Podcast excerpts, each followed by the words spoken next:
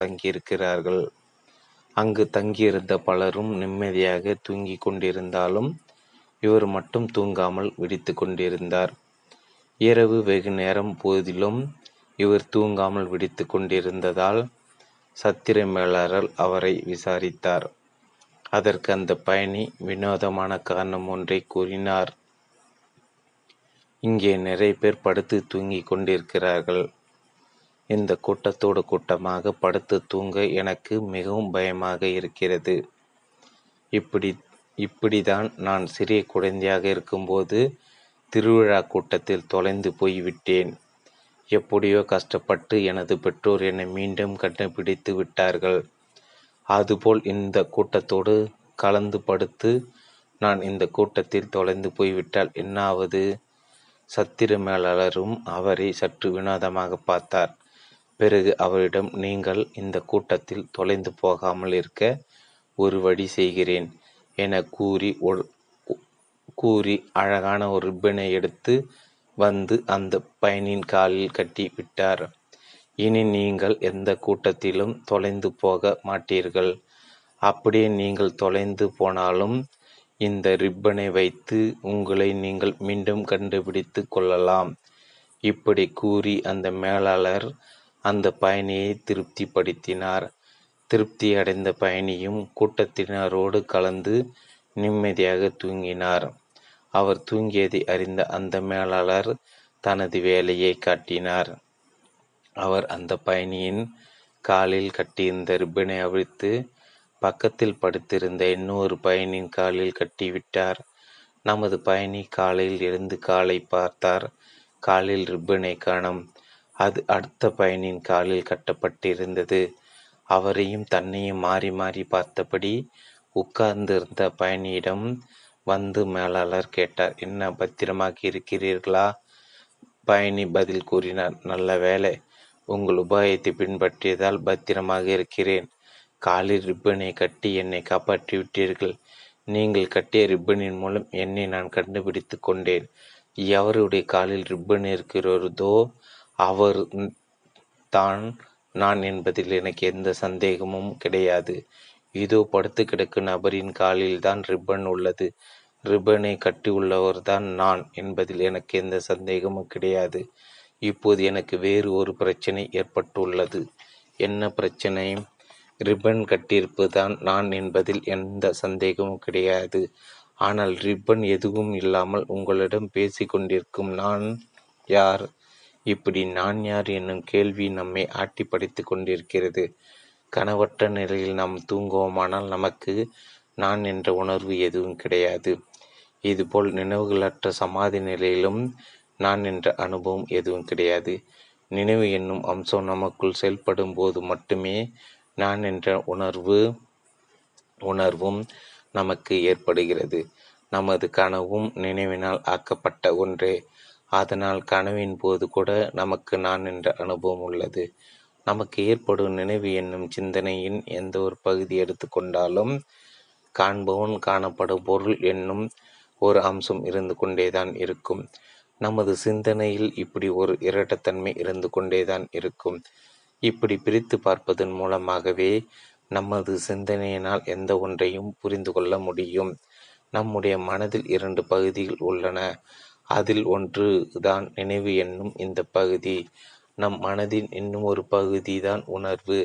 நினைவு என்பது அறிவு பகுதி இன்டலெக்ட் உணர்வு என்பது உணர்ச்சி பகுதி. கான்சியஸ் ஆஃப் ஃபீலிங்ஸ் நினைவு என்பது என்ன?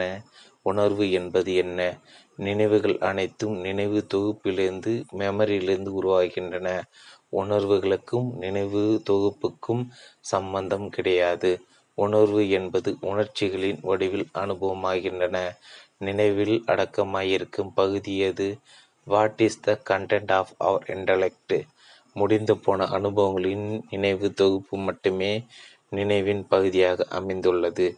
நினைவுகள் அனைத்தும் மெமரிகள் அனைத்து முடிந்து போனவையே இறந்து போனவையே. முடிந்து போன அனுபவங்கள் சேகரித்த கருத்துக்கள் நாம ஏற்படுத்தி கொண்ட முடிவுகள். இவை அனைத்தும் தான் நமது நினைவு நமது மெமரி நமது இன்டலெக்ட் இவை அனைத்தும் உயிரற்றவை. இவை அனைத்தும் கற்பனையே. இல்லாத ஒன்றை இருப்பது போன்ற தோட்டத்தை மட்டும் ஏற்படுத்தக்கூடியவே. ஆனால் நமது உணர்ச்சியாக வெளிப்படும் உணர்வு என்பது மட்டுமே நிகழும் உண்மை. நமது உணர்ச்சிகளை நாம் அனுபவிக்க முடியும் உணர முடியும். அவை எவையும் கற்பனை அல்ல. அவை அனைத்தும் இருப்புத்தன்மையுடைய நிதர்சனமான உண்மை. நமது உணர்வு எத்தனையோ விதமான உணர்ச்சிகளாக தன்னை வெளிப்படுத்தி கொள்கிறது. இன்பம் துன்பம் கோபம் பயம் வருத்தம் மகிழ்ச்சி இப்படி எத்தனையோ விதமான உணர்ச்சிகளாக வெளிப்படுத்தி கொள்கிறது. நமது உணர்ச்சிகள் மட்டுமே உண்மையானவை. நமது உணர்ச்சிகள் மட்டுமே நமது அனுபவங்களாகும். நமது அனுபவங்கள் அனைத்தும் நமது உணர்ச்சி நரம்புகளின் உதவியுடன் மட்டுமே அனுபவிக்கப்படுகின்றன. நமக்கு ஏற்படும் உணர்ச்சிகள் அனைத்தும் கணந்தோறும் புதியவை. நமக்கு ஏற்படும் உணர்ச்சிகளில் முடிந்து போன கடந்த கால உணர்ச்சி என்று எதுவும் கிடையாது.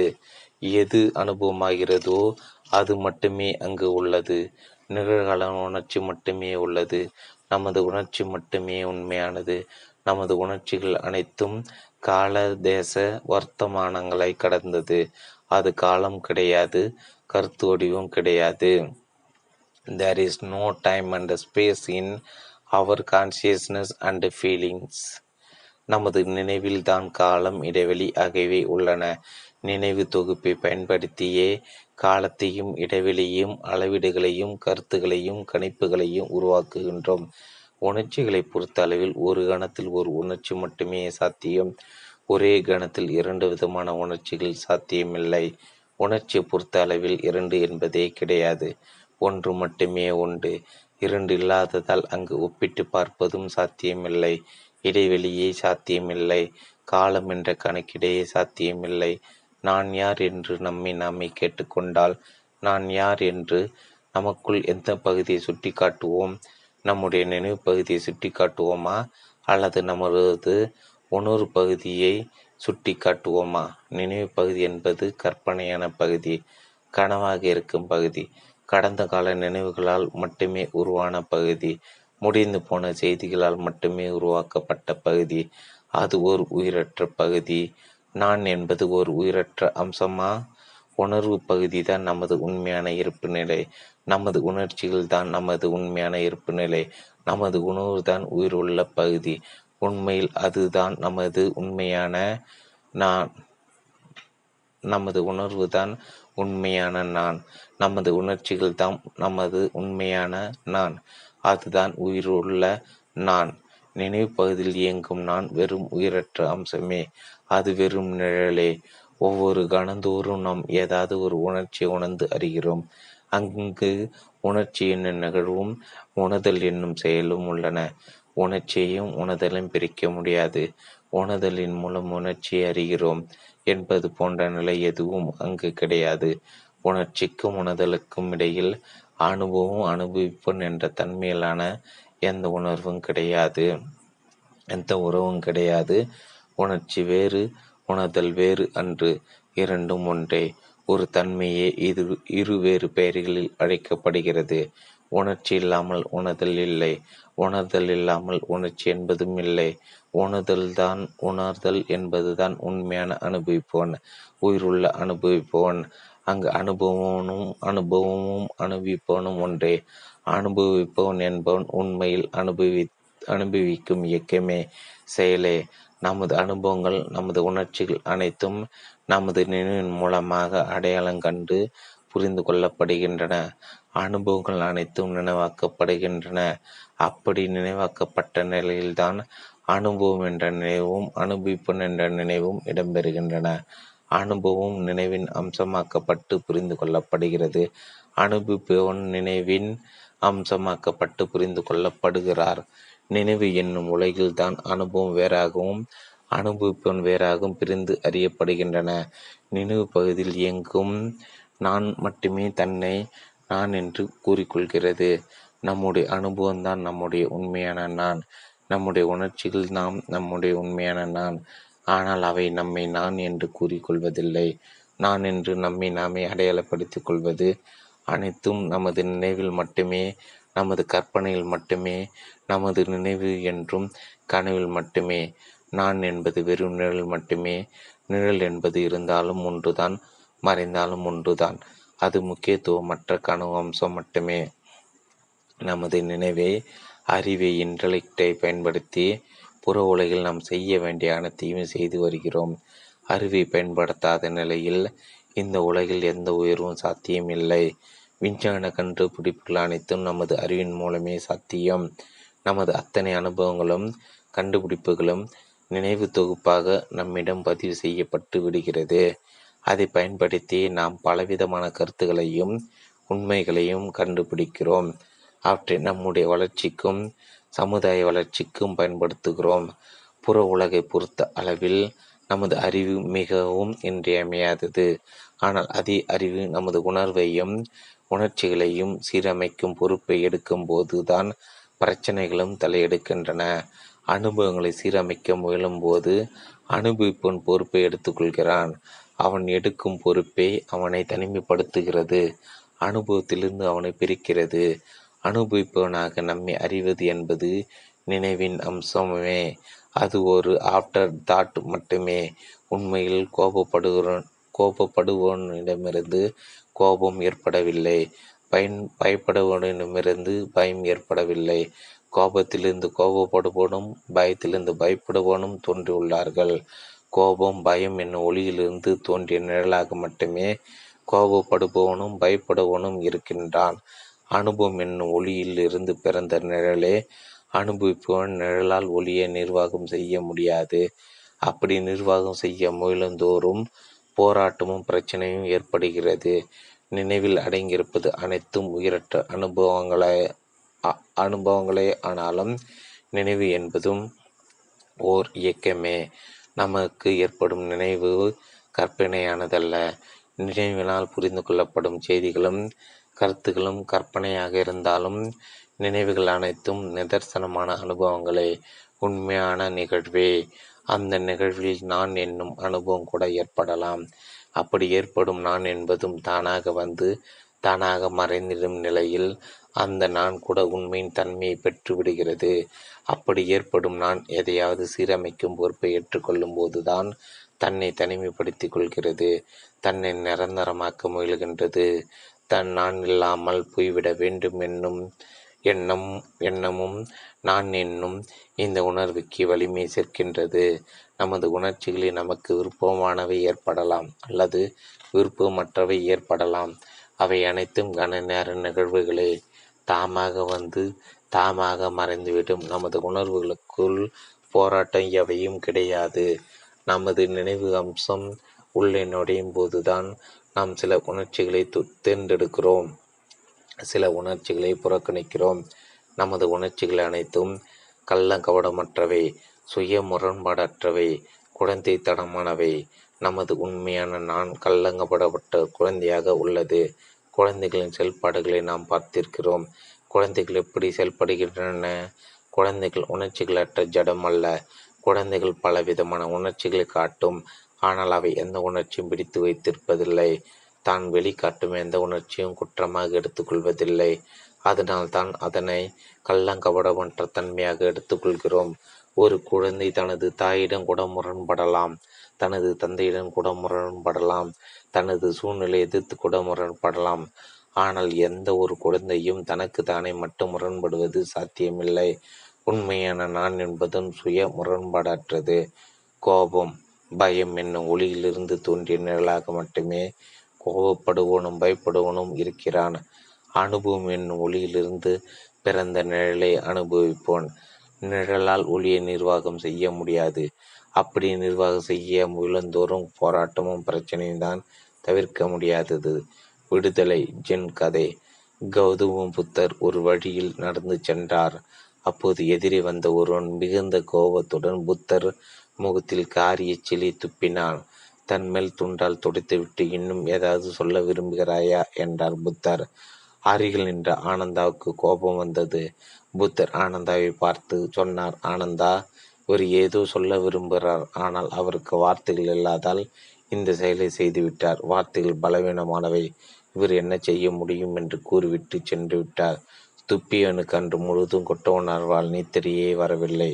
அடுத்த நாள் காலை புத்தரை தேடி அலைந்து கண்டு அவரது காலில் விழுந்து அழுதான்.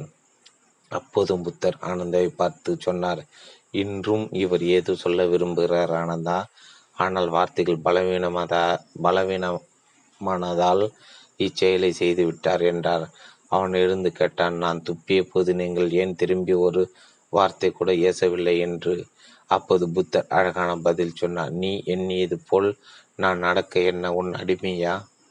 நீ எண்ணியது போல் நான் நடக்க நீ எண்ணியது போல் நான் நடக்க என்ன உன் அடிமையா? விடுதலை என்பது எதையும் அடையாமல் இருப்பது மட்டுமன்று அனைத்தையும் ஏற்றுக்கொள்வதும் கூட.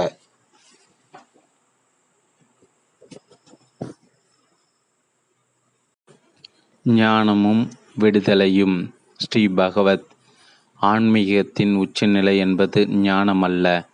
ஆன்மீகத்தின் உச்சநிலை விடுதலை.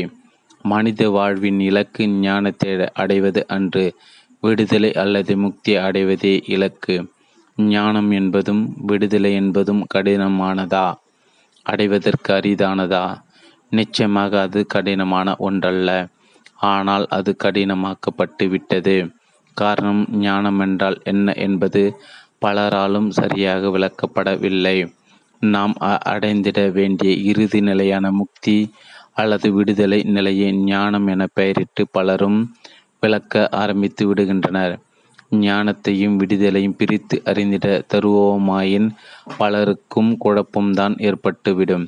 விடுதலை என்பது அதன் அளவில் மிகவும் எளிதானது.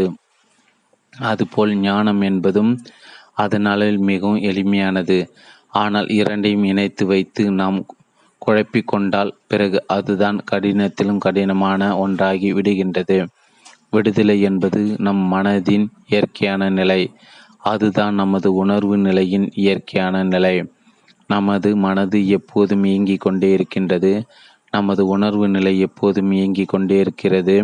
எப்படி ஒரு ஆறு எப்போதும் புத்தம் புது தண்ணீருடன் ஓடிக்கொண்டிருக்கின்றதோ அப்படிதான் நமது மனமும் புத்தம் புது உணர்வுகளுடன் பிரயோகித்து கொண்டே இருக்கிறது. இது தான் நமது மனதின் பிரவாகம். நமது மன நமது உணர்வுகளின் பிரவாகம். இதுதான் விடுதலையின் யதார்த்தம். இதுதான் இதுதான் நமது இயல்பான நிலை. இதை நாம் முயன்று அடைய தேவையில்லை. நாம் இயற்கையாகவே விடுதலை நிலையில்தான் இருக்கிறோம். பிறகு எங்குதான் பிரச்சனை உருவாகின்றது? காலையில் எழுந்தது முதல் இரவு படுக்கைக்கு செல்லும் வரை நமக்கு ஓர் ஆயிரம் நினைவுகள் ஏற்படுகின்றன. அதுபோல் நமக்கு ஓர் ஆயிரம் உணர்வுகள் ஏற்படுகின்றன. இந்த இந்த நினைவுகள் தாம் நமக்கு ஏற்பட வேண்டும். இந்த இந்த உணர்வுகள் தான் தாம் நமக்கு ஏற்பட வேண்டும் என்று நாம முயன்று அந்த நினைவுகளையும் உணர்வுகளையும் நாம் கொண்டு வந்துள்ளோமா? அல்லது அவையாக நமக்கு ஏற்பட்டுள்ளனவா? அவை அனைத்தும் தாமாக ஏற்பட்டுள்ளன. அவை அனைத்து நமக்குள்ளே ஏற்பட்டாலும் கூட நாம் அவற்றுக்கு பொறுப்பு கிடையாது. நமது உணர்வுபூர்வமான பங்களிப்பின்றி அவை யாவும் தாமாக நமக்குள் ஏற்படுகின்றன. ஏதோ ஒரு சூழ்நிலையில் நமக்கு மனதுயரம் ஏற்படுவதாக வைத்துக் கொள்வோம் நமக்கு ஏற்பட்ட மனதுயரத்துக்கு ஏதாவது ஒரு சூழ்நிலை மட்டுமே கூட காரணமாக இருக்கலாம். ஆனால் அந்த நிலையிலும் நமக்கு ஏற்படும் மனதுயரம் தாமாக ஏற்படுகின்றது. நாம முயன்று அந்த மனதுயரத்தை ஏற்படுத்தவில்லை. நமக்கு அப்படி மனதுயரம் ஏற்பட்ட நிலையில் அந்த மனதுயரத்திலிருந்து விடுபட வேண்டும் என்ற எண்ணமும் நம்மை அறியாமல் ஏற்படுகின்றது. நமக்கு ஏற்படும் அத்தனை நினைவுகளும் உணர்வுகளும் ஒரு மலையை போன்று அமைந்துள்ளன. நமக்கு மனதுயரம் ஏற்படும் போது அந்த மனதுயரத்திலிருந்து விடுபட வேண்டும் என்று நமக்கு ஏற்படும் எண்ணம் என்பது அந்த மலையில் முளைத்த ஒரு சிறிய புல் போன்று உள்ளது. அந்த புல் தன்னால் அந்த மலையை புரட்டி சமப்படுத்திவிட முடியும் என்று கற்பனை செய்து கொள்கிறது. நாம் அந்த புல்லுக்கு உயிர் கொடுத்து அந்த மலையை புரட்டும் பணிக்கு ஊக்கம் கொடுத்து விடுகிறோம். அது சாத்தியமில்லாவிட்டாலும் நாம் போராடி விடுகிற விடுகிறோம். நமக்கு ஏற்படும் உணர்வுகளும் நினைவுகளும் மலையளவு வந்தாலும் அவை அனைத்தும் ஆறாக ஓடி மறைந்து விடுகின்றன. தாமாக ஓடி மறைந்து விடுகின்றன. அவற்றை நாம் அப்புறப்படுத்த தேவையில்லை. ஆனால் அதனை அப்புறப்படுத்துவதாக நினைத்து நீரோட்டத்தின் குறுக்கே நாம் கையை நீட்டி விடுகின்றோம். ஆட்டுக்குள் கையை நீட்டினால் என்னவாகும்? நமது கையை சுற்றி ஓடும் நீர் சுழல ஆரம்பித்து விடுகின்றது. இப்படிதான் நமது உணர்வு பிரவாகத்தின் இடையில் தடங்கள் ஏற்பட்டு நமக்குள் போராட்டம் நிகழ்ந்து விடுகின்றது. நமது உணர்வுகள் அனைத்தும் ஆறாக ஓடுவதுதான் விடுதலை. அதுதான் முக்தி அதுதான் நமது இயல்பு நிலை. அதன் ஓட்டத்தின் குறுக்காக நமது கையை நுடைத்திட தேவையில்லை என்பதை புரிந்து கொள்வதுதான் ஞான நிலை. அதுதான் புரிந்து கொள்ளுதல். புரிந்து கொள்ளும் வரைதான் நமக்கு வேலையும் பொறுப்பும் உள்ளது. நாம் புரிந்து கொண்டதை செயல்படுத்த தேவையில்லை. புரிதி புரிந்து கொண்டதோடு நமது வேலை முடிந்து விடுகிறது. ஞானம் பெறுதலோடு நமது வேலை முடிந்து விடுகிறது. ஆனால் நாம் ஏற்கனவே பார்த்தபடி ஞானம் நம்முடைய இறுதி நிலை அல்ல. முக்தி தான் இறுதி நிலை விடுதலை தான் இறுதி நிலை.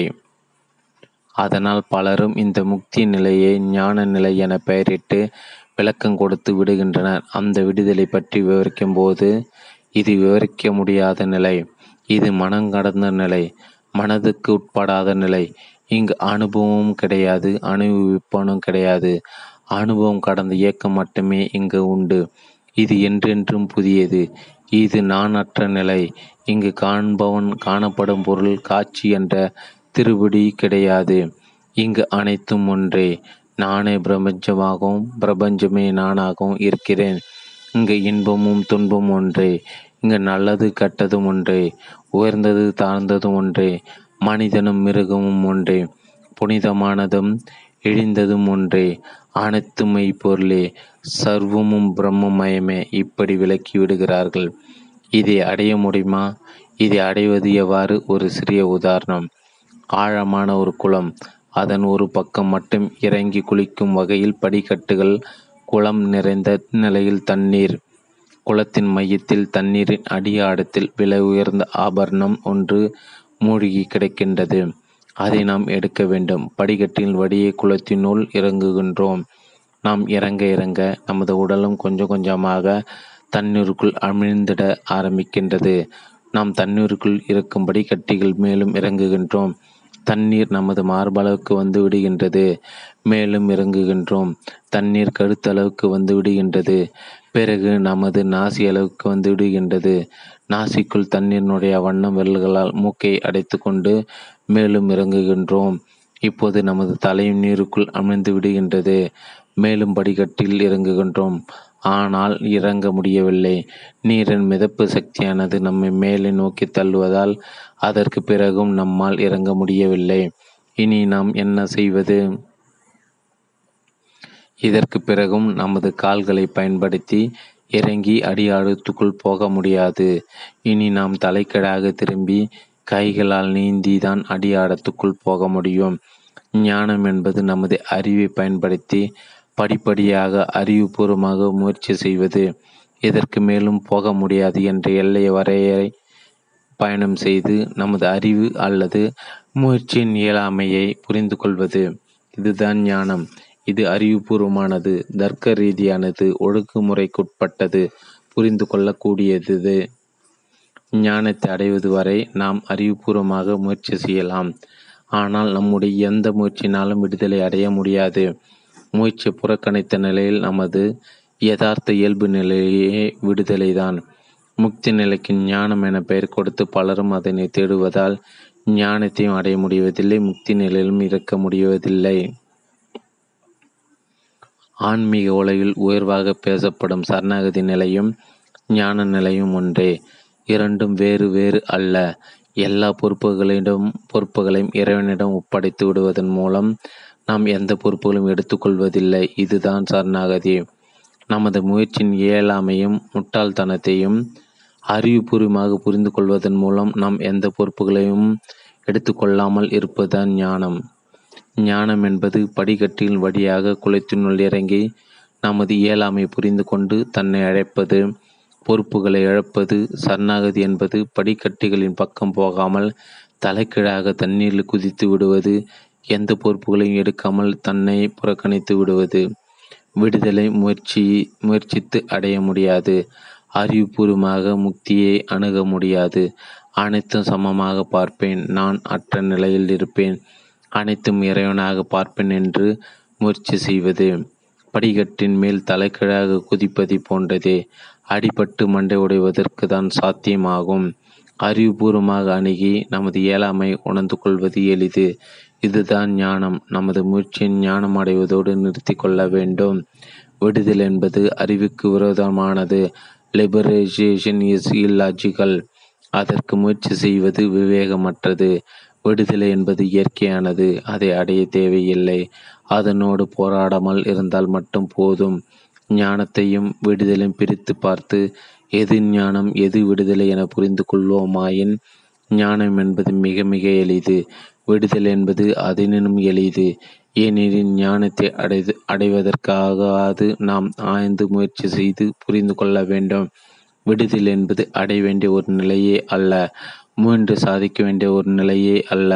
நமது முயற்சிகளின் மூலம் நாம் நமது விடுதலையோடு தான் முரண்பட்டு கொண்டிருக்கிறோம். இந்த கணத்தில் நாம் எப்படி இருக்கிறோமோ அதுதான் விடுதலை.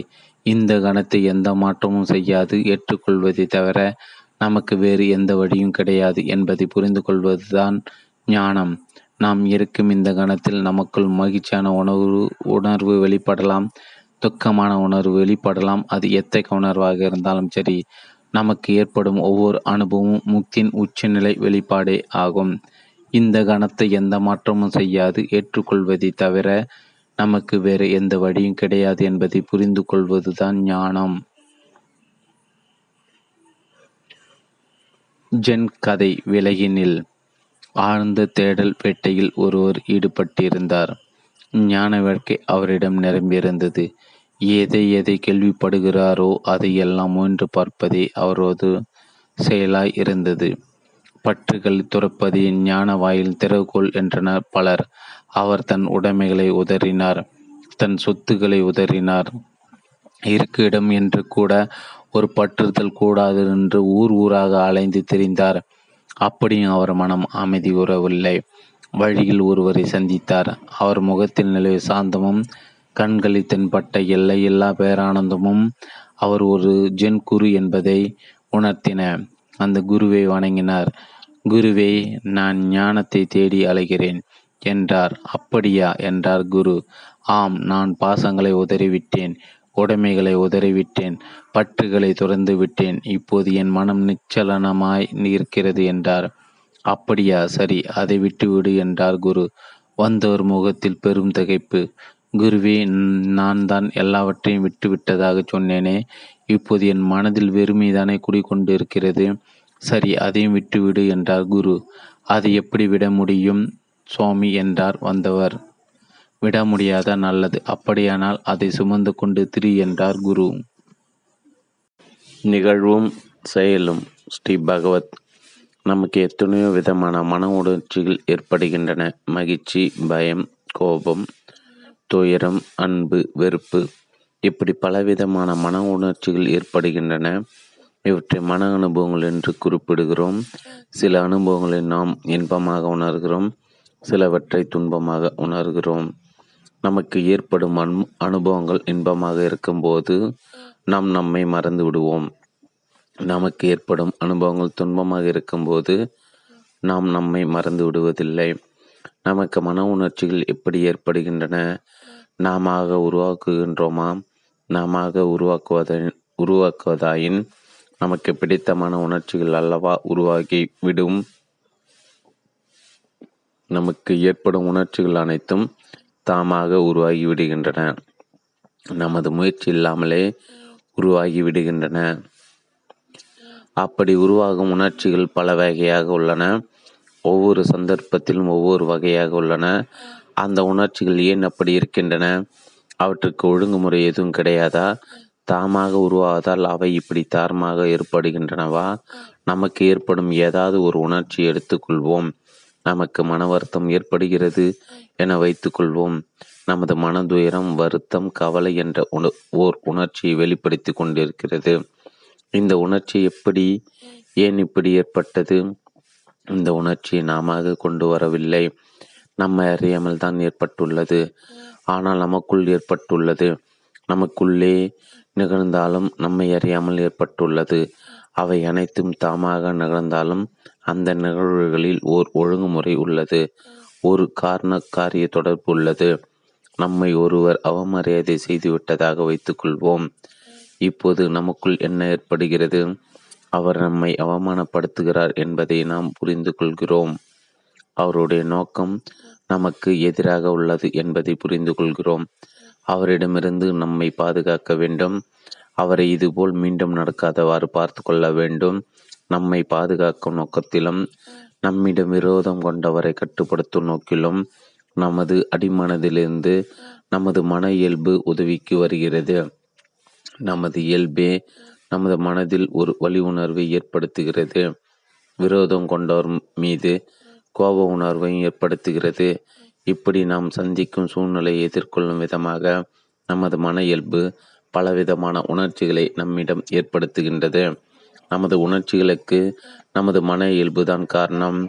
நமது மன அனுபவங்களுக்கு நமது மன இயல்புதான் காரணம்.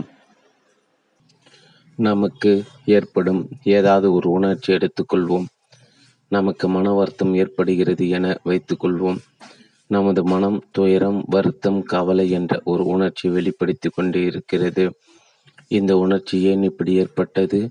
இந்த உணர்ச்சி நாம கொண்டு வரவில்லை. நம்மை அறியாமல் தான் ஏற்பட்டுள்ளது. ஆனால் நமக்குள் ஏற்பட்டுள்ளது. நமக்குள்ளே நிகழ்ந்தாலும் நம்மை அறியாமல் ஏற்பட்டுள்ளது. அவை அனைத்தும் தாமாக நிகழ்ந்தாலும் அந்த நிகழ்வுகளில் ஓர் ஒழுங்குமுறை உள்ளது. ஒரு காரண காரிய தொடர்பு உள்ளது. நம்மை ஒருவர் அவமரியாதை செய்துவிட்டதாக வைத்துக்கொள்வோம். இப்போது நமக்குள் என்ன ஏற்படுகிறது? அவர் நம்மை அவமானப்படுத்துகிறார் என்பதை நாம் புரிந்து கொள்கிறோம் அவருடைய நோக்கம் நமக்கு எதிராக உள்ளது என்பதை புரிந்து கொள்கிறோம். அவரிடமிருந்து நம்மை பாதுகாக்க வேண்டும். அவரை இதுபோல் மீண்டும் நடக்காதவாறு பார்த்து கொள்ள வேண்டும். நம்மை பாதுகாக்கும் நோக்கத்திலும் நம்மிடம் விரோதம் கொண்டவரை கட்டுப்படுத்தும் நோக்கிலும் நமது அடிமனதில் இருக்கும் நமது மன இயல்பு உதவிக்கு வருகிறது. நமது இயல்பே நமது மனதினுள் ஒரு வழி உணர்வை ஏற்படுத்துகிறது. விரோதம் கொண்டவர் மீது கோப உணர்வையும் ஏற்படுத்துகிறது. இப்படி நாம் சந்திக்கும் சூழ்நிலையை எதிர்கொள்ளும் விதமாக நமது மன இயல்பு பலவிதமான உணர்ச்சிகளை நம்மிடம் ஏற்படுத்துகின்றது. நமது உணர்ச்சிகளுக்கு நமது மன இயல்பு தான் காரணம். நமது மன அனுபவங்களுக்கு நமது மன இயல்பு தான் காரணம். நமது இயல்பு என்பது நமது அடிமனம் நமது சப்கான்ஷியஸ் மைண்டு. நமது இயல்பு நமக்கு மட்டுமே சொந்தமாக இருந்தாலும் கூட அதனை நம்மால் வெளிப்படையாக அறிய முடியாது. அது நமக்கு தெரியாமல் நமக்குள்ளே புதைந்து கிடைக்கிறது. நமக்கு தெரிவதெல்லாம் நமது கான்சியஸ் மைண்ட் மட்டுமே நமது வெளிமனம் மட்டுமே நமது உணர்மனம் மட்டுமே வெளிப்பட்ட உணர்ச்சி மட்டுமே நம்மால் உணர்ந்து கொள்ள முடியும். வெளிப்பட்ட அனுபவங்களை மட்டுமே நம்மால் உணர்ந்து கொள்ள முடியும். நமது உணர்ச்சிகளுடைய மூலம் காரணம் நம்முடைய இயல்பே.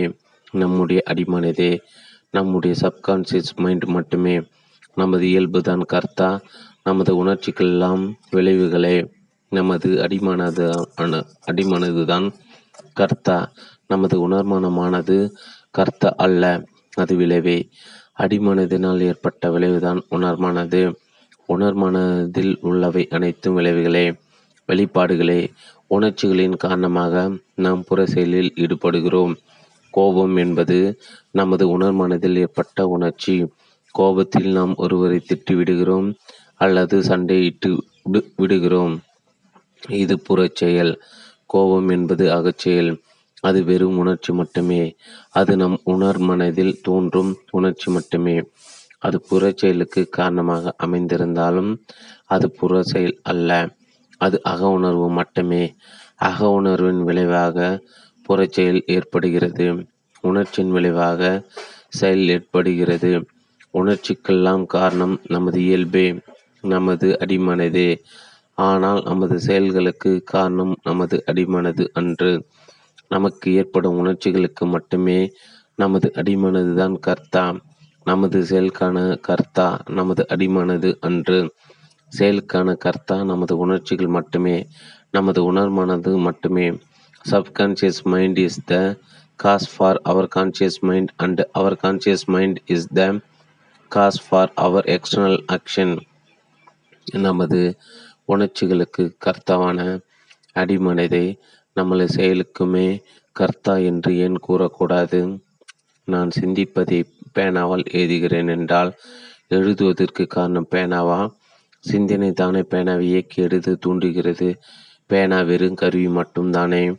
சிந்தனை மட்டும்தானே கர்த்தா? சிந்தனை எழுத்தாக்கும் பேனாவை எப்படி கர்த்தாவாக முடியும்? நமது அடிமனதும் உணர்மனதும் இப்படித்தான் செயல்படுகின்றனவா? அவை எப்படி செயல்படுகின்றனவா? செயல்படுகின்றன. நமக்கு ஒரு இழப்பு ஏற்படுவதாக வைத்துக்கொள்வோம் நமக்கு ஏற்பட்ட இழப்பு நமக்கு மன வருத்தத்தை கொடுக்கிறது. நமது அடிமனது செயல்பட்டால் நமது இயல்பு கெட்ட அனுபவம் ஏற்படுகிறது. நமக்கு ஏற்படும் அனுபவம் மன வருத்தம் என்னும் உணர்ச்சியாக வெளிப்படுகிறது. அடுத்ததாக நமக்குள் என்ன ஏற்படுகிறது? மன வருத்தம் என்னும் உணர்ச்சி நமக்கு பிடிக்கவில்லை. அதிலிருந்து விடுபட வேண்டும் என்னும் எண்ணம் ஏற்படுகிறது. மன வருத்தம் ஏற்பட்டது முதலாவது நிகழ்வு. அதிலிருந்து விடுபட வேண்டும் என்னும் உணர்வு ஏற்படுவது இரண்டாவது நிகழ்வு. முதலாவது முதலாவது நிகழ்வுக்கும் இரண்டாவது நிகழ்வுக்கும் என்ன தொடர்பு? முதலாவது நிகழ்வாக வெளிப்பட்டதுதான் நமது உணர்மனம் நமது கான்சியஸ் மைண்டு இரண்டாவது நிகழ்வு எங்கே ஏற்படுகிறது? அதுவும் உணர்மனமாக தான் இருக்கிறது. உணர்மனம் உணர்ச்சி என்பது விளைவு மட்டுமே. அடிமனதின் இயல்புக்கெற்ற தன்மையாக உணர்மனம் கான்சியஸ் மைண்டு வெளிப்படுகிறது. உணர்ச்சியாக வெளிப்பட்டதும் அந்த உணர்ச்சியிலிருந்து விடுபட வேண்டும் என்னும் எண்ணமாக வெளிப்பட்டதும் உணர்மனமே. இந்த இரண்டு அடுக்குகளும் உணர்மனமே இந்த இரண்டு அடுக்குகளும் ஒன்றன் பின் ஒன்றாக வருகின்றன. இந்த இரண்டு அடுக்குகளுமே உணர்மனதாக இருந்த போதிலும் இவை இவை இரண்டின் தன்மைகளும் ஒன்றல்ல. முதற் பகுதி வெறும் உணர்ச்சியாகவும் அனுபவமாகவே உள்ளன. அங்கு நமக்கு எந்த செயலும் கிடையாது. அங்கு நிகழ்வு மட்டுமே உள்ளது. ஹேப்பனிங் மட்டுமே உள்ளது. அனுபவம் மட்டுமே உள்ளது. உணர்ச்சி மட்டுமே உள்ளது. இந்த முதற் பகுதி ஒரு கன நேரம் மட்டுமே ஏற்பட்டு மறைந்து விடுகிறது. முதற் பகுதியின் மறைவில் இரண்டாம் பகுதி வெளிப்படுகிறது. கடலில் குளித்திருக்கிறீர்களா? இடுப்பளவு ஆழமுள்ள கடல் நீரில் குளித்து கொண்டிருப்போம். நம்மை விடவும் இரண்டு மடங்கு உயரமுள்ள அலை ஒன்று நம்மை நோக்கி வரும். அந்த அலையிலிருந்து தப்பிக்க நாம் எதுவும் செய்ய தேவையில்லை. அதுவாக நம்மை கடந்து சென்றுவிடும். ஆனால் அது நம்மை கடந்து செல்லும் போது நம்மால் தரையில் கால் ஒன்று நிற்க முடியாது. அது நம்மை சற்று உயரத்துக்கு ஓர் அடி உயரத்துக்கு தூக்கிவிட்டு மீண்டும் தரையில் இறக்கி வைத்து விட்டு நம்மை கடந்து சென்றுவிடும். இவ்வாறு நமக்கு ஏதாவது ஒரு அனுபவம் ஒரு உணர்ச்சி ஏற்படும் போது கன நேரத்துக்கு ஒரு தன்னை மறந்த நிலை ஏற்பட்டு பிறகு அதுவும் கன நேரத்தில் மறைந்துவிடும். நமது அனுபவங்களின் முதல் நிலை இப்படி ஒரு அலையை போல் வந்து நம்மை கடந்து செல்கிறது. அனுபவம் கடந்து செல்லும் போதுதான் நாம் சுய புத்திக்கு வருகிறோம். செல்ஃப் கான்சியஸுக்கு வரு கான்சியஸ்னஸுக்கு வருகிறோம். நாம் சுய புத்திக்கு வரும்போது தான் நமக்கு ஏற்பட்டது மனக்கவலை என்பதை புரிந்து கொள்கிறோம். அந்த மனக்கவலையின் தாக்கம் நம்மிடம் இருப்பதையும் புரிந்து கொள்கிறோம். இப்போதுதான் நாம் அந்த கவலையிலிருந்து விடுபட வேண்டும் என்னும் எண்ணத்தையும் உருவாக்கி கொள்கிறோம். நமது இயல்புகள் என்னும் அடிமனது நமது நேரடி தொடர்புக்கு அப்பாற்பட்டு மறைப்பொருளாக இருக்கிறது. அதை நம்மால் நேரடியாக அறியவோ உணரவோ முடியாது. இதுபோல் நமது உணர்மனதின் முதலாவது வெளிப்பாடான உணர்ச்சி நிலையானது உணர்ச்சியாக வெளிப்பட்டாலும் வகைப்படுத்தி உணர முடியாத உணர்வாக உள்ளது. நம் உணர்மனதின் இரண்டாவது பகுதியில் தான் பகுத்து பார்க்கும் சுய உணர்வு ஏற்படுகிறது. இங்கு தான் நாம செயல்படுகிறோம். இங்கு தான் நாம் செயல்படுகிறோம் என்ற தன்னுணர்வோடு செயல்படுகிறோம். தன்னுணர்வோடு செயல்படும் இந்த உணர்மனதை சி டூ என குறிப்பிடலாம். உணர்மனதின் முதல் அடுக்காக வெளிப்பட்ட உணர்ச்சிகளை சி ஒன் என குறிப்பிடலாம். நாம் என்ன செய்து கொண்டிருக்கிறோம் என்ற சுயநினைவோடு செயல்படும் சி டூ பகுதி தான் நாம் பெரும்பாலும் செயல்படும் உணர்மனமாக உள்ளது கான்சியஸ் மைண்டாக உள்ளது. சி ஒன் பகுதி ஏற்படும் போது சி டூ பகுதி எப்படி இருக்கிறது? சி ஒன் பகுதி ஏற்படும் போது அங்கு சி ஒன்று பகுதி மட்டுமே உள்ளது. சி ஒன் பகுதி நிகழும்போது சி டூ பகுதி மறைப்பொருளாகி விடுகிறது. சி டூ பகுதி நிகழும்போது சி ஒன் பகுதி எப்படி இருக்கிறது? சி டூ பகுதி என்பதுதான் ஒரு செல்ஃப் கான்சியஸ் நிலை. இதுதான் ஒரு தன்னறிவோடு செயல்படும் நிலை. உண்மையில் சி டூ பகுதி தான் உணர்மனதின் பிரதான பகுதி. அங்குதான் சி ஒன் பகுதி தோன்றி தோன்றி மறைகிறது. சி ஒன் பகுதி தோன்றும் போது சீட்டு பகுதி மறைப்பொருளாகி விடுகிறது. சி பகுதி மறையும் போது அதன் தாக்கம் அது விட்டு சென்ற மிச்சம் மட்டும் சீட்டு பகுதியில் மேலும் ஒரு கணம் தங்கியிருக்கிறது. மன வருத்தம் என்னும் உணர்ச்சி சி ஒன் பகுதியாகும். அது ஒரு கன நேரத்தில் வந்து கன நேரத்தில் முடிந்து விடுகிறது. மன வருத்தம் ஏற்பட்டது சீட்டு நிலையிலே அடையாளம் கண்டு புரிந்து கொள்ளப்படுகிறது. மன வருத்தம் கன நேரத்தில் மறந்துவிட்டாலும் அதன் தாக்கம் சற்றும் நேரம் சீட்டு பகுதியில் எஞ்சியிருக்கிறது சியோன் பகுதி நிகழும் போது அது நமது உணர்மனதின் முழு பகுதியும் தனது ஆளுகையில் எடுத்துக்கொள்கிறது அந்நிலையில் நமக்கு ஏற்படும் உணர்ச்சியின் அளவு நூறு சதவீதம் முழுமையாக உள்ளது. சி ஒன் பகுதி மறைந்த நிலையில் அதன் தாக்கம் மட்டுமே சீட்டுள் பகுதியில் நீடிக்கிறது. அப்படி நீடித்திருக்கும் தாக்கமானது நம் உணர்மனத்தின் நாற்பது சதவீத பகுதியை மட்டுமே எடுத்துக்கொள்கிறது அந்த நாற்பது சதவீதம் நீங்களாக எஞ்சியிருக்கும் அறுபது சதவீதம் உணர்மனம்தான் நம்முடைய அறிவாக செயல்படுகிறது. இந்த நாற்பது சதவீத பகுதியும் அறுபது சதவீத பகுதியும் நமது சராசரி உணர்மனமாக இருக்கிறது. இந்த மொத்த உணர்மனமும் ஒரு வெளிப்பாடே அடிமனதினால் உருவாக்கப்பட்ட ஒரு விளைவே. சி ஒன் மற்றும் சி டூ ஆகிய இரண்டுமே ஒரு வெளிப்பாடே ஒரு விளைவே. நமது அடிமனது என்பது இருப்பது தெரியாமல் இருந்து கொண்டிருக்கிறது. நமது உணர்மனதிலும் சி பகுதி உணர்ச்சியாக வெளிப்பட்டாலும் கூட தன்னறிவு இல்லாமலே இருக்கிறது. நம் உணர்மனதிலுள்ள சீட்டு பகுதி மட்டுமே தன்னுணர்வோடும் சுய புத்தியுடனும் செயலாற்றும் திறனுடன் உள்ளது. அது மட்டுமே தனது நினைவு குறிப்புகளை பயன்படுத்துகிறது ஒப்பிட்டு பார்க்கிறது சிந்திக்கிறது முடிவெடுக்கிறது முடிவுகளை செயல்படுத்துகிறது. அது ஒரு தொடர் நிகழ்வாக உள்ளது. அதுவே தன்னை நான் என்றும் கூறிக்கொள்கிறது. சி ஒன்னாக ஏற்பட்ட அனுபவத்தை கூட தனக்கு ஏற்பட்ட அனுபவமாக இந்த சி டூ எண்ணிக்கொள்கிறது. அதனால்தான் சி ஒன்னையும் சி ஒன்னால் சி டூ பகுதியில் ஏற்பட்ட தாக்கத்தையும் கூட நிர்வகிக்கும் பொறுப்பை இந்த சி டூ எடுத்துக்கொள்கிறது. உண்மையில் சி ஒன் எப்படி ஒரு அனுபவமோ அப்படிதான் சி டூவும் ஒரு அனுபவமே. ஆனால் சி டூ தன்னை ஒரு அனுபவமாக கருதுவதில்லை. அது தன்னை ஒரு அனுபவிப்பவனாகவே கருதுகிறது. தன்னை ஒரு கருத்தாகவே கருதுகிறது. நாம் நமது அன்றாட பணிகளை திட்டமிட்டு செய்கிறோம். அதற்கு முழு காரணம் இந்த சீட்டு தான். நமது செயலுக்கான கர்த்தா? இந்த சீட்டு தான். இந்த சீட்டு இல்லாமல் நம்மால் எந்த பணிகளையும் செய்ய முடியாது. சி ஒன்னுக்கான கா சி ஒன்னுக்கான கர்த்தா? இந்த சீட்டு கிடையாது. சி ஒன் என்பது நமக்கு ஏற்படும் உணர்ச்சிகளாகவும் நமக்கு ஏற்படும் எண்ணங்களாகவும் இருக்கலாம். சி ஒன் கர்த்தா நமது அடிமனதாகவும் இருக்கலாம் அல்லது ஆழ்மனதாக கூட இருக்கலாம். ஆழ்மனது என்பது இந்த பிரபஞ்ச மனதை குறிக்கிறது. சி ஒன்னின் மூலநிலை எதுவாகவும் இருக்கலாம். ஆனால் வெளிப்படுவது அனைத்தும் சி ஒன்னாக தான் வெளிப்படுகிறது. வெளிப்பட்டது மட்டுமே நமக்கு தெரியும். காரணத்தை அறிய முடியாது. மூலத்தை அறிய முடியாது. சி ஒன்னில் வெளிப்பட்ட உணர்ச்சியின் மிச்சமும் தன்னுணர் நிலையுமாக சி வெளிப்படுகிறது. சி டூ நிகழ்வுக்கு காரணம் கர்த்தா நமது அடிமனமாகவும் இருக்கலாம் ஆழ்மனமாகவும் இருக்கலாம். ஆனால் சி பெரும்பகுதி சுய புத்தியாக இயங்குகிறது. தாமாக சிந்தித்து தாமாக முடிவெடுக்கும் தகுதியோடு உள்ளது. தாமாக சிந்தித்து தாமாக முடிவெடுக்கும் தகுதி அதற்கு அதிகமாக இருக்கும்போது மட்டுமே அதனை சி கருத முடியும். தன்னை அறியாமல் செயல்படும் தகுதியோடு இருக்கும் வரை அதனை சி ஒன்னாக கருத வேண்டும். நம்மை அறியாமல் நமக்குள் எது நடந்தாலும் அதற்கு நாம் பொறுப்பல்ல. ஆகவே அகச்செயலாக இருந்தாலும் சரி அல்லது புறச்செயலாக இருந்தாலும் சரி நாம செயல்படும் பகுதி சி டூ என்று கூற முடியும். மற்ற அனைத்து சி ஒன் தான்.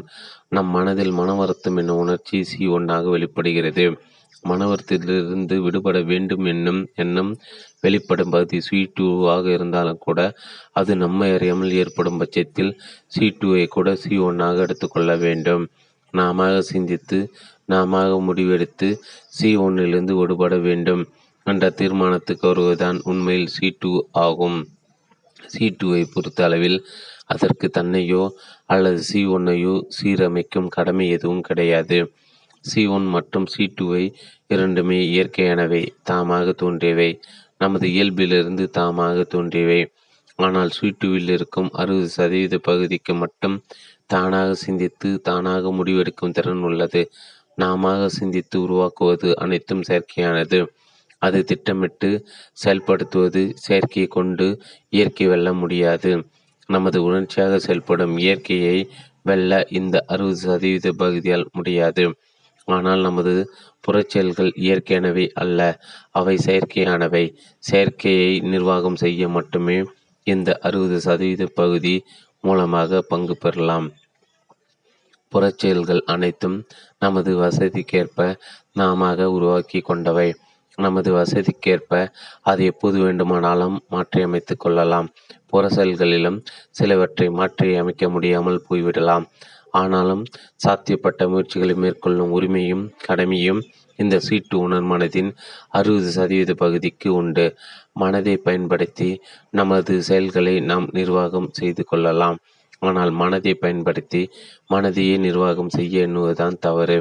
உணர்மனம் என்பது ஒரு விளைவாக ரியாக்ஷனாக இருந்தாலும் அதனால் ஏற்படுவதும் ஒரு விளைவு அல்ல. ஒரு ரியாக்ஷன் அல்ல. அங்கு நாம செய்யக்கூடிய செயல் ஏற்படுகிறது. நாம செய்யக்கூடிய செயல் அறிவுள்ள செயலாக அமைய வேண்டும். அது அறிவற்ற செயலாக அமையக்கூடாது. நிகழ்வுக்கு அறிவு கிடையாது. செயலுக்கு அறிவு உண்டு. நமது செயல் அறிவுள்ள செயலாக அமைவது அனைவருக்கும் நன்று. மனதை பயன்படுத்தி நமது செயல்களை நாம் நிர்வாகம் செய்து கொள்ளலாம். ஆனால் மனதை பயன்படுத்தி மனதையே நிர்வாகம் செய்ய எண்ணுவதுதான் தவறு. நித்திய அனுஷ்டானம் ஸ்ரீ பகவத். ரயில் பயணத்தில் இருந்தேன். நான் பயணம் செய்த இருக்கையை ஒட்டிய ஒரு இளம் வயது பெண் தனது இரண்டு குழந்தைகளுடன் பயணம் செய்தார். பயணத்தின் போது அப்போது தொழுகையில் ஈடுபட்டு வந்தார். நோன்பு காலம் ஆதலால் இரவு தொழுகைக்கு வசதியாக தனது படுக்கையும் வாங்கி கொண்டார். ஒவ்வொரு மாதத்திலும் இப்படி பல இப்படி சில நித்திய அனுஷ்டானங்கள் வலியுறுத்தப்பட்டுள்ளன. தியான அமைப்புகளிலும் பலவிதமான தியானங்கள் கற்றுக் கொடுக்கப்படுகின்றன. ஆற்றுள் கடைசியாக சகஜ தியானமும் வலியுறுத்தப்படுகிறது. ராமகிருஷ்ண பரமஹம்சர் இப்படி கூறுவார் ஒரு பாத்திரத்தை ஒரு முறை விலக்கி விலக்கி சுத்தப்படுத்தி வைத்துவிட்டால் மட்டும் போதாது. நாம் அதனை பயன்படுத்தாவிட்டால் கூட அது தாமாகவே களிம்பி உருவாகி படிந்துவிடும். ஆகவே அதனை திரும்பவும் கழுவி சுத்தமாக்குவதுதான் நமது கடமை. இப்படி எங்கு திரும்பினாலும் நித்தியானுஷ்டானம் பற்றி பிரஸ்திபிக்கப்பட்டு வருகிறது. நித்தியானுஷ்டானம் என்றால் என்ன? அதை செய்வதன் நோக்கம் என்ன? அதை செய்தால் என்ன கிடைக்கும்? செய்யாவிட்டால் என்ன நிகழும்? அனுஷ்டானங்கள் அனைத்துமே மனலயமே நம்முடைய மனம் குவிந்த நிலையில் நமக்கு ஏற்படும் அனுபவங்களை மனலயம் என்று குறிப்பிடுகின்றோம். நமக்கு ஏதாவது ஒரு அனுபவம் ஏற்படுகின்றது எனில் அது இன்ப அனுபவமாக இருந்தாலும் சரி அல்லது துன்ப அனுபவமாக இருந்தாலும் சரி அவை அனைத்துமே மனோலயமே. மனோலயம்தான் அனுபவம். அனுபவம்தான் மனோலயம். நமது வாழ்க்கையும் அனுபவங்களை பிரிக்க முடியுமா? நமது அனுபவங்களை நம் வாழ்க்கை என்று கூறுகிறோம். நமக்கு அனுபவங்களை ஏற்படாவிட்டால் நாம் நம்மை மறந்து தூங்கிவிட்டோம் என்றுதான் அர்த்தம். தூங்கும்போது கூட கனவின் வடிவத்தில் நமது அனுபவங்கள் நம்மை தொடர்ந்து வடு வருகின்றன. நாம் வாழ்ந்திடும் ஒவ்வொரு கணத்திலும் நாம் ஏதாவது ஒரு அனுபவத்துடன் தான் இருந்து வருகிறோம். எல்லா அனுபவங்களும் ஒன்று போல் இருப்பதில்லை. சில இன்பமாக உள்ளன சில துன்பமாக உள்ளன. இன்பங்கள் அன் அனுபவங்கள் எப்போது நமக்கு பிரச்சனையாக இருப்பதில்லை. இன்பம் ஏற்படும் போது எல்லாமே நமக்குள் ஒழுங்குபட்டு விட்டது போல் நாம் நிம்மதியாகி விடுகிறோம். நம்மை மறந்து விடுகிறோம். துன்பம் ஏற்படுவதும் ஏற்படும் போதுதான் நாம் சுய நினைவுக்கு வருகிறோம். நம்மை விடுத்து கொள்ள போராடுகிறோம். வெளிப்படையாக பார்க்கும்போது துன்பம்தான் பிரச்சனைக்குரிய அம்சமாக தோன்றுகின்றது. ஆனால் உண்மையில் இன்பதான் பிரச்சனைக்குரிய அம்சமாகும். இன்பத்தி இன்பத்தின் போதுதான் தேக்க நிலை ஏற்படுகின்றது. நமக்குள் ஏதோ ஒரு பகுதி தன்னை மறந்து நின்று விடுகின்றது. துன்பத்தை பொறுத்த அளவில் அதிலிருந்து விடுபட வேண்டுமென்ற எதிர்ச்செயல் ஏற்பட்டு விடுகின்றது. நமது அனுபவங்கள் அனைத்தும் சீரான ஆறாக ஓட வேண்டும். தேங்கி நிற்பதும் சரியல்ல எதிர் திசையில் முரண்பட்டு ஓடுவதும் சரியல்ல. ஆனால் அப்படி ஒரு நிகழ்வு நடந்து விடுகின்றது. நம்மை அறியாமல் நமக்குள் ஏற்பட்டு விடுகின்றது. நமது அன்றாட வாழ்வின் ஒரு அங்கமாகி விடுகின்றது. தென் தமிழ்நாட்டில் புதிய மலையில் பாவநாசம் காரையாறு நீர்த்தேக்கத்தை அடுத்து பானதீர்த்தம் என்னும் அருவி உள்ளது. அருவிக்கு மேலே காட்டாறு ஒன்று உள்ளது. அந்த ஆறுதான் அருவியாக பல நூறு அடி உயரத்திலிருந்து விடுகிறது.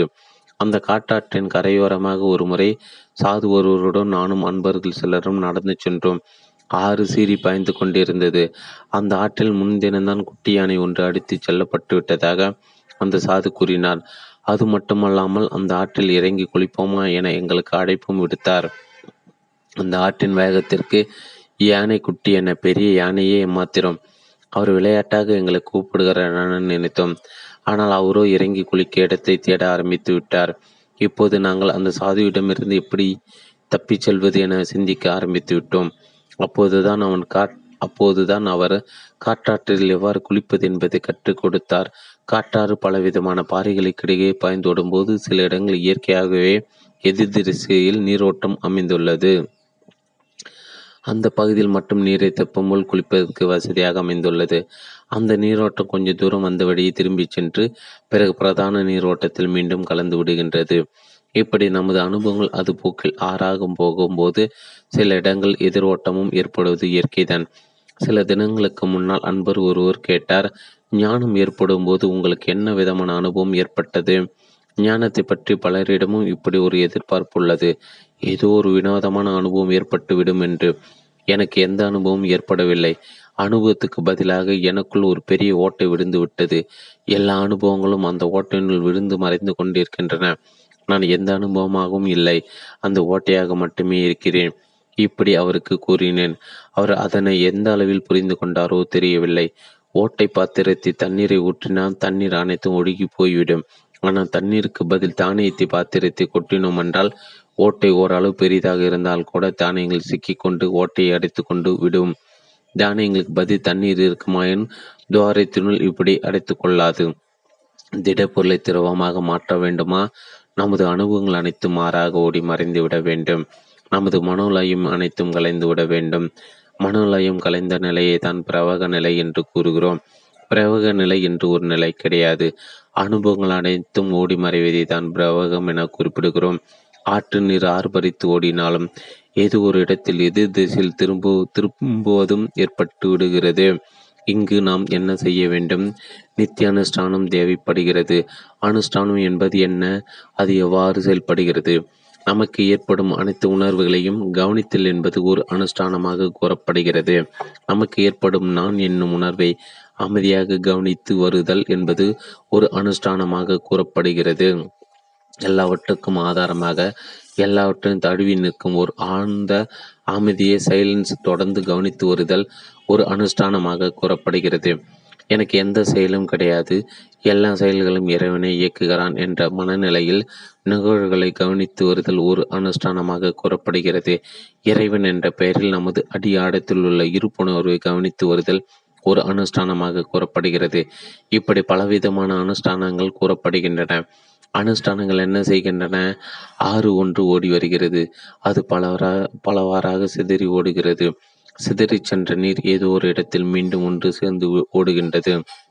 ஆற்று நீர் ஓடிச் செல்ல நாம் பாதையை அமைத்து கொடுத்தோம் என்றால் ஆற்று நீர் சிதறி ஓடாது. நமது அனுஷ்டானங்கள் இப்படித்தான் உதவுகிறது. ஓடி வரும் அனுபவங்களுக்கு இந்த அனுஷ்டானங்கள் யாவும் ஒரு கால்வாயை அமைத்து கொடுக்கின்றன. நமது அணுகுமுறை புரிந்து கொண்டவர்கள் பலரும் ஏற்கனவே பல வகையான அனுஷ்டானங்களை செய்து முடித்தவர்களே. ஏற்கனவே அனுஷ்டானங்கள் பலவற்றை கடந்து வந்தவர்களுக்கு புதிதாக எந்த அனுஷ்டானங்களையும் எடுத்து செய்திட தேவையில்லை. அவர்கள் அனுஷ்டானத்தில் ஈடுபட்ட படாவிட்டாலும் அவர்கள் ஏற்கனவே செய்த அனுஷ்டானங்கள் அவர்களை அறியாமலே அவர்களை பின்பற்றி வரும். அவர்களாக முயன்று எந்த அனுஷ்டானத்திலும் ஈடுபட தேவையில்லை. ஒரு முறை கம்ப்யூட்டர் ஒரு முறை எனக்கு கம்ப்யூட்டர் ஒரு பக்கம் அளவு டைப் செய்ய வேண்டியது ஏற்பட்டது. அது டைப் செய்வது தியானமாகிவிட்டது.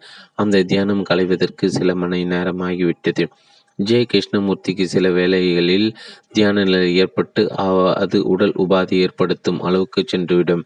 அவருக்கு என்ன ஏற்பட்டது என்று அவராது விசாரித்தால் கூட போதும். அவர் மீண்டும் அந்த நிலைக்கு போய்விடுவார். அதனால் அவரிடம் பலரும் அந்த சந்தர்ப்பங்களில் ஜாக்கிரதையாக தான் நடந்து கொள்ள வேண்டிய வேண்டியது இருந்தது. தியான அனுஷ்டானங்கள் அதிக ஈடுபாடு இல்லாதவர்களுக்கு தான் இத்தகைய நித்திய அனுஷ்டானங்கள் தேவைப்படுகின்றன. நமது அணுகுமுறையில் நாம் ஒருபோதும் இத்தகைய அனுஷ்டானங்களுக்கு முக்கியத்துவம் கொடுத்து எழுதாவிட்டாலும் அனுஷ்டானங்களை அறவே புறக்கணித்து விட வேண்டும் என்று ஆலோசனை வழங்குவதில்லை. நித்திய அனுஷ்டானங்கள் தவறானவை அல்ல. அவை எந்த அளவு எந்த அளவுக்கு ஒருவருக்கு தேவை என்பதே ஒவ்வொருவரும் அவருடைய தகுதிக்கேற்ப முடிவு செய்து கொள்ள வேண்டிய ஒன்றாகும். அகத்தளவில் நாம் செய்வதற்கு எதுவும் இல்லை என்பதை புரிந்து கொள்வதுதான் ஒருவருக்கு நிரந்தர தீர்வாக அமையும். நித்திய அனுஷ்டானம் ஒருவருக்கு நல்ல விதமான சூழ்நிலையை மனநிலையை உருவாக்கி கொடுக்கும். இதனால் நாம் நம் மனதை வெற்றிகரமாக நிர்வாகம் செய்கிறோம் என்ற ஒரு எண்ணமும் நமக்கு ஏற்பட வாய்ப்புள்ளது. மரணத்தை பொறுத்தவரையிலும் நாம் நமது இயலாமை புரிந்து கொள்வது ஒன்று நிரந்தரமான தீர்வை ஏற்படுத்தும். மனதை பொறுத்தவரை வெற்றி மட்டுமே நமது இலக்காக அமையும் போது அது தோல்விதான் முடியும்.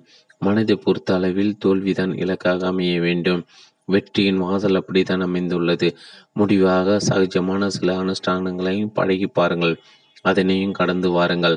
ஆகத்தளவில் நாம் செய்வதற்கு எதுவும் இல்லை என்பதை புரிந்து கொள்வதுதான் ஒருவருக்கு நிரந்தர தீர்வாக அமையும். எல்லாமும் நீயே. ஜென் கதை. ஞான வேட்கை மிகுந்த ஒருவர் உண்மையான குருவை தேடி மெஞ்ஞானம் பெற குதிரையில் ஏறி காடு மேடாய் அலைந்தார். ஒரு மாத காலத்திற்கு பிறகு ஒரு மெய்ஞான குருவை மலைக்குகை ஒன்றில் கண்டுபிடித்தார். வந்தவரின் ஆவலை குரு கேட்டு அறிந்தார். பிறகு நீண்ட நேரம் மௌனமாக அமைந்திருந்தார். வந்தவர் காத்திருந்தார். குரு கண் விழித்தார். பயணி ஏறி வந்த குதிரையை உற்று நோக்கினார். குதிரையை தேடாமல் ஞானத்தை தேடி ஏன் வந்தாய்? என்று கேட்டார். என்னிடம் குதிரை இருக்கிறது சுவாமி என்றார் பயணி. குரு லேசாக சிரித்தார். பிறகு மீண்டும் நீ ஏன் குதிரையை தேடி பிடிக்கக்கூடாது மெய்ஞானம் அறிவது எதற்கு என்று என்றார். அதற்கு இந்த மனிதருக்கு கோபம் வந்தது. என்னிடம் குதிரை இருக்கிறது என்று சொன்னேனே அப்புறம் ஏன் குதிரை தேட வேண்டும் என்று ஆத்திரத்துடன் கேட்டான். குரு சிது சிரித்தபடி சிறிது நேரமான அமைந்திருந்தார். மெய்ஞானம்தான் உன்னிடம் இருக்கிறது. பிறகு ஏன் அதை தேடி அலைய வேண்டும் என்று அமைதியுடன் கேட்டார் குரு.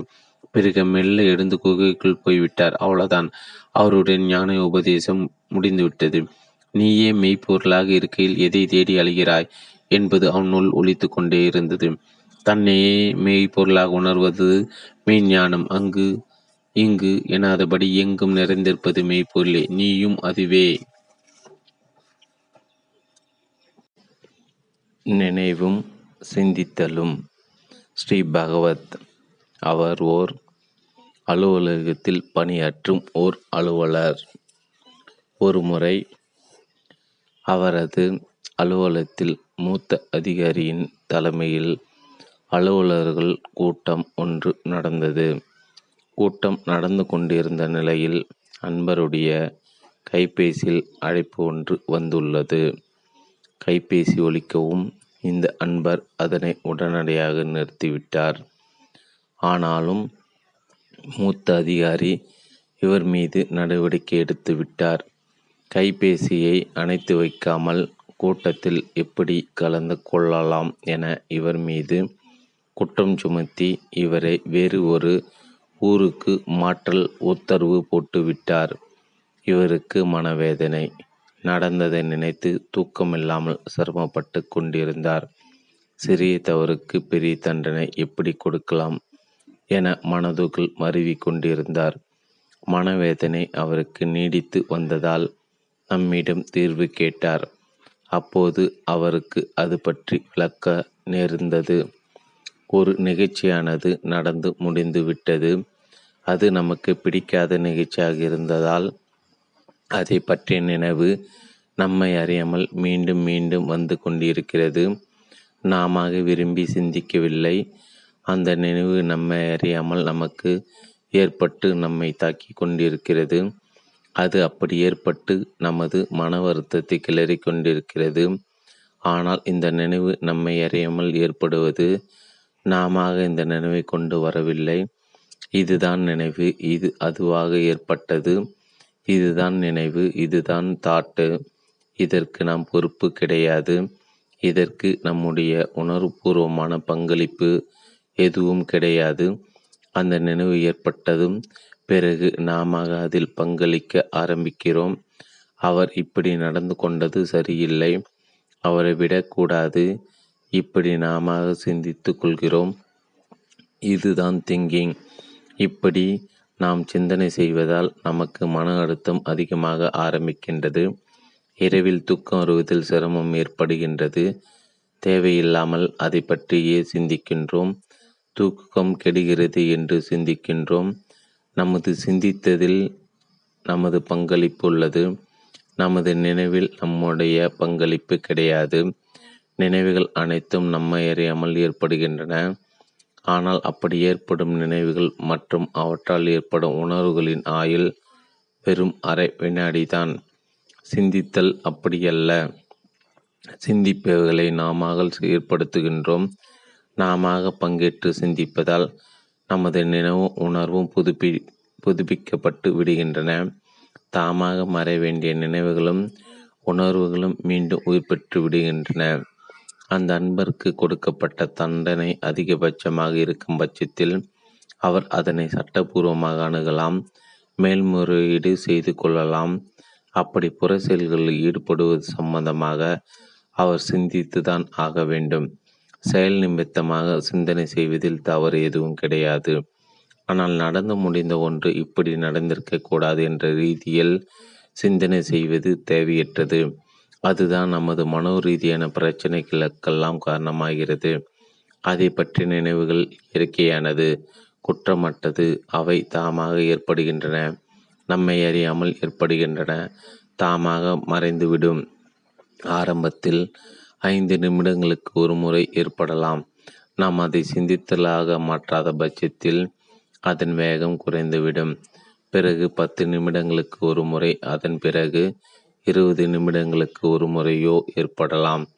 பிறகு சில மணி நேரங்களுக்கு ஒரு முறையோ சில நாட்களுக்கு ஒரு முறையோ ஏற்பட்டு அதன் பிறகு அது ஏற்படாமலே போய்விடலாம். ஆனால் நாம் அதில் பங்கேற்று அதை சிந்தித்தலாக மாற்றிவிடும் போது அது தாமாக மறையாது. அது ஆத்திரமாகவும் வெளிப்படலாம் அல்லது மாறாத வன்மமாக நம்மிடவே குடியேறிவிடவும் செய்யலாம். அதை நினைவாக மட்டும் இருக்கும் பட்சத்தில் அது ஒருபோதும் வன்மமாக மாறாது. உணர்வுகள் அனைத்தும் வெளிப்பட்டு மறைந்துவிடும். ஆனால் வன்மங்கள் அனைத்தும் மறைந்திருக்கும் நிலையில் பழி வாங்க துடித்திருக்கும். ஒருவரை விடக்கூடாது என்று மீண்டும் மீண்டும் சிந்திப்போமானால் அதுவே வன்மமாக நமக்குள் பதவியாகிவிடும்.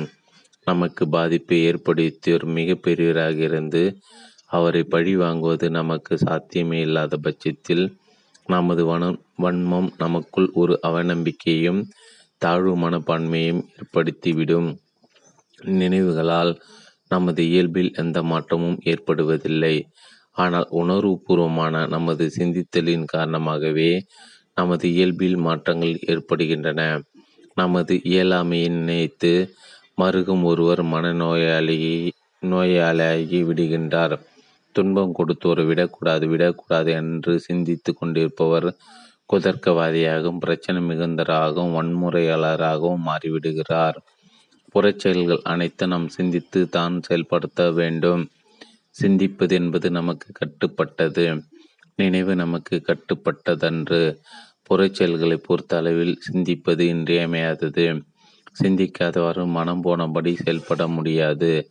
புறச்செயல்கள் அனைத்தும் சிந்தித்துதான் செயல்படுத்த வேண்டும். புறச்செயல்கள் பொறுத்த அளவில் நல்லது கெட்டது உண்டு. உயர்ந்தது தாழ்ந்தது உண்டு. செய்ய வேண்டியது செய்ய வேண்டாதது உண்டு. சிந்தித்தலை பொறுத்த அள அளவில் இத்தனை வேறுபாடுகளும் உண்டு. அதன் அடிப்படையில் தான் நமது செயல்கள் வெற்றி பெறும். அகச்செயலை பொறுத்த அளவில் நல்லது கெட்டது கிடையாது. உயர்ந்தது தாழ்ந்தது கிடையாது. தேவையானது தேவையற்றது கிடையாது. நினைவுகள்தாம் அகச்செயல் அவற்றில் இந்த பிரிவுகளோ பாகுபாடுகளோ கிடையாது. இத்தகைய பிரச்சனை ஒன்றுடன் மருத்துவர் ஒருவர் தனது துணையுடன் நம்மை சந்தித்தார். அவர்களுக்கு ஒரே குழந்தை அந்த குழந்தை இரண்டு வயதில் இறந்து போய்விட்டது. அது நிகழ்ந்து சில மாதங்களுக்கு பிறகு நம்மை சந்தித்தார்கள். மருத்துவர் கூறினார் எங்கள் குழந்தை இறந்தது எங்கள் வாழ்க்கையில் நிகழ்ந்த மாபெரும் துயரம். நான் என்னை ஓரளவு நிலைப்படுத்தி கொண்டேன். ஆனால் எனது மனைவியால் இன்னும் அந்த வேதனையிலிருந்து விடுபட முடியவில்லை. அது அவருக்கு உடல் ரீதியாக மன ரீதியாக பல பிரச்சனைகளை கொண்டு வர ஆரம்பித்து விட்டது மனோ தத்துவ நிபுணரை சந்தித்தும் தீர்வு கிடைக்கவில்லை. இந்த பிரச்சனையை நாங்கள் எப்படி அணுகுவது? இந்த பிரச்சனையிலும் அவர்கள் புரிந்து கொள்ள வேண்டியது நினைவு என்றால் என்ன? சிந்தித்தல் என்றால் என்ன என்பதுதான். இது பற்றி அவர்களிடையே உரையாடினோம். உங்களுடைய குழந்தை இறந்து போனது மாபெரும் துயரம். அதனால் அதை பற்றிய நினைவுகள் மீண்டும் மீண்டும் ஏற்படுவதும் அதனால் துயரமான உணர்வுகள் ஏற்படுவதும் தவிர்க்க முடியாத ஒன்றுதான். ஆனால் அவை வெறும் நினைவுகளால் மட்டும் இருப்பதில் எந்த பிரச்சனையும் கிடையாது. நினைவுகளை சிந்தித்தலாக மாற்றும் போது தான் பிரச்சனை. தாட்டை திங்கிங்காக மாற்றும் போது தான் பிரச்சனை. உங்கள் வாழ்க்கையில் நிகழ்ந்த துயரமான சம்பவத்தின் நினைவு உங்களுக்குள் உங்களை அறியாமல் ஏற்படுகிறது. குழந்தை இழந்தது மாபெரும் இழப்பு. அதை பற்றி நினைத்து துயரப்படுவது தானே நியாயமானது. துயரப்படாமல் இருப்பது தான் நியாயமற்றது. இப்படி நாம் நமது நினைவுகளை நியாயப்படுத்துகிறோம். அப்படி நியாயப்படுத்துவதன் மூலம் நாம் நமது நினைவுகளை சிந்தித்தலாக மாற்றி விடுகிறோம் தாட்டை திங்கிங்காக மாற்றி விடுகிறோம் இதனால் தாமாக ஏற்பட்ட நினைவுகளில் நாம முன் வந்து பங்கு பெற ஆரம்பிக்கின்றோம். நம்முடைய துயரத்தை நாமே மனமோ வந்து ஏற்றுக்கொள்கிறோம். ஆனால் அந்த துயரத்தை நம்மால் தாங்க முடியவில்லை. இதே துடிப்பு அதிகமானது நம்மை பயமுறுத்துகின்றது. எந்த நேரத்தில் மயக்கம் ஏற்பட்டு விடலாம் எந்த நேரத்தில் மனமுறிவு ஏற்பட்டு விடலாம் என சிந்திக்கின்றோம். இதனால் நமது நினைவுகள் யாவும் சிந்தித்தலாக மாறி விடுகின்றன. தாட்டை அனைத்தும் திங்கியாக மாறிவிடுகின்றன நினைவுகள் தார்ஸ் தாமாக ஏற்படுகின்றன. தாமாக ஏற்பட்டவை தாமாக மறைந்து விடுகின்றன. நினைவுகளும் அவற்றால் ஏற்படும் துயர உணர்வுகளும் தாமாக ஏற்பட்டு தாமாக மறைந்து விடுகின்றன. அவற்றை சீரமைக்க நமது முயற்சி எதுவும் தேவையில்லை. அவை சிந்தித்தலாக திங்கிங்காக மாறும்போது தான் பலம் பெறுகின்றன. அவற்றை சீரமைக்க போராடிய நாம் தோற்கும்போது அவை மன அழுத்தமாக நமக்குள் பதிவாகி விடுகின்றன. மனவியதையாக மாறிவிடுகின்றன. நினைவையும் சிந்தித்தலையும் தாட் அண்டு திங்கிங்கை நாம் புரிந்து கொண்டு நினைவுகள் குறுக்கிட தேவையில்லை என்பதை புரிந்து கொள்ளும் போது அனைத்து தீர்வுகளும் தாமாக ஏற்படுகின்றன. நினைவையும் சிந்தித்தலையும் நாம் புரிந்து கொண்டு நினைவுகளில் குறுக்கிட தேவையில்லை என்பதை புரிந்து கொள்ளும் போது அனைத்து தீர்வுகளும் தாமாக ஏற்படுகின்றன. ஜென் கதை அவசரம். ஓர் இளைஞன் சிறந்த வால் பயிற்சி பெறுவதற்காக குருவை தேடி புறப்பட்டான். வல்லமை வாய்ந்த குரு ஒருவர் மலையில் மீது இருப்பதாக சொன்னார்கள். இளைஞன் அவளோடு மலையேறி சென்று குருவை கண்டான். வணங்கினான் தன் வேண்டுகோளை தெரிவித்தான். குருவே நான் கடினமாக உடைத்து தீவிரமாக பயிற்சி எடுத்தால் எவ்வளவு காலத்தில் வல்லமை பெற முடியும்? என்று கேட்டான். பத்து ஆண்டுகள் பிடிக்கும் என்றார் ஆசான். என் தந்தை தள்ளாத வயதில் இருக்கிறார். நான் அவ்வளவு காலம் இங்கே தங்கியிருக்க முடியாது. நான் சீக்கிரம் ஊர் திரும்பி அவரை கவனிக்க வேண்டும்.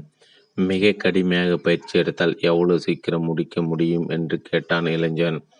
அநேகமாக முப்பது ஆண்டுகள் பிடிக்கலாம் என்றார் அவர். என்ன இப்படி சொல்கிறீர்கள்? முதலில் பத்து ஆண்டுகள் என்று தானே சொன்னீர்கள். கடுமையாக பயிற்சி எடுத்தால் சீக்கிரம் முடிக்கும் அல்லவா? என்றான் அவன். அப்படியா? அப்படி சீக்கிரம் கற்க வேண்டுமானால் சுமார் எழுபது வருடங்கள் என் கூட நீ இருக்க வேண்டி வரும் என்றார் குரு.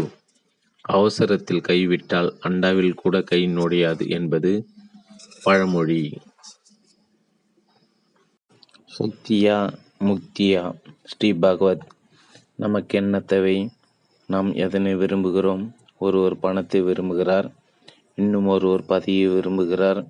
ஏன் அப்படி விரும்புகிறீர்கள் என்று அவரை கேட்டால் அவர் என்ன சொல்வார்? பணம் எனக்கு மகிழ்வை தருகிறது.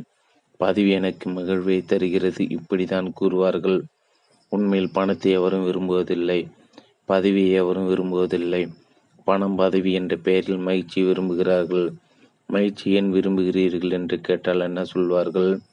மகிழ்ச்சி எனக்கு மகிழ்ச்சியை தருகிறது. மகிழ்ச்சியாகவே மகிழ்ச்சியை விரும்புகிறேன் இப்படி தான் கூறுவார்கள். மகிழ்ச்சி விரும்புவதற்கு எந்த காரணமும் தேவையில்லை. மகிழ்ச்சி ஏற்படும் போது நமக்குள் போராட்டம் எதுவும் இருப்பதில்லை. அதில் ஒரு நிறைவுத்தன்மை ஏற்பட்டு விடுகிறது. தன்னை மறந்த ஒரு சாந்தி நிலை ஏற்பட்டு விடுகிறது. மகிழ்ச்சிக்கு எதிரானது தான் துயரம். மற்றும் மனவேதனை. வேதனையை நாம் விரும்புவதில்லை.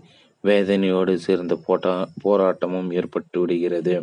வேதனையில் நாம் நம்மை மறக்க முடியாது. நமது போராட்டங்கள் யாவும் நம்மை நினைவூட்டி கொண்டே இருக்கின்றன. மகிழ்ச்சியை விரும்புகிறோம் அது கிடைக்கிறது. இதில் ஒரு ஒழுங்குமுறை இருக்கிறது விரும்பினோம் கிடைத்தது. ஆனால் மனவேதனை எவரும் விரும்புவதில்லை. எவராது மனவேதனை விரும்புவார்களா? ஆனால் அதுதான் நம்மை துரத்துகிறது. ஏன் இப்படி? மகிழ்ச்சிக்கும் மனவேதனைக்கும் ஆதாரம் ஒன்றே ஒன்றுதான். மகிழ்ச்சி ஒரு கிளையாகவும் மனவேதனை பிரிவு ஒரு கிளையாகவும் உள்ளது. ஆனால் இரண்டு நிலைகளையும் தாங்கி நிற்கும் அடிமரம் மற்றும் ஒன்றுதான். அதுதான் எதிர்பார்ப்பு எக்ஸ்பெக்டேஷன் எல்லோரும் செல்போன் வைத்திருக்கிறார்கள். ஒரு உதாரணம் ஆனால் உங்களால் ஒரு செல்போன் கூட வாங்க வசதி இல்லை. செல்போன் மீது உங்களுக்கு ஆசை. இந்நிலையில் நண்பர் ஒருவர் செல்போன் ஒன்றை உங்களுக்கு பரிசளிக்கிறார். உங்களுக்கு மகிழ்ச்சியோ மகிழ்ச்சி. எதிர்பார்ப்பு நிறைவேறியதால் மகிழ்ச்சி.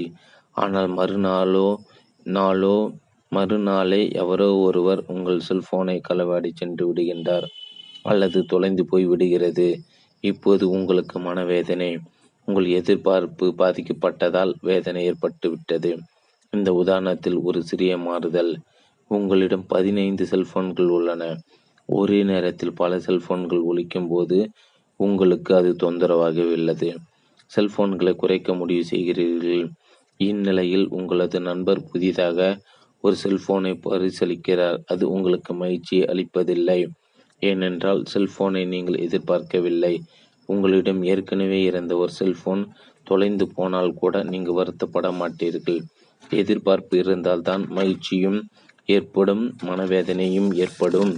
மனவேதனை மனவேதனையினால் பாதிக்கப்படும் பலரும் மகிழ்ச்சி இல்லாவிட்டாலும் கூட பரவாயில்லை. மனவேதனை இல்லாமல் இருந்தால் போதும் என்ற நிலைமைக்கு வந்து விடுகின்றனர். மனவேதனை நிர்ணயிப்பது எது? எதிர்பார்ப்பு இல்லாத நிலையில் மனவேதனை கிடையாது. எதிர்பார்ப்புக்கு விரோதமாக எது நிகழ்ந்தாலும் அது மனவேதனை ஏற்படுத்துகிறது. எதிர்பார்ப்பு தான் நமது மனவேதனையை தீர்மானிக்கிறது. Expectation in the deciding factors of our sorrow எதிர்பார்ப்பு தான் காரணம். எதிர்பார்ப்பு இல்லாமல் இருந்தால் பிரச்சனைகளே இருக்காது முரண்பாடுகளே இருக்காது மனவேதனையே இருக்காது. ஆனால் எதிர்பார்ப்பு எதுவும் இல்லாமல் இருக்க வேண்டும் என்பதை ஒரு எதிர்பார்ப்பாக அமைந்து விடுகிறது எதிர்பார்ப்பை எவ்வாறு தான் நிர்வாகம் செய்வது? நாம் எல்லாவற்றையும் எதிர்பார்ப்பதில்லை. இன்பம் தருபவற்றை மட்டுமே நம்ம எதிர்பார்க்கிறோம். இன்பம் நாட்டுமே எதிர்பார்ப்பை நம்மிடம் குட்டி வருகிறது. மனவேதனை இல்லாமல் இருக்க வேண்டும் என்பது என்பதும் ஒரு இன்ப நாட்டமே. இன்ப நாட்டம் எதிர்பார்ப்பை அடைத்து வருகிறது. எதிர்பார்ப்பு இன்பத்தோடு சேர்த்து துன்பத்தையும் அடைத்து வந்து விடுகிறது. மனவேதனையும் கொண்டு வந்து விடுகிறது. மத ஆன்மீக நூலோர் இதையே சொர்க்கம் நரகம் என்றும் விவரிக்கின்றனர். இன்ப அனுபவங்களை மகிழ்ச்சி சுர்க்கம் என்றும் கூறுகின்றனர் துன்பத்தை மனவேதனை நரகம் என்றும் கூறுகின்றனர். இன்பம் இல்லாமல் இருந்தாலும் பரவாயில்லை. துன்பம் இல்லாமல் இருந்தால் போதும். மனவேதனை இல்லாமல் இருந்தால் போதும். இப்படி இரண்டையும் புறக்கணிக்கும் நிலையை தான் முக்தி என விவரிக்கின்றனர் இன்பம் என்பது என்ன? துன்பம் என்பது என்ன? எதிர்பார்ப்பு என்பது என்ன? இன்பம் என்பது ஒரு உணர்வு. அதுபோல் துன்பம் என்பது ஒரு உணர்வே. சில அனுபவங்கள் இன்பமாக உள்ளன சில அனுபவங்கள் அனுபவங்கள் துன்பமாக உள்ளன. இரண்டு விதமான அனுபவங்களும் உணர்வுகளாகவே உணர்வாகவே வெளிப்படுகின்றன. எதிர்பார்ப்பு ஆசை என்பது உணர்வா? எதிர்பார்ப்பு என்பது உணர்வல்ல ஆசை என்பது உணர்வல்ல. உணர்வுகளின் மீது கொள்ளும் ஈடுபாடுதான் எதிர்பார்ப்பு. ஆசை இன்பம் என்பது உணர்வு. இன்பத்தின் மீது கொண்டுள்ள ஈடுபாடுதான் எதிர்பார்ப்பு ஆசை. இன்பம் என்பது ஒரு அனுபவம். எதிர்பார்ப்பு ஆசை என்பது ஒரு அனுபவம் அன்று இன்பம் வேதனை ஆகியவை நமது உணர்வு சம்பந்தப்பட்டவையாகும். அவை யாவும் நமது உணர்வில் கான்சியஸில் ஏற்படும் உணர்ச்சிகளாகும் அனுபவங்களாகும். எதிர்பார்ப்பு என்பது உணர்ச்சியோ அனுபவமோ அன்று. அது நமது அறிவில் இன்டலெக்டில் ஏற்படும் முழு தேர்வு முடிவு தேர்வு ஆகும். நமது உணர்வு என்பது ஒரு ஆதார நிலை. அதுவும் அனுபவம் அன்று. அந்த ஆதார உணர்வை உணர்வே அனுபவிக்கவே முடியாது. அதுதான் உணர்வு நிலை ஆதார நிலை. அந்த ஆதாரத்தில் ஏற்படும் உணர்ச்சிகளை மட்டுமே உணர முடியும். உணர்ச்சிகள் மட்டுமே அனுபவமாகும். நமது உணர்ச்சிகள் அனைத்தும் ஆதாரமாக இருக்கும் உணர்வு நிலையில் உருவாகும் சக்தி நிலை எனர்ஜி ஃபீல்டுகளாகும் இன்பம் என்பது ஒரு சக்தி நிலை துன்பம் என்பதும் ஒரு வித சக்தி நிலையே. நமது ஒவ்வொரு விதமான உணர்ச்சிகளும் ஒவ்வொரு விதமான சக்தி நிலையே நாம் ஒவ்வொருவருக்கும் ஒவ்வொரு விதமான மன இயல்பு மனப்பதிவுகள் உள்ளன. நாம் எதிர்கொள்ளும் சூழ்நிலைகளுக்கு ஏற்றவாறு நமது இயல்பு நமது உணர்நிலை உணர்வு நிலையில் ஒரு சக் ஒருவித சக்தி இயக்கத்தை ஏற்படுத்துகின்றது. இதனையே உணர்ச்சியாக நாம் உணர்கின்றோம். இவை அனைத்தும் ஒவ்வொரு விதமான சக்தி நிலை எனர்ஜி ஃபீல்டு மட்டுமே. ஒவ்வொரு மனிதரும் இப்படி ஒவ்வொரு கணத்திலும் ஏதாவது ஒரு சக்தி நிலையின் வெளிப்பாட்டை அனுபவம் செய்து வருகிறார். நாம் ஏதாவது ஒரு அனுபவத்தில் இருக்கிறோம் என்றால் நாம் ஏதாவது ஒரு சக்தி நிலையின் வெளிப்பாட்டை உணர்ந்து கொண்டிருக்கிறோம் என்பதுதான் பொருள். இன்பமான அனுபவம் நமக்கு பிடித்திருக்கிறது. அது ஒரு சக்தி நிலையின் வெளிப்பாடே. துன்பமான அனுபவம் நமக்கு பிடிக்கவில்லை. அதுவும் ஒரு சக்தி நிலையின் வெளிப்பாடே. இன்ப உணர்வின் போது நாம் நம்மை மறந்து விடுகிறோம். துன்ப நிலையின் போது நாம் அதனை மாற்றியமைக்க போராடுகிறோம். போராட்டம் என்றால் என்ன? நமக்கு ஏற்படும் சக்தி நிலையை நமது விருப்பத்திற்கேற்ற வகையில் மாற்றியமைக்க முயல்வதுதான் போராட்டமாகும். இன்பங்கள் நம்மை போராட தூண்டுவதில்லை. ஆனால் இன்பத்தின் ஆடும் போக்குதான் நம்மை போராட தூண்டுகின்றது. சராசரி மனிதரும் சக்தி நிலையை மாற்றியமைக்க போராடுகிறார். ஆன்மா சாதகரும் சக்தி நிலையை மாற்றியமைக்க போராடுகிறார். சராசரி மனிதர் பொறுத்த அளவில் நமது பிரச்சனைகளுக்கெல்லாம் காரணம் தனது சூழ்நிலை தான் என்ற முடிவுக்கு வருகிறார். ஆனால் சூழ்நிலை சீரமைக்க போராடுகிறார். ஆன்மீக சாதகரை பொறுத்த அளவில் தனது பிரச்சனைகளுக்கு காரணம் தனது மன இயக்கமே என்ற முடிவுக்கு வந்து தனது மன இயக்கத்தை சீரமைக்க போராடுகிறார். மன இயக்கத்தை சீரமைப்பது என்றால் என்ன? புற சூழ்நிலை சீரமைக்காமல் அக உணர்வுகளை மட்டும் அகத்தில் தோன்ற உணர்ச்சிகளை உணர்ச்சிகளை மட்டும் சக்தி நிலைகளை மட்டும் சீரமைப்பதாகும். அதை எவ்வாறு சீரமைப்பது? அகத்தி சீரமைக்கும் நோக்கில்தான் தவ தியான முயற்சிகள் அனைத்தும் கொடுக்கப்பட்டுள்ளன. நமக்கு கொடுக்கப்படும் தியான முயற்சிகள் இரு வகையாக அமைக்கப்பட்டுள்ளன. இதில் ஒன்று சுத்தப்படுத்தும் சிகிச்சை முறை. இரண்டாவது சக்தி நிலை உருவாக்கி மேம்படுத்தும் முறை. சுத்தப்படுத்தும் சிகிச்சை முறை தெரபியும் ஒரு தியானமாகவே அமைத்து கொடுக்கப்படுகிறது. இன்ப உணர்ச்சியின் போது எவரும் பிரச்சனை உள்ளவர்களாக இருக்க மாட்டார் துன்பத்தின் போதுதான் ஒருவர் பிரச்சனை உள்ளவராகவும் போராட்டம் உள்ளவராகவும் மாறிவிடுகிறார். அந்நிலையில் சிகிச்சை முறை தியானம் தேவைப்படுகிறது. சிகிச்சை முறை தியானம் என்பது என்ன? நமக்கு ஏற்படும் உணர்ச்சிகளை அப்படியே ஏற்றுக்கொள்வதுதான் இந்த தியானம். நமக்கு பயமோ வருத்தமோ கோபமும் ஏற்பட்டு அது நமக்குள் ஒரு உணர்ச்சி சூழலை ஏற்படுத்தி சுழன்று கொண்டிருக்கும் போது நாம் அந்த உணர்ச்சியை எதிர்ப்பு செய்து எதுவும் செய்யாமல் உணர்ந்து வருவோமானால் இதுவே சுத்தப்படுத்தும் தியானம். இதுவே சிகிச்சை முறை தியானம். இந்நிலையில் நமது உணர்ச்சிகளின் இறுக்கம் தளர்ந்து விடுகின்றது. சூழலாக இருந்த அவற்றின் இயக்கம் மென்மையடைந்து நளினமான ஆறாக ஓட ஆரம்பிக்கின்றது.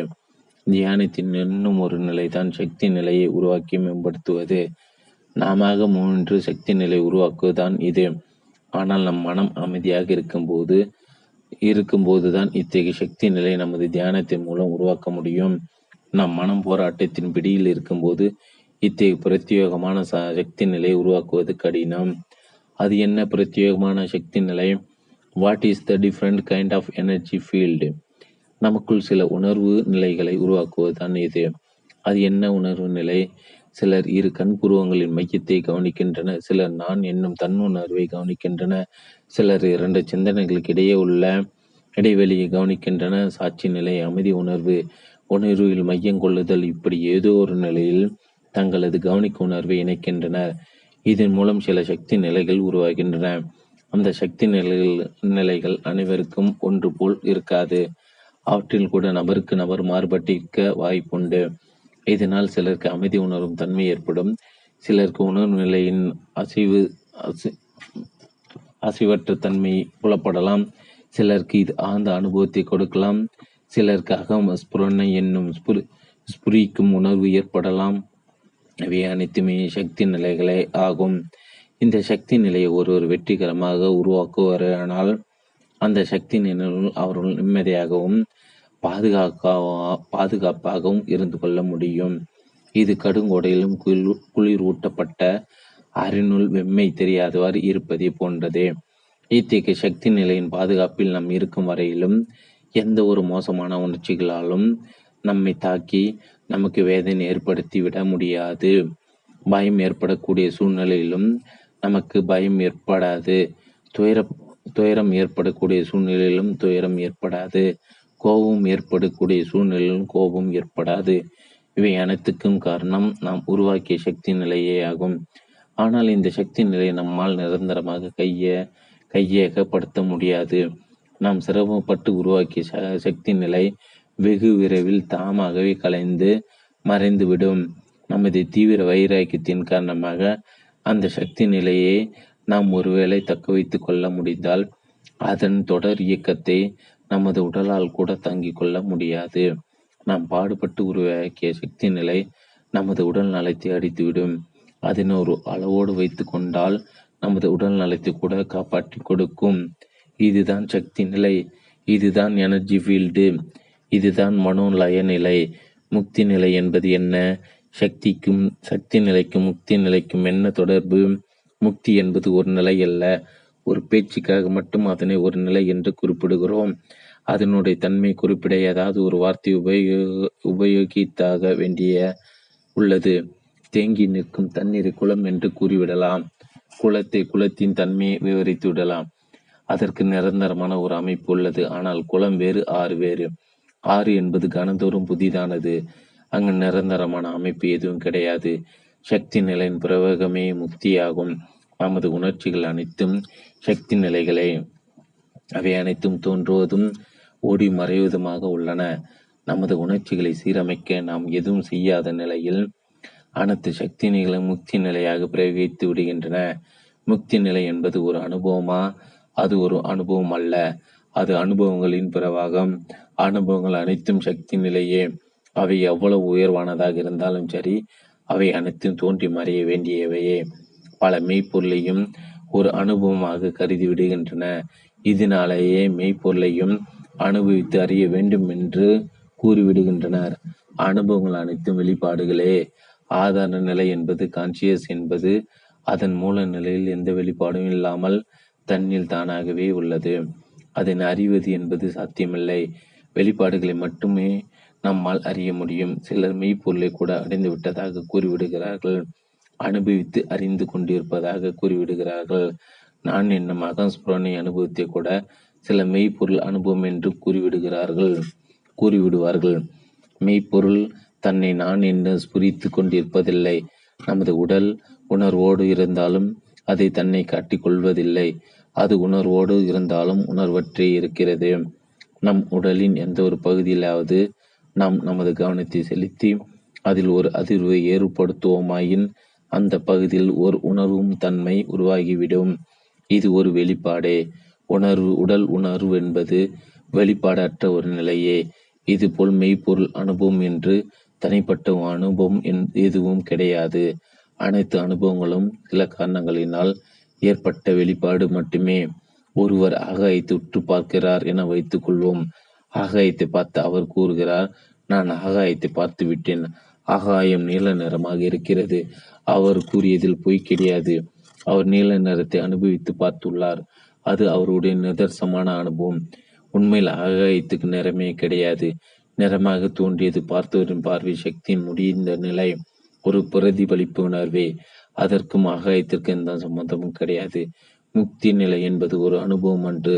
அது ஒரு உயர்நிலை அனுபவம் கிடையாது. நமது மன உணர்ச்சிகளின் நிரந்தர பிரவாகமே முக்தி நிலையாகும். நம் மன இயக்கத்தின் இயல்பான நிலையே முக்தி நிலைதான். முக்தி நிலை நம் மன ரீதியான அனைத்து பிரச்சனைகளும் தாமாக தீர்வடைகின்றன. நாம உருவாக்கிய நிலை எதுவாயினும் அது முக்தி அல்ல அது சக்தி நிலையே நாம உருவாக்குவது என்பது ஒருவித சக்தி நிலையை இன்னும் ஒரு விதமான சக்தி நிலையாக மாற்றியமைப்பதே சமாதி நிலை என்ற பெயரிலோ அல்லது சகஜ சமாதி என்ற பெயரிலோ ஆதாரமான உணர்வு நிலையை அனுபவித்து விட முடியாது. நாம் அனுபவிப்பது அனைத்தும் அந்த ஆதார நிலையின் வெளிப்பாடே. வெளிப்பாடுகள் அனைத்தும் பிரயோகித்து மறைந்துவிட வேண்டும். சக்தி நிலையில் ஏற்படும் பிரச்சனையான உணர்வுகளும் கூட தாமாக தீர்வு பெற்று விடுகின்றன. சக்தி நிலையை மாற்றியமைக்க முனைந்தோறும் எதிர்ப்பு அம்சம் உயிர் பெற்று விடுகிறது. சக்தி நிலை சம்பந்தமாக நமக்கு எந்த வேலையும் கிடையாது என்பதே அறிவுபூர்வமாக புரிந்து கொள்ளும் போது நமது புரிதலில் மட்டும் செயல்படுகிறது. நமது சக்தி நிலை எதிர்பார்ப்பற்று இயங்குகிறது. சக்தி நிலை அனைத்தும் இயல்பாக தோன்றி இயல்பாக மறைகின்றது. ஒவ்வொரு சக்தி நிலையும் அடுத்து வரும் சக்தி நிலை அனுபவிக்கவோ புறக்கணிக்கவோ முனைவதில்லை. இணைந்தே பிரவிக்கிறது ஆறாக பிரவிக்கிறது துயரம் என்பது ஒரு சக்தி நிலை அதன் அடுத்து என்ன வருகிறது? வேதையின் என்னும் பாதிக்கப்பட்ட உணர்வு தான் அதன் அடுத்து வருகிறது. அந்த வேதனை உணர்வானது துயரத்தை மாற்ற முனைந்தால் அங்கு முரண்பாடு தோன்றுகின்றது. சக்தி நிலையோடு சக்தி நிலை முரண்பாடும் நிகழ்வும் ஏற்படுகின்றது. சக்தி நிலைகள் அனைத்தும் முரண்பாடு இல்லாமல் ஒன்றன்பின் ஒன்றாக இணைவதுதான் பிரவக நிலை. இணைவது என்பது என்ஜாயிங் அல்ல என்ஜாயிங் வித் லைஃப் எனர்ஜி. முக்தி நிலை என்பது ஒரு அனுபவம் அன்று நமது அனுபவங்களை பிரவேகமே முக்தி நிலையாகும். அனுபவங்கள் எவ்வளவு உயர்வானதாக இருந்தாலும் சரி அவை அனைத்தும் தோன்றி மறைய வேண்டியவையே. சரணாகதி ஸ்ரீ பகவத். சரணாகதி தத்துவம் என்பது ஆன்மீக உலகில் மிகவும் சிறப்பித்து பேசப்படும் ஒரு தத்துவமாகும். பக்தி மார்க்கத்தின் உச்ச நிலையை நிலையாக கருதப்படுவதுதான் சரணாகதி ஆகும். நம்பிக்கை ஆதாரமாக கொண்டு செயல்படுவதுதான் சரணாகதி. ஏன் சரணாகதி அடைய வேண்டும்? எதற்காக சரணாகதி அடைய வேண்டும் என்று நாம் கேள்வி கேட்க ஆரம்பித்தோமாயின் அங்கு நம்பிக்கை ஏற்பட வாய்ப்பில்லை. நம்பிக்கை உறுதி பெறாத நிலையில் சரணாகதி ஏற்படவும் வாய்ப்பு கிடையாது. எந்த கேள்வியும் கேட்காமல் சரணடைந்தால் மட்டுமே சரணாகதி ஏற்பட சாத்தியம் உண்டு ஒரு முறை திருப்பூர் சென்றிருந்த போது அரவிந்த அன்னையின் பக்தர்களில் பக்தர்கள் சிலரிடம் உரையாட நேர்ந்தது. பெண் பக்திகள் சிலர் தங்கள் கருத்தை கூறினர். எங்களுக்கு தீய உணர்வுகள் எவையாவது ஏற்படும் போது நாங்கள் அவற்றை அன்னையிடம் ஒப்படைத்து விடுவோம். அன்னை எங்களது தீய உணர்வுகளை சரி செய்து விடுவார்கள். அப்போது அவர்களுடன் பேச நேர்ந்தது. நமக்கு வரவேண்டிய உணர்வுகள் நம்மிடத்தை ஏற்படுத்தாலும் நாம அவற்றை கொண்டு வரவில்லை. அவை நம்மை அறியாமல் ஏற்படுகின்றன. உண்மையில் மோசமான தீய உணர்வுகள் எவையும் நமக்கு ஏற்படக்கூடாது என்று என்றுதான் நாம் திட்டமிட்டு இருப்போம். ஆனால் நமது விருப்பத்தை மீறி நமக்குள் தீய உணர்வுகள் ஏற்பட்டுவிடும். நமக்குள் ஏற்படும் உணர்வுக்கெல்லாம் நாமே பொறுப்பு என நாம் தவறாக புரிந்து கொள்கிறோம் நாம் ஒரு சினிமாவில் நடிப்பதாக வைத்துக்கொள்வோம். டைரக்டர் நம்மிடம் கோபத்தை வெளிக்காட்டும்படியாகவோ அல்லது பயத்தை காட்டும்படியாகவோ நடிக்கச் சொல்கிறார். அப்போது நாம் நாம கோபத்தையோ பயத்தையோ வெளிக்காட்டுகிறோம். ஆனால் நம்முடைய யதார்த்த வாழ்க்கையில் நாம் நமது உணர்வுகளை நாம முயன்று வெளிப்படுத்துவது இல்லை. நமது உணர்வுகள் அனைத்தும் நம்மை அறியாமல் தாமாக வந்துவிடுகின்றன ஆனால் நம்மை அறியாமல் ஏற்பட்ட உணர்வுகளை நாம் நாம ஏற்படுத்திய உணர்வுகளாக எடுத்துக்கொள்கிறோம். அதனால் அதனை சீரமைக்கும் பொறுப்பையும் நாம் எடுத்துக்கொள்கிறோம். அப்படி சீரமைக்கும் பொறுப்பை நாம் எடுத்துக்கொள்ளாவிட்டால் என்ன ஆகும்? ஒரு முறை அன்பர் ஒருவர் ஒரு பிரச்சினை கூறி தீர்வு கேட்டார். எனக்கு சுலபமாக கோபம் ஏற்பட்டு விடுகிறது. ஆனால் அதனை கட்டுப்படுத்துவதுதான் சிரமமாக உள்ளது. கோவப்படுவது சுலபமாக உள்ளது கட்டுப்படுத்துவது கடினமாக உள்ளது.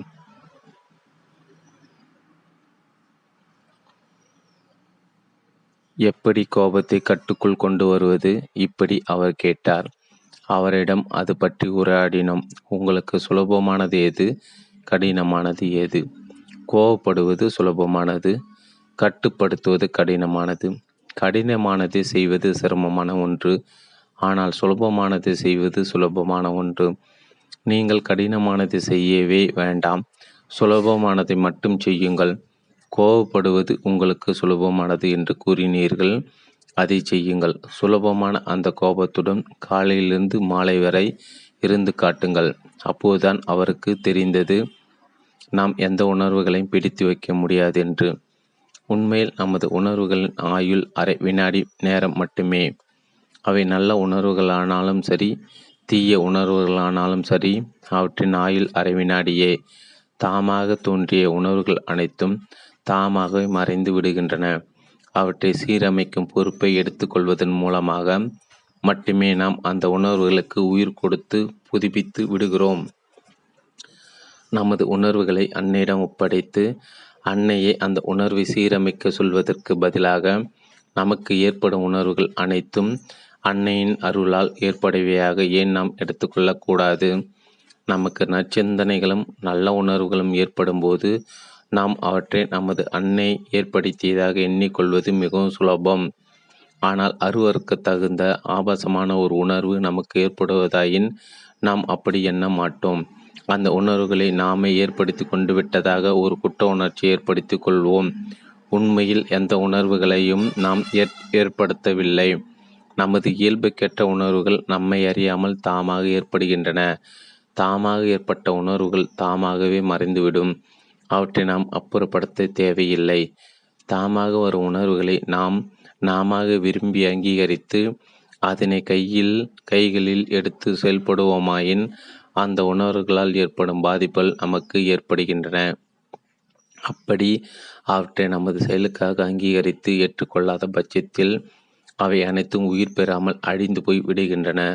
உங்களுக்குள் ஏற்படும் நல்ல உணர்வுகளும் தீய உணர்வுகளும் அன்னையை ஏற்படுத்தியதாக எண்ணிக்கொண்டாலும் ஒன்றுதான் அல்லது அவற்றை தாமாக ஏற்பட்டவையாக எடுத்துக்கொண்டாலும் ஒன்றுதான்.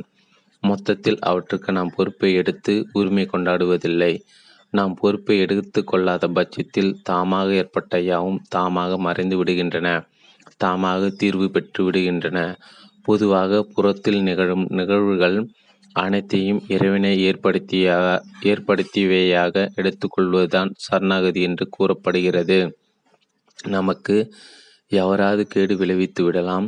நமது பொருளை அபகரித்து சென்று விடலாம். இதனை இறைவன் ஏற்படுத்திய செயலாக இறைவன் வழங்கிய பிரசாதமாக ஏற்றுக்கொள்வதுதான் சரணாகதி என்று கூறப்படுகிறது. இது தவறு. இது சரணாகதியே அல்ல. இது சரணாகதி தத்துவம் அல்ல. இதுதான் சோம்பல் தத்துவம். நடப்பைகளை சீரமைக்க நாம் அனைவரும் கடமைப்பட்டவர்களாவோம்.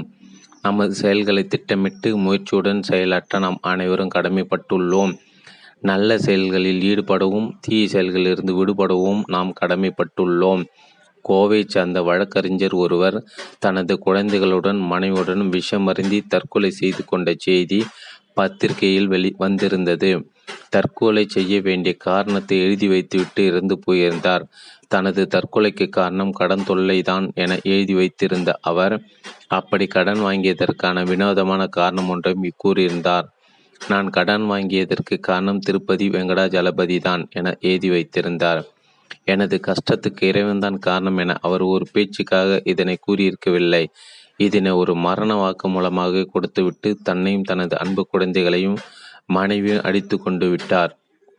புற செயல்களை இறைவன் செயலாக ஏற்றுக்கொள்ளும் மனோபாவம்தான் நமது பொருளாதார பிரச்சனைகளுக்கும் பின்தங்கிய நிலைக்கும் காரணமாகும். புற செயல்கள் அனைத்தும் நம்மோடு தொடர்புடையவை. அவற்றில் நமது பங்கு உண்டு அவற்றில் நமக்குரிய பங்கை நாம் சரிவர செய்யாவிட்டால் நாம் நமது கடமையிலிருந்து பொறுப்புகளிலிருந்து தவறுகள தவறியவர்களாவோம். ஆனால் நமது அக உணர்வுகள் அப்படிப்பட்டவை அல்ல. அங்கே நாம் எந்த பொறுப்புகளையும் எடுக்க தேவையில்லை. தேவையற்ற இடத்தில் பொறுப்பு எடுத்துக்கொள்வதனால்தான் நமது பிரச்சனைகள் அனைத்தும் சிக்கல் மிகுந்ததாகின்றன. எங்கே பொறுப்பு எடுக்க வேண்டுமோ அங்கே பொறுப்பில்லாமல் நடந்து கொண்டு எங்கே பொறுப்பு எடுக்கக்கூடாதோ அங்கே பொறுப்பு எடுத்துக்கொண்டு குழப்பத்தினுள் அமைந்து விடுகின்றோம். சரணாகதி என்பது அக உணர்வுகள் அனைத்தையும் இறைவன் கொடுத்தவையாக ஏற்றுக்கொள்வதே ஆகும். அதுதான் சரணா அதுதான் சரியான விலையை கொடுக்கும். நமக்கு ஏற்படும் உணர்வுகளில் உணர்வுகளில் நல்லவை கெட்டவை கிடையாது. உயர்ந்தவை தாழ்ந்தவை கிடையாது. அவற்றை சீரமைக்க வேண்டிய கடமை எதுவும் நமக்கு கிடையாது.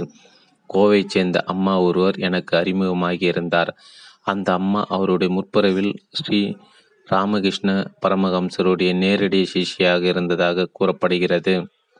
அவருக்கு அவரை அறியாமலே பலவிதமான ஆன்மீக அனுபவங்கள் ஏற்படுவதுண்டு. அவர் இப்பிறவில் தீவிரமான ஆன்மா சாதனை எவற்றையும் செய்ததில்லை. ஆனாலும் அவருக்கு உயர்தரமான ஆன்மீக அனுபவங்கள் ஏற்பட்டு வந்தன. அவர் ஒரு முறை தொலைபேசியில் பேசும்போது கூறினார் எனக்கு ஒரு வித்தியாசமான அனுபவம் ஏற்பட்டு வருகிறது. அந்த அனுபவம் தான் அனுபவத்தின் சிகரம் என்று தோன்றுகின்றது. அந்த அனுபவம் ஏற்படும் போது என்னை நானே ஒரு தெய்வமாக எடுத்துக்கொள்ள தோன்றுகிறது. இது என்ன ஐயா என்று கேட்டார். அந்நிலையில் அவருடன் உரையாடல் நிகழ்ந்தது. அம்மா உங்களுடைய இயல்பு வித்தியாசமானது. இது சராசரி மனித இயல்பு அல்ல.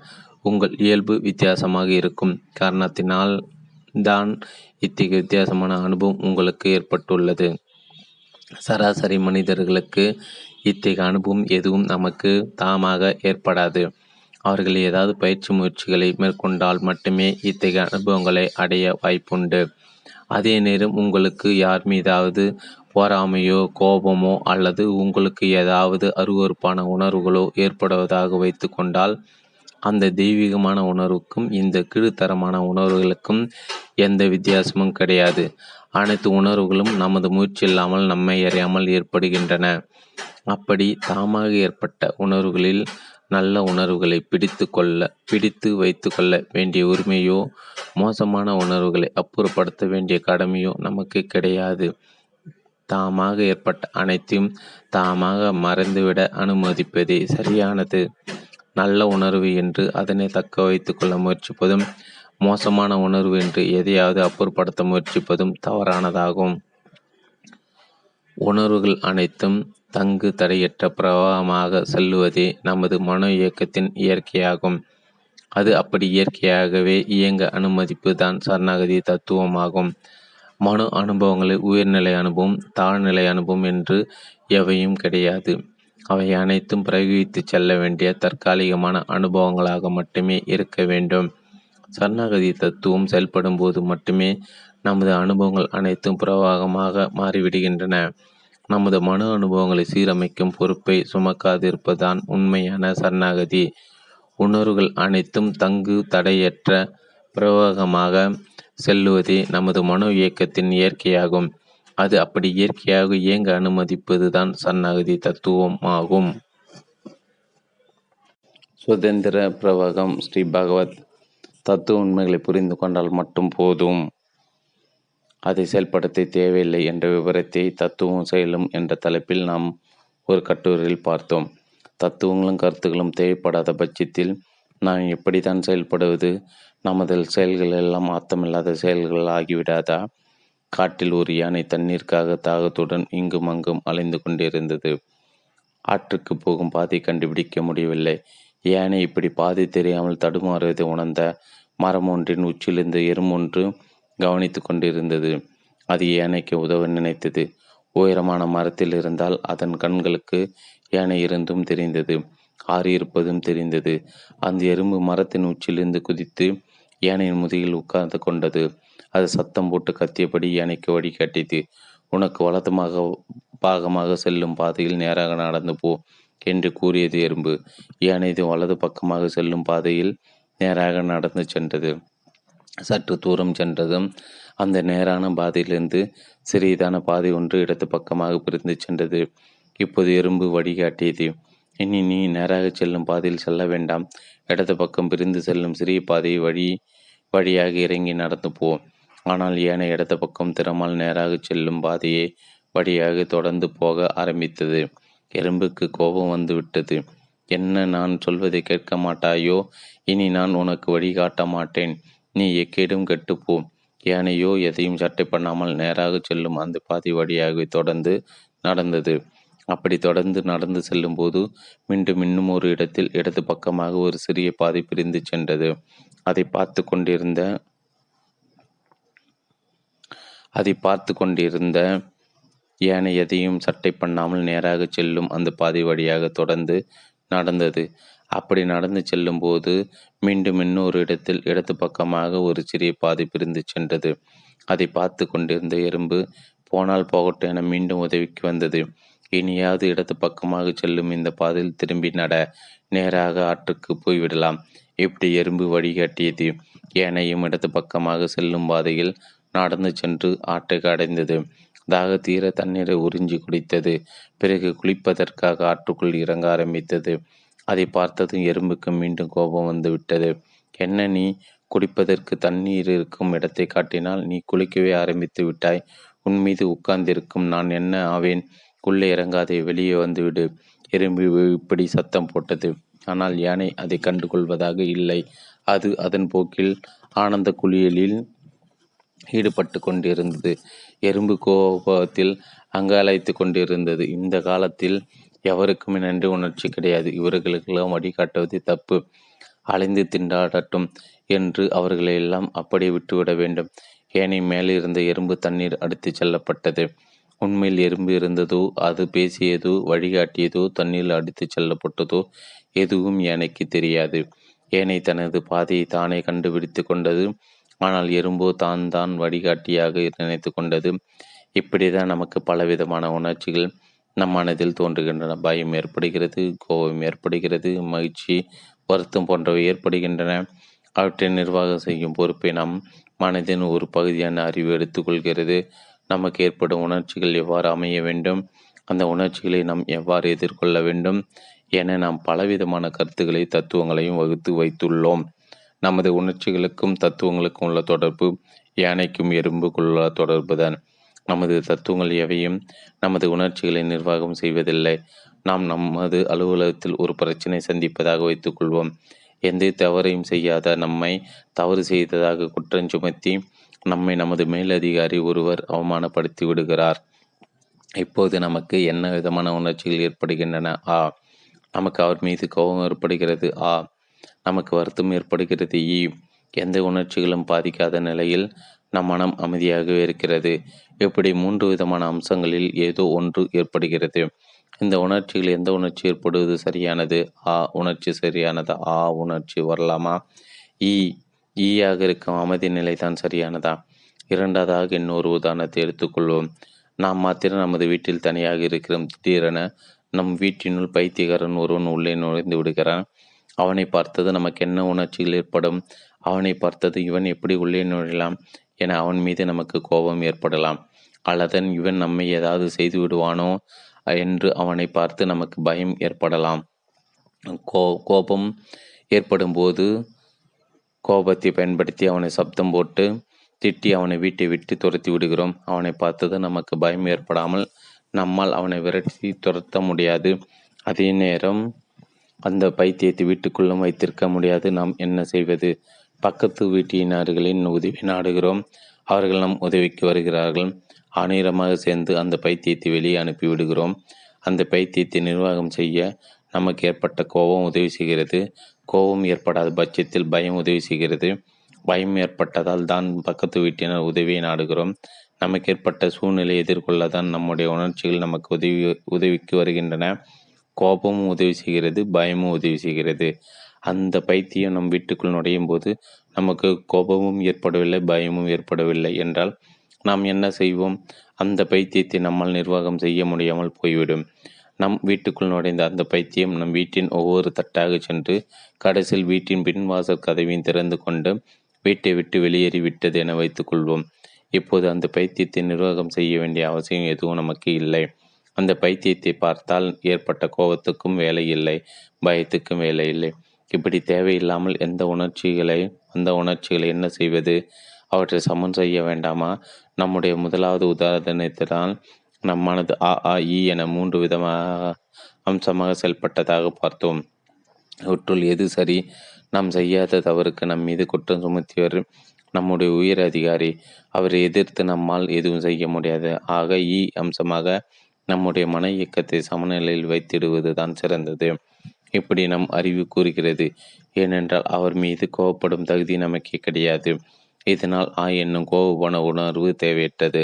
ஆ என்னும் வருத்தம் ஏற்படும் பட்சத்தில் அது நம்மை தான் பாதிக்கிறது. நம்முடைய வருத்தத்தினால் நம்முடைய மனம் மற்றும் உடல் ஆரோக்கியம்தான் பாதிக்கப்படுகிறது. ஆகவே என்னும் மன சமநிலை தான் நமது சரியான இயக்கம். ஆகவே அத்தகைய உணர்ச்சியை நமக்கு ஏற்படுவதுதான் சரியானது. ஈ இன்னும் சமநிலை உணர்வு வெளிப்பட்டால் அங்கு நமக்கு எந்த வேலையும் இல்லை. ஏனெனில் அதுவே சரியான உணர்வாக உள்ளது. ஆ அல்லது ஆ உணர்வு வெளிப்படும் போதுதான் அதை நிர்வாகம் செய்ய தத்துவங்களும் செயல்முறைகளும் தேவைப்படுகின்றன. அவற்றை அவை போக்கில் விட்டுவிட்டால் அவை தாமாக சீராகிவிடும். அவை ஒரு புனித பிரபமாக மாறிவிடும். என நாம் கண்டுபிடித்து உள்ளோம் இது நமது தத்துவம். இந்த தத்துவத்தை நாம் செயல்படுத்த வேண்டாமா? இந்த தத்துவத்தை நாம் செயல்படுத்த முயன்றால் அதுவே ஒரு போராட்டமாகிவிடும் என பார்த்தோம். இந்நிலையில் நாம் என்ன செய்வது? நாம் கண்டுபிடித்த தத்துவத்துக்கு என்னதான் தான் என்ன வேலை? இந்த தத்துவத்தை பயன்படுத்தி தேவையில்லை என விட்டுவிடுவதாக வைத்துக்கொள்வோம் அந்நிலையில் என்ன நடக்கும்? நமக்கு வேண்டாத உணர்வுகள் ஏற்படும் வரை அவற்றை நிர்வாகம் செய்து அவற்றை அப்புறப்படுத்துவதற்கான ஒரு மன தூண்டுதல் இருந்து கொண்டுதான் இருக்கும். நம் மனதில் நமக்கு பிடிக்காத உணர்ச்சிகள் ஏற்பட்டு கொண்டிருக்கும் வரை அவற்றை நிர்வாகம் செய்யும் ஏதாவது ஒரு ஏற்பாட்டை நம் மனம் செய்து கொண்டேதான் இருக்கும். நாம் நமக்கு வேண்டாத ஒருவரை சந்திக்கிறோம் என்றால் நம் மனதுதான் தனக்கு வேண்டாத ஒருவரை சந்திக்கிறது. நம் மனது எதை சந்திக்கிறதோ அதை எதிர்கொள்வது சம்பந்தமான ஒரு ரியாக்ஷன் ஒரு உணர்ச்சி நம் மனதிற்கு ஏற்படுவது இயற்கைதான். நமக்கு வேண்டாதவரை நம் மனது சந்தித்ததும் நம் மனதில் ஒரு வெறுப்புணர்ச்சி ஏற்படுகிறது. இப்போது நம் மனது இந்த வெறுப்புணர்ச்சியை சந்திக்கிறது. பிடிக்காத நபரை நம் மனது சந்தித்த போது நம் மனதில் ஏதாவது ஒரு உணர்ச்சி ஏற்படுவது போல் நம் மனது இந்த வெறுப்புணர்ச்சியை சந்திக்கும் போதும் நம் மனதில் ஏதாவது ஒரு உணர்ச்சி மீண்டும் ஏற்படத்தான் செய்யும். நம் மனது எதை சந்திக்கிறதோ அதை நிர்வாகம் செய்வதற்காக தான் இத்தகைய உணர்ச்சிகள் ஏற்படுகின்றன. நாம் எதிர்கொள்ளும் நபரை நிர்வாகம் செய்ய வேண்டிய அவசியம் நமக்கு உள்ளது. அதற்கு தூண்டுதலாக ஏற்படும். நம் உணர்ச்சிகளை நிர்வாகம் செய்ய வேண்டிய அவசியம் எதுவும் நமக்கு இல்லை. புதர்கள் நிறைந்த ஒரு பகுதியில் நாம் கண் நடந்து செல்ல வேண்டியுள்ளது. அது இரவு நேரம் பாம்புகள் எவையேனும் பாதையில் கிடைக்குமா என நாம் நம் மனம் அச்ச உணர்வை ஏற்படுத்துகிறது. அச்ச உணர்வின் தூண்டுதல் காரணமாக நாம் டார்ச் ஒன்று எடுத்துக்கொண்டு கவனமாக நடக்குகிறோம். அதன் பிறகு அச்ச உணர்வை தொடர்ந்து இருந்து கொண்டே இருக்கிறது என வைத்துக்கொள்வோம். இப்போது நாம் என்ன செய்வது? நம்மை வழி நடத்துவதற்காக வந்த அச்ச உணர்வை பயன்படுத்தி தான் நாம் செல்லும் பாதையில் கவனத்துடன் நடந்து செல்கிறோம். அதன் பிறகு அச்ச உணர்வை பயன்படுத்தி எதையும் செய்ய போவதில்லை. ஆனாலும் அச்ச உணர்வு தொடர்ந்து இருந்து கொண்டேதான் இருக்கும் பட்சத்தில் நாம் என்ன செய்வது? அந்நிலையில் நாம் என்ன செய்கிறோம்? அந்த அச்ச உணர்வை சம்பந்தமாக நமக்கு எந்த வேலையும் இல்லை. நமது உணர்ச்சிகள் சம்பந்தமாக நமக்கு எந்த வேலையும் இல்லாத போது அந்த உணர்ச்சிகளும் நீடித்திருக்கும் போது நாம் என்ன செய்கிறோம்? எதையாவது ஒரு வேலையை நாம் கையில் எடுக்கும்போது தான் நமக்கு முக்கியத்துவம் ஏற்படுகின்றது. எந்த வேலையும் கையில் எடுக்காத போது நம் மன உணர்ச்சிகள் தாமாக இயங்குவதற்கு நாம் நம்மனது அளவில் எந்த முரண்பாட்டையும் ஏற்படுத்துவதில்லை. இங்கு நாம் வேறு நமது உணர்ச்சிகள் வேண்ட என்ற பிரிவு இல்லை. நம் உணர்ச்சிகளோடு நாம் இணைந்து விடுகிறோம். நாம் தான் நம் உணர்ச்சிகள். நம் உணர்ச்சிகள் தான் நாம். என்ற ஒருமைத்தன்மையான இயக்கம் மட்டுமே உள்ளது.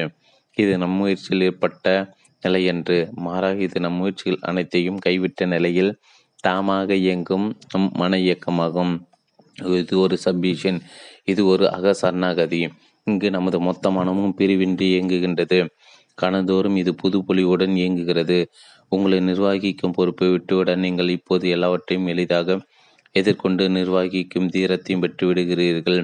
உங்களுடைய மடம் சுய முரண்பாடற்று இருப்பதால் உங்களது ஒவ்வொரு இயக்கமும் திருப்தியின் இயக்கமாக உள்ளது. நீங்கள் திருப்தியுடன் இருக்கிறீர்கள். நீங்களே பூர்ணமாக இருக்கிறீர்கள். நீங்களே உங்கள் இயல்போடு இருக்கிறீர்கள். திருப்தியில் இருந்து கொண்டே உங்கள் பணிகளிலும் ஈடுபடுகிறீர்கள். உங்களை திருப்தி செய்வதற்காக நீங்கள் எந்த பணிகளையும் மேற்கொள்வதில்லை. உங்கள் திருப்தி உணர்வுக்கும் உங்கள் பணிகளுக்கும் எந்த தொடர்பும் இல்லை. உங்களுக்கு நீங்களே சுய சுய முரண்பாடற்றும் பூரணத்துடனும் சுதந்திரத்துடனும் இருக்கிறீர்கள். ஆகவே உங்களது செயல்பாடுகள் எவையும் உங்களது சுதந்திரத்தை பாதிப்பதில்லை. நீங்களே ஒரு நிரந்தர பிரவாகமாக இருக்கிறீர்கள். இந்த பிரவாகத்தின் போது ஆனந்த உணர்வு கூட ஒரு அலையாக உங்களுக்கு ஏற்படலாம். ஆனால் நீங்கள் எந்த அலையிலும் தங்கியிருக்காத சுதந்திர பிரவாகமாக இருக்கிறீர்கள். இந்த பிரவாக நிலை கூட நீங்கள் விரும்பியதை தேர்ந்தெடுத்து கொண்ட நிலை அன்று. உங்களுடைய எந்த அம்சத்தையும் தேர்ந்தெடுக்காத நிலையில் இந்த பிரவாகம் இயற்கையாக பிரவாகமாக உள்ளது சுதந்திர பிரவாகமாக உள்ளது.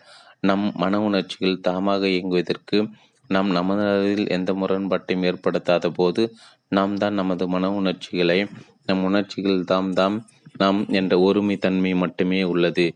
இதுவே அக சரணாகதி. செயலும் அனுபவமும் ஸ்ரீ பகவத். ஒரு புற்றுநோயாளி மருத்துவரிடம் சிகிச்சை பெறுகிறார். மருத்துவர் எல்லாவித மருத்துவத்தின் மூலமாகவும் முயற்சி செய்து பார்க்கிறார். நோய் கட்டுப்படவில்லை. இன்னும் பத்து நாட்களுக்குள் நோயாளி இறந்து விடுவார் என்பது அவருக்கு தெரிந்து விடுகிறது. நோயாளி மரணத்திற்கு தயார்படுத்த நினைக்கிறார். நோயாளியிடம் அதனை தெரிவித்து மரணத்தை அமைதியுடன் எதிர்கொள்ளும்படி கூறுகிறார். நோயாளியும் நடந்தது புரிந்து கொள்கிறார். இனி வேறு வழி இல்லை. நோயாளி அமைதியடைந்து விடுகிறார். மரணத்தை அமைதியுடன் எதிர்கொள்ள தயாராகி விடுகிறார். இரண்டு தினங்களுக்கு பிறகு அதே மருத்துவர் நோயாளியிடம் வருகிறார். புதிய தகவல் ஒன்றை கூறுகிறார். இப்போது புதிதாக ஒரு மருந்து வந்துள்ளது. உங்களை போன்ற நிலையில் உள்ள பலரை அந்த மருந்து குணப்படுத்தியுள்ளது. நாளிலிருந்து அந்த மருந்தை உங்களுக்கும் கொடுக்கப் போகிறோம். இப்படி மருத்துவர் கூறுகிறார். இப்போது நோயாளிக்கு பதட்டம் ஏற்பட்டுவிட்டது மரணம்தான் நிச்சயம் என்ற நிலையில் அவருடைய மனம் அமைதியில் இருந்தது. மரணத்திலிருந்து விடுபட சாத்தியம் உள்ளது என்று தெரிந்ததும் அவர் மனம் பதட்டமடைய ஆரம்பித்து விட்டது.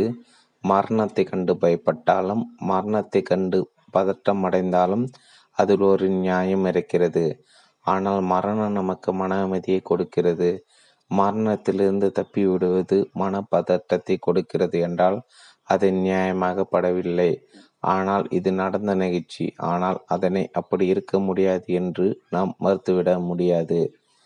அதிபர் சதாம் ஹுசேன் மரண தண்டனை மன அமைதியுடன் ஏற்றுக்கொண்டதாகவும் தூக்கு கயிற்றை தனது கருத்துக்கு வசதியாக சரி செய்து கொடுத்ததாகவும் பத்திரிகையில் செய்தி வந்திருந்தது. மரணத்திலிருந்து தப்பிக்க வழியே இல்லை என்ற நிலையில் அவர் மனப்பதட்டம் இல்லாமல் மரணத்தை அமைதியுடன் ஏற்றுக்கொண்டார். ஜெயிலிலிருந்தோ மரணத்திலிருந்தோ தப்பிக்கும் வாய்ப்பு ஏதாவது இருக்கும் பட்சத்தில் அவர் மனப்பதட்டம் இல்லாமல் மரணத்தை எதிர்கொள்வாரா? இங்கு என்ன நடக்கின்றது? எதனால் பதட்டம்? எதனால் அமைதி? மரணம்தான் முடிவு. அதில் எந்த மாற்றமும் இல்லை என்ற நிலையில் நாம் முயற்சிப்பதற்கோ போராடுவதற்கோ எதுவும் இல்லை என்ற நிலையில் நம் மனம் அமைதியடைந்து விடுகின்றது. நாம் மன போராட்டத்துடன் இருக்கிறோம் என்றால் நாம் நமது செயலை முடிவுக்கு கொண்டு வரவில்லை என்றுதான் பொருள். நமது வாழ்க்கையில் நாம் எத்தனையோ பிரச்சனைகளை சந்திக்க இருக்கிறோம் எத்தனையோ கஷ்டங்களை சந்திக்கின்றோம். நம்முடைய பிரச்சனைகள் நமக்கு கஷ்டத்தை கொடுக்கிறது துயரத்தை கொடுக்கிறது என்றால் நாம் நம்முடைய பிரச்சனைகளை முடிவுக்கு கொண்டு வரவில்லை என்றுதான் பொருள். பிரச்சனைகளை முடிவுக்கு கொண்டு வருவது என்றால் என்ன? பிரச்சனைகளை வெற்றிகரமாக எதிர்கொண்டு தீர்வு காணலாம். அல்லது நம்மால் முடிந்த வரையிலும் போராடி தோல்வியை தழுவலாம். மொத்தத்தில் நமது முயற்சிகளும் போராட்டமும் முடிந்துவிட வேண்டும். மரணம் தான் முடிவு. அதை எதிர்கொள்வதை தவிர வேறு வழி இல்லை என்ற நிலையில் மனம் அமைதி அடைகின்றது. நமக்கு ஏற்படும் எல்லா பிரச்சனைகளையும் இப்படி எடுத்தேன் கவித்தேன் என்று முடித்துவிட முடியாது. சில பிரச்சனைகள் இல்லை. பல பிரச்சனைகள் தொடர் கதையாக தான் இருக்கும். ஆரம்பம் முடிவு இல்லாமல் எடுத்துக்கொண்டேதான் இருக்கும். இந்நிலையில் பிரச்சனைகளை எதிர்கொள்வது எவ்வாறு? பிரச்சனை பிரச்சனை என்று கூறுகிறோம். பிரச்சனை என்றால் என்ன? ஒருவர் நம்மை அவமானப்படுத்தி திட்டிவிடுகிறார். நாம் மன வேதனை அடைகிறோம். நம்மை திட்டியோடு மனம் திருந்தி நம்மிடம் மன்னிப்பு கோருகிறார். நமது மன மனவேதனை மறைந்து விடுகிறது. நமது பொருள் களவு போய்விடுகிறது நாம் மனவேதனை அடைகிறோம். களவு போன பொருள் திரும்ப கிடைத்து விடுகிறது. நமது மனவேதனை மறைந்து விடுகிறது. இதுதான் பிரச்சனை. இதுதான் பிரச்சனையின் தீர்வு. நாம் பார்த்த அதே உதாரணத்தை இன்னும் ஒரு வகையாக பார்ப்போம். ஒருவர் நம்மை திட்டி விடுகிறார். ஆனால் மனவேதனை அடையவில்லை. அவர் திட்டியது நமக்கு வேதனை கொடுக்கவில்லை. இதேபோல் நமது பொருள் களவு போய்விடுகிறது. ஆனால் நாம் அதனால் மன வருத்தம் அடையவில்லை. இப்போது நமது பிரச்சனை என்ன? தன்மையில் இருக்கும் நாம் விரும்பாத செயல் ஏற்படும் போது நமது மனம் பாதிக்கப்பட்டால் மட்டுமே அது நமக்கு ஒரு பிரச்சனை. மனதை பாதிக்காத பிரச்சனைகள் அனைத்தும் பிரச்சனைகளே அல்ல. மன பாதிப்பை ஏற்படுத்தினால் மட்டுமே அது பிரச்சனை. நாம் முதன் முதலாக ஒரு உதாரணத்தை ஒரு சம்பவத்தை பார்த்தோம். புற்று நோயாளி மரணத்தை மனப்பூர்வமாக ஏற்றுக்கொண்டார். இதனால் அவருடைய மனம் அமைதி பெற்றுவிட்டது. மனம் என்பது அக அனுபவம் புற நிகழ்வை அவர் மனப்பூர்வமாக ஏற்றுக்கொண்டு விட்டார். செய்ய வேண்டியதெல்லாம் செய்து முடித்துவிட்டு இனி செய்வதற்கு எதுவும் இல்லை என்ற நிலையில் புற நிகழ்வை முழுமையாக ஏற்றுக்கொண்டு விட்டார். இனி புற நிகழ்வை பொறுத்த அளவில் அவருக்கு எந்த முயற்சியும் கிடையாது. அவரை பொறுத்தவரை புற நிகழ்வு ஒரு முடிவுக்கு வந்துவிட்டது. புற நிகழ்வு புற நிகழ்வு முடிக்க வந்து விட்டதால் அகத்தில் அனுபவங்கள் ஓய்ந்து அமைதியும் ஏற்பட்டுவிட்டது நம்முடைய பிரச்சனைகள் அனைத்திற்கும் இப்படி இரண்டு பகுதிகள் உள்ளன. புறத்தை பொறுத்த அளவில் செயல் நிகழ்வுகளாகவும் அகத்தை பொறுத்த அளவில் அனுபவ உணர்வின் வெளிப்பாடாகவும் அமைந்துள்ளன. புற நிகழ்வை முடிவுக்கு கொண்டு வருவதன் மூலம் அக உணர்வு முடிவுக்கு வந்து விடுகின்றது. புற நிகழ்வுகளை முடிவுக்கு கொண்டு வருவதற்கு தான் மாயை தத்துவம் பெரிதும் பேசப்படுகிறது. அனைத்தும் மாயை நடப்பதெல்லாம் ஒரு நாடகம். உண்மையில் எந்த நிகழ்வும் நடக்கவில்லை. அனைத்து நிகழ்வுகளும் இறைவனின் திரைவிடையால் திருவிளையாடல். நாம் யாவரும் நடிகர்கள் தாம் எந்த செயலும் முக்கியத்துவம் உடைய செயலன்று இப்படி நமது புற செயல்களை முடிவு கட்டி முடித்து கொள்வதற்காக பலவிதமான தத்துவ கருத்துக்கள் பேசப்படுகின்றன. நமது பிரச்சனைகளின் ஒரு முனை வெளிப்புற நிகழ்வு நமது பிரச்சனைகளின் அடுத்த முனை நமது மனதினுள் ஏற்படும் மன அனுபவங்கள். புற நிகழ்வுகளை முடிவுக்கு கொண்டு வந்து முடித்து கொள்வதைப் போல் மன அனுபவங்களை முடிவுக்கு கொண்டு வந்து முடித்து கொள்ள முடியுமா? முடித்து கொள்வது என்பது என்ன? நோயாளி தனது நோயை குணப்படுத்தி புற நிகழ்வை முடித்து கொள்ளவில்லை அங்கு நாம் செய்வதற்கு எதுவும் இல்லை என்ற நிலையில் ஒரு முடிவுக்கு வந்து விடுகிறார். இப்படி நமது மன அனுபவங்களை முடித்து கொள்ள முடியுமா? நமது மன அனுபவங்களை பற்றி நமக்கு தெரியும். மகிழ்ச்சி ஏற்படுகிறது துக்கம் ஏற்படுகிறது பயம் ஏற்படுகிறது கோபம் ஏற்படுகிறது. இப்படி எத்தனையோ விதமான மன அனுபவங்கள் ஏற்படுகின்றன. இந்த அனுபவங்களை நாம ஏற்படுத்தினோமா? அல்லது அவையாக வந்தனவா? அனைத்து அனுபவங்களும் தாமாக வந்தவையே. நமக்கு ஏற்படும் மன அனுபவங்களுக்கு நமது சூழ்நிலை காரணமாக அமையலாம். நமது மன இயல்பு காரணமாக அமையலாம். ஆனால் எந்த உணர்வுகளையும் நாம உருவாக்க முடியாது. நாம முயன்று வருத்தமடைய முடியாது. நாம முயன்று பய பயமடைய முடியாது. நாம முயன்று மகிழ்ச்சியடைய முடியாது. நாம முயன்று புற செயல்களில் ஈடுபடலாம். ஆனால் நாம முயன்று நமது மன அனுபவங்களை ஏற்படுத்த முடியாது. நம்முடைய மன அனுபவங்கள் நமது கட்டுப்பாட்டில் இல்லை. நாம முயன்று நமக்கு பிடித்த மன அனுபவங்களை கொண்டு வரவும் முடியாது. நாம முயன்று நமக்கு பிடிக்காத அனுபவங்களை அப்புறப்படுத்தவும் முடியாது. ஆனால் அவற்றை நாம் நமது கட்டுப்பாட்டுக்குள் கொண்டு வர விரும்புகின்றோம். நடைமுறைப்படுத்த முடியாததை நடைமுறைப்படுத்த விரும்புகின்றோம். உண்மையில் நமது அனுபவங்கள் நமக்கு கட்டுப்பட்டவை அல்ல. இதுதான் யதார்த்தம் இதுதான் நடைமுறை உண்மை. நமது மன அனுபவங்கள் நமக்கு கட்டுப்பட்டவை அல்ல என்ற நடைமுறையை உண்மையை புரிந்து கொள்வதுதான் நமது மன அனுபவங்களுக்கு முடிவு கட்டுவது. மன அனுபவங்களுக்கு முடிவு கட்டுவது என்பது அவற்றை கட்டுப்படுத்தி முடிவுக்கு வருவதன்று. அது சம்பந்தமாக நாம் செய்வதற்கு எதுவும் இல்லை என்பதை புரிந்து கொள்வதுதான் மன அனுபவங்களுக்கு முடிவு காண்பதாகும். நமது பிரச்சனைகள் ஒரு முனையில் நிகழ்வுகள் இருக்கின்றன. மறுமுனையில் மன அனுபவங்கள் இருக்கின்றன. இவற்றுள் எந்த முனையில் தீர்வு கண்டாலும் பிரச்சனைகள் தீர்வடைந்து விடுகின்றன. நிகழ்வுகளை பொறுத்த அளவில் நிகழ்வுகளை புறக்கணித்து நிகழ்வு என்னும் முனைக்கு முடிவு கட்டுவது என்பது செயல்களிலிருந்து தப்பி ஓடுவதே. செயல்முறைகளை செயல்களை புறக்கணிப்பதனால் நாம் நமது பிரச்சனைகளிலிருந்து விடுபடலாம். ஆனால் நமது வாழ்வும் நமது சமுதாயம் இதனால் வளமற்று போய்விடும். செயல்களை புறக்கணித்து செயல்களுக்கு முடிவு கட்டுவது என்பது அறிவுடைமை ஆகாது. அதே சமயம் அக அனுபவங்களை புறக்கணிப்பது என்பது நாம் செய்ய வேண்டிய கடமை. இதுதான் இயற்கையின் நீதி. இதுதான் அறிவுடைமை. அனுபவங்களோடு போராடுவது என்பது இயற்கை மீறி செயல்படுவதாகும். நமது மன அனுபவங்கள் இனிமையாக இருக்கும்போது அவற்றை நாம் விரும்புகின்றோம். அவை துன்பமாக இருக்கும்போது அவற்றை நாம் வெறுக்கின்றோம். இப்படி விரும்புவதும் வெறுப்பதும் நம்மை அறியாமல் நிகழ்வதில்லை நிகழ்வதில் தவறில்லை. ஆனால் அதை அறிவுபூர்வமாக நாம் கான்சியஸாக முயன்று செய்வதற்கு நமக்கு எந்த உரிமையும் கடமையும் கிடையாது. துன்பமான அனுபவம் நம்மை விட்டு போய்விட வேண்டும் என்ற நிலையில் நாம் நமது அனுபவம் என்னும் பகுதிக்கு முக்கியத்துவம் கொடுத்து விடுகிறோம். நமக்கு ஏற்படும் அனுபவங்கள் யாவும் புற செயல்களை செய்வதற்காக ஒரு தூண்டுகோலாகவே ஏற்படுகின்றன. நமது தொழிலில் நமக்கு ஒரு பிரச்சனை ஏற்படுகிறது. அப்போது நமது மனமும் பாதிப்படைகிறது. அப்படி பாதிப்படையும் போதுதான் அது அந்த பிரச்சனையும் தீர்வு செய்வதற்கான தூண்டுதலாக அமைகிறது. நமக்கு மன பாதிப்பு ஏற்படாத பட்சத்தில்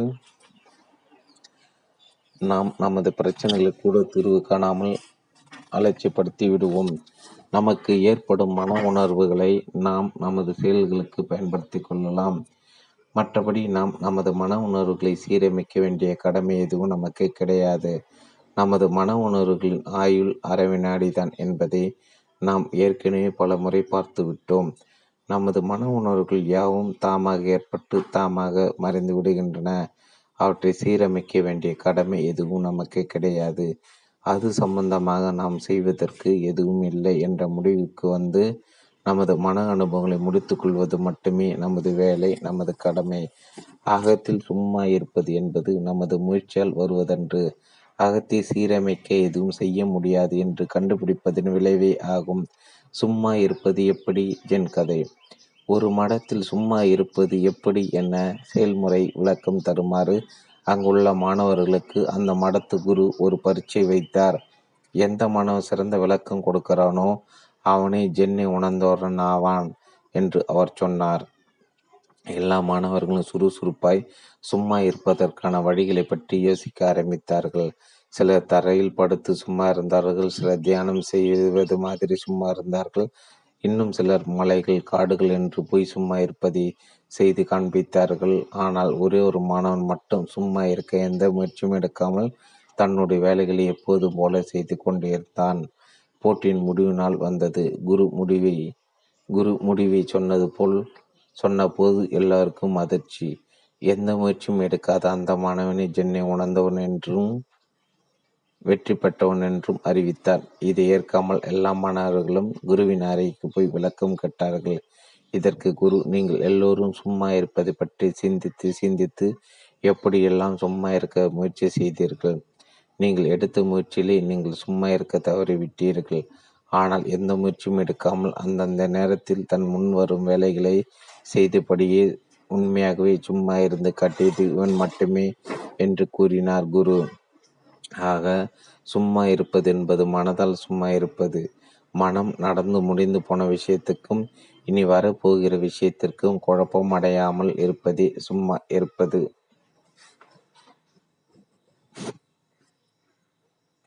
தற்சூழல் ஸ்ரீ பகவத். ஒரு கரும்பலகை இருக்கிறது. அந்த கரும்பலகையில் கருப்பு மையினால் உங்கள் பெயரை எழுதுகிறோம். அதை படிக்க முடியுமா? கருப்பு மையை உபயோகிக்காமல் வெள்ளை சாக் பீஸால் கரும்பலகையில் உங்கள் பெயரை எழுதுகிறோம். எதை சுலபமாக படிக்க முடியும்? கரும்பலகையில் கருப்பு மையால் எழுதப்பட்ட எழுத்தை தெளிவாக படிக்க முடியாது. வெள்ளை எழுத்துக்களை சுலபமாக படிக்க முடியும். கருப்பையும் வெள்ளையும் சுலபமாக பிரிக்க முடியும். கற்பையும் கற்பையும் எப்படி பிரித்து பார்ப்பது? சாப்பாட்டு மேஜில் உங்களுக்கு சாப்பாடு பரிமாறப்பட்டுள்ளது. உங்களையும் சாப்பாட்டையும் பிரித்து பார்த்தால்தான் நீங்கள் சாப்பாட்டோடு தொடர்பு கொள்ள முடியும். உங்களையும் சாப்பாட்டையும் நீங்கள் தனித்தனியாக பிரித்து புரிந்து கொள்ள வேண்டும். அப்படி பிரித்து புரிந்து கொண்டால் மட்டுமே உங்களுக்கு பரிமாற்றப்பட்ட உணவை நீங்கள் சாப்பிட முடியும். உங்களையும் நீங்கள் தொடர்பு கொள்ளும் பொருளையும் உங்களுக்கு பிரித்து காட்டுவது எது? நினைவுதான் இப்படி பிரித்து காட்டுகிறது. தாட் ப்ராசஸ் தான் இப்படி பிரித்து காட்டுகிறது. அதன் மூலம் என்னை நான் என்று புரிந்து கொள்கிறேன். நான் தொடர்பு கொள்ளும் பொருளை உணவு என்று புரிந்து கொள்கிறேன். நம் சிந்தனை நமக்கு உதவாவிடில் நம் எதனை பிரித்து பார்த்து புரிந்து கொள்ள முடியாது. நம் சிந்தனை எப்போது நம்மை நாமே நம்மையும் நம்மோடு தொடர்பு கொள்ளும் பொருட்களையும் சூழ்நிலையும் பிரித்து காட்டுகிறது. நமக்கு கனவு என்றால் என்ன என்பது தெரியும். கனவு என்பது என்ன? நமக்கு நாம் தூங்கும் போதும் நமக்கு சிந்தனை இயக்கம் உள்ளது. தூங்கும்போது நமக்கு ஏற்படும் சிந்தனை தான் கனவு என்று அழைக்கப்படுகிறது. நாம் வெடித்து கொண்டிருக்கும் போது நமக்கு ஏற்படும் சிந்தனையே நனவு நிலை என்று கூறுகிறோம். அதுபோல் நாம் தூங்கும்போது நமக்கு ஏற்படும் சிந்தனையை கனவு நிலை என்று கூறுகிறோம். கனவு என்பது நமது சிந்தனையே. நமக்கு ஏற்படும் கனவில் நாம் மட்டுமா இருக்கிறோம்? நமது கனவில் ஒரு உலகமே இருக்கிறது. அங்கு நாம் இருக்கிறோம். நாம் தொடர்பு கொள்ளும் நபர்கள் இருக்கிறார்கள். நாம் தொடர்பு கொள்ளும் சம்பவங்களும் சூழ்நிலைகளும் இருக்கின்றன. ஒரு சிந்தனை நாயில் எவ்வளோ நேரம் ஒரு சிந்தனை நாயில் ஒன்று அல்லது இரண்டு வினாடிகள் இருக்குமா? வினாடி ஒன்றுக்கு முப்பதுக்கும் மேற்பட்ட சிந்தனைகள் வந்து செல்வதாக கணித்துள்ளனர். வினாடி ஒன்றுக்கு பல சிந்தனைகள் ஏற்படுகின்றன. அந்த சிந்தனைகள் தொடர்ந்து ஏற்படும் போது அவைகளில் ஒரு பல ஒரே தன்மையானவையாக இருப்பதால் ஒரே சிந்தனை தொடர்ந்து நீடித்திருப்பது போல் தோன்றுகின்றது. ஒரு மலரை பார்த்து நீங்கள் அதனை மலர் என்று புரிந்து கொள்ளும்போது அதனை மலர் என்று அடையாளம் காட்டும் சிந்தனைகள் அடுக்கடுக்காக ஏற்படுகின்றன. அவை ஒரு வினாடிக்கு முப்பதுக்கு அதிகம் என்று கூறப்படுகின்றன. அவற்றின் மூலமே நாம் எந்த ஒரு எந்த ஒன்றையும் பிரித்து தனிமைப்படுத்தி புரிந்து கொள்கிறோம். எந்த ஒரு சிந்தனையும் இரண்டு பிரிவாக அமைந்துதான் விளக்கமடைகின்றது. அந்த சிந்தனை தான் காண்பானாகிய நம்மையும் காணப்படும் பொருளாகிய மலரையும் காட்டுகின்றது. நமது கனவை எடுத்துக்கொண்டாலும் இப்படிதான். நம் கனவின் ஒவ்வொரு காட்சியிலும் நாம் இருப்போம். நாம் சில நபர்களுடனோ அல்லது சம்பவங்களுடனோ தொடர்பு கொண்டிருப்போம். இந்த இரட்டை அம்சம் இல்லாத சிந்தனை எதுவும் கிடையாது. இவை இரண்டும் சேர்ந்து ஒரே ஒரு சிந்தனை தான் காண்பானை உருவாக்க ஒரு சிந்தனையும் காணப்படும் பொருளை உருவாக்க இன்னும் ஒரு சிந்தனையும் கிடையாது. ஒரே ஒரு சிந்தனை தான் இரண்டையும் உருவாக்குகின்றது. மலரை பார்க்கும்போது எனக்கு மலர் மட்டும்தானே தெரிகிறது. காண்பனாகி நான் தெரியவில்லையே. நீங்கள் உங்கள் நண்பரை பார்ப்பதாக வைத்துக்கொள்வோம். அவரை பார்க்கும்போது அவர் மட்டும்தான் கவனத்துக்கு வருகிறார். அவரை பார்க்கும் நாம் கவனத்துக்கு வரவில்லை. நாம் நம்மை பார்க்கவில்லை. நண்பரை தான் பார்க்கிறோம். ஆனால் அவரை அவராக மட்டுமே பார்க்கவில்லை. நம்முடைய நண்பராக பார்க்கிறோம். அவரை மட்டுமே நாம் பார்த்த போதிலும் என்னுடைய நண்பர் என்ற கோணத்திலே அவரை பார்க்கின்றோம். அவரை நண்பராக பார்க்கும் அந்நிலையிலே அவருக்கு நண்பனாக நம்மை பாவித்துக் கொள்கிறோம். மலரை பார்த்த நிலையில் மலரை பார்ப்போம் என்ற அம்சமும் அதனுடன் சேர்ந்து இருக்கிறது. நம்முடைய கனவில் நான் சம்பந்தப்படாத ஏதாவது ஒரு காட்சி இருக்க முடியுமா? நான் என்னும் அம்சத்தையும் சம்பவம் என்னும் அம்சத்தையும் பிரிக்க முடியாத ஒரே அனுபவமாகவே நமது கனவின் ஒவ்வொரு காட்சியும் அமைந்துள்ளது. இதுபோல் நமது நனவு நிலையில் ஏற்படும் சிந்தனையின் மூலம் புரிந்து கொள்வது ஒரு அனுபவம். அதுபோல் நம்மின் நான் என்று புரிந்து கொள்வதும் ஓர் அனுபவமே. மலரை பார்க்கும் தனி அனுபவமோ அனுபவிப்பேனாகிய நம்மை பார்க்கும் ஒரு தனி அனுபவமோ நமக்கு கிடையாது.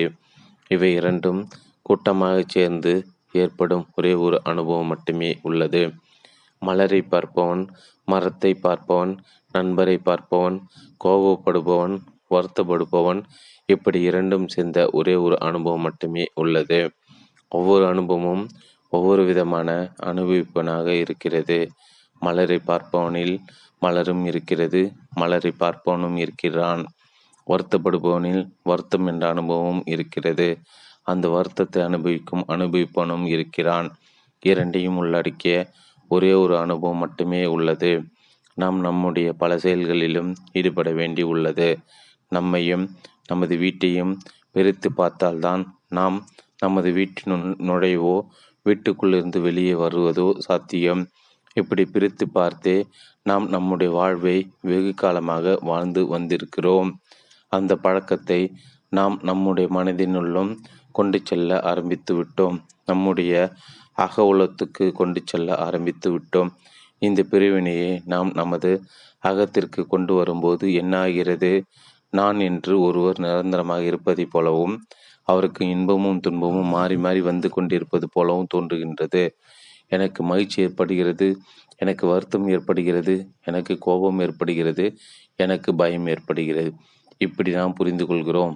எனது மகிழ்ச்சி நீடித்திருக்க வேண்டும் எனது வருத்தம் போய்விட வேண்டும். எனது கோபம் தவறானது எனக்கு பயம் ஏற்படக்கூடாது இப்படி நாம் அவற்றை நிர்வாகம் செய்ய புறப்பட்டு விடுகிறோம். நம்முடைய சிந்தனையும் அதனால் ஏற்படும் உணர்வுகளும் ஒவ்வொரு கணந்தோறும் புதிது புதிதாக வந்து கொண்டிருக்கின்றன.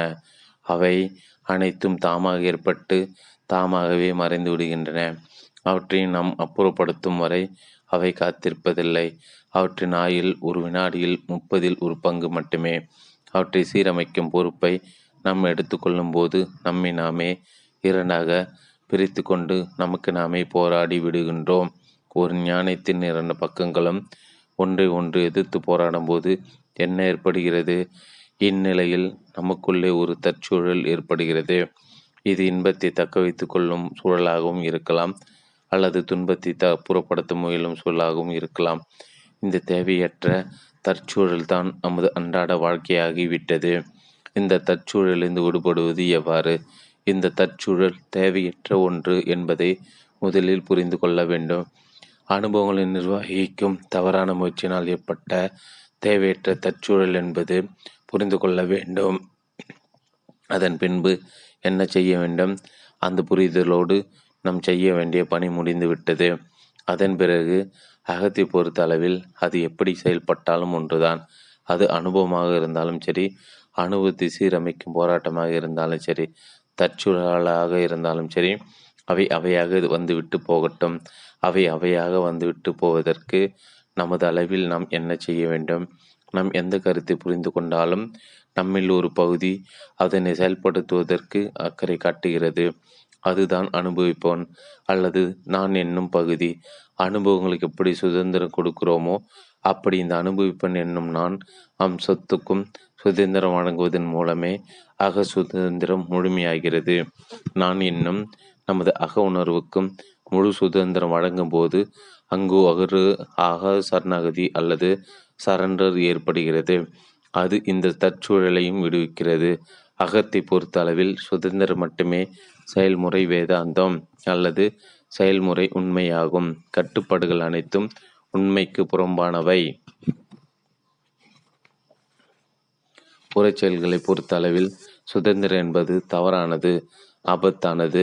உண்மைக்கும் தர்மத்துக்கும் விரோதமானது. நமது செயல்கள் அனைத்தும் செயல்படுத்த ஒரு நிர்வாகி தேவை ஒரு கர்த்தா தேவை ஒரு செயல்படுவும் தேவை. நான் என்னும் ஒரு கர்த்தா நமது செயல்கள் அனைத்துக்கும் தேவை. ஆனால் நமது அனுபவங்களுக்கு கர்த்தா தேவையில்லை நிர்வாகி தேவையில்லை. அனுபவிப்பின் நண்பனும் ஒரு அனுபவமே. அவன் கர்த்தா அல்ல. அவன் நிர்வாகியாக செயல்படுவனாக. பொறுப்பெடுக்கும் போதுதான் தற்சூழல் உருவாகின்றது. சுய முரண்பாடு உருவாகின்றது. அகத்தை பொறுத்த அளவில் அனைத்து அனுபவங்களும் நிழல்களே. அனைத்தும் ரியாக்ஷன் மட்டுமே. அது அனுபவமாக இருந்தாலும் சரி அனுபவிப்பேனாக இருந்தாலும் சரி. புறம் என்பது நிழல் அல்ல அது நிஜம். அங்கு நம்பிக்கைகளும் பொறுப்பற்ற தன்மையும் நாசத்தையே ஏற்படுத்தும். அறிவுதான் புறத்தை ஆட்சி செய்ய வேண்டும். அறிவுக்கு பொருந்தாதவற்றை புறப்படுத்த வேண்டும். அனைத்து செயல்பாடுகளையும் அறிவு உடைமைக்குள் கொண்டு வர வேண்டும். தர்ம நியாயங்களுக்குள் கொண்டு வர வேண்டும்.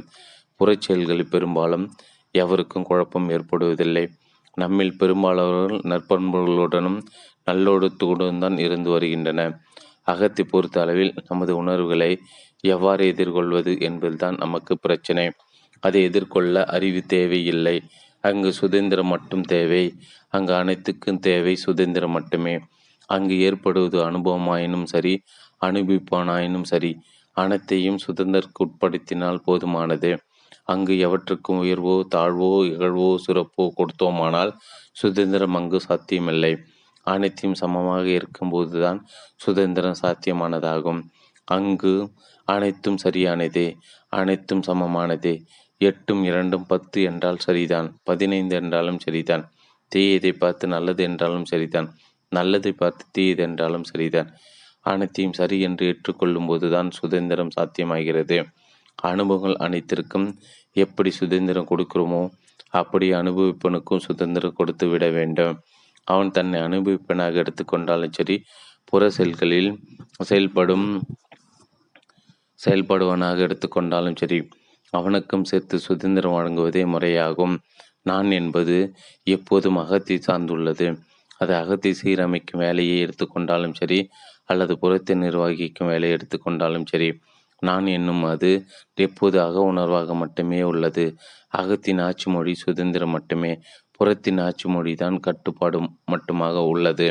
நான் என்பது எந்த தன்மையில் செயல்பட்டாலும் அதற்கு சுதந்திரம் வழங்க வேண்டும். சுதந்திரம் என்றால் என்ன? அது எப்படி வேண்டுமானால் இருந்து கொள்ளலாம் என்பதுதான் சுதந்திரம். King can do no wrong. அரசனால் குற்றம் புரிய முடியாது என்ற சட்டமொழி ஒன்று உண்டு. அரசனால் சட்டத்தை கட்டுப்படுத்த முடியாது என்பதை இவ்வாறு நயம்பட கூறுவதுண்டு. நான் என்பது தவறுகளுக்கு அப்பாற்பட்ட ஒன்றாக எடுத்துக்கொள்ளும் போதுதான் அதற்கு சுதந்திரம் வழங்க முடியும். சுதந்திரத்தை பெற்ற நான் என்ன ஆகும்? விடுதலை அடைந்துவிடும். அகத்தை பொறுத்த அளவில் நமது உணர்வுகளை எவ்வாறு எதிர்கொள்வது என்பதுதான் நமக்கு பிரச்சனை. அதை எதிர்கொள்ள அறிவு தேவையில்லை. அங்கு சுதந்திரம் மட்டுமே தேவை. அனுசரித்து போ ஜென் கதை. ஒரு நாட்டில் ஒரு ஞானி மிக எளிமையாக வாழ்ந்து வந்தார். மிக குறைந்த ஆடை அணிந்து மக்கள் கொடுக்கும் பழை சா பழை சாதத்தையும் பருப்பு கஞ்சியும் சாப்பிட்டு சாலை ஓரத்தில் தான் உண்டு தன் வேலை உண்டு என மிக எளிமையாக வாழ்ந்து வந்தார்.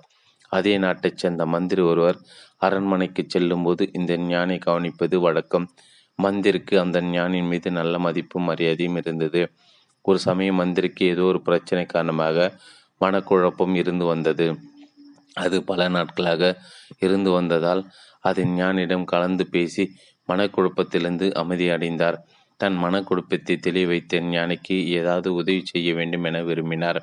மந்திரி ஒரு நாள் ஞானிடம் நீங்கள் மட்டும் கொஞ்சம் அரசனை அனுசரித்து போனீர்கள் ஆனால் இந்த பற்பையும் படை சாதித்தையும் சாப்பிடுவதை விட்டுவிட்டு அரசருக்கு உரிய ராஜபோக வாழ்க்கையை வாழலாம் என என்ன சொல்கிறீர்கள் என கேட்டார்.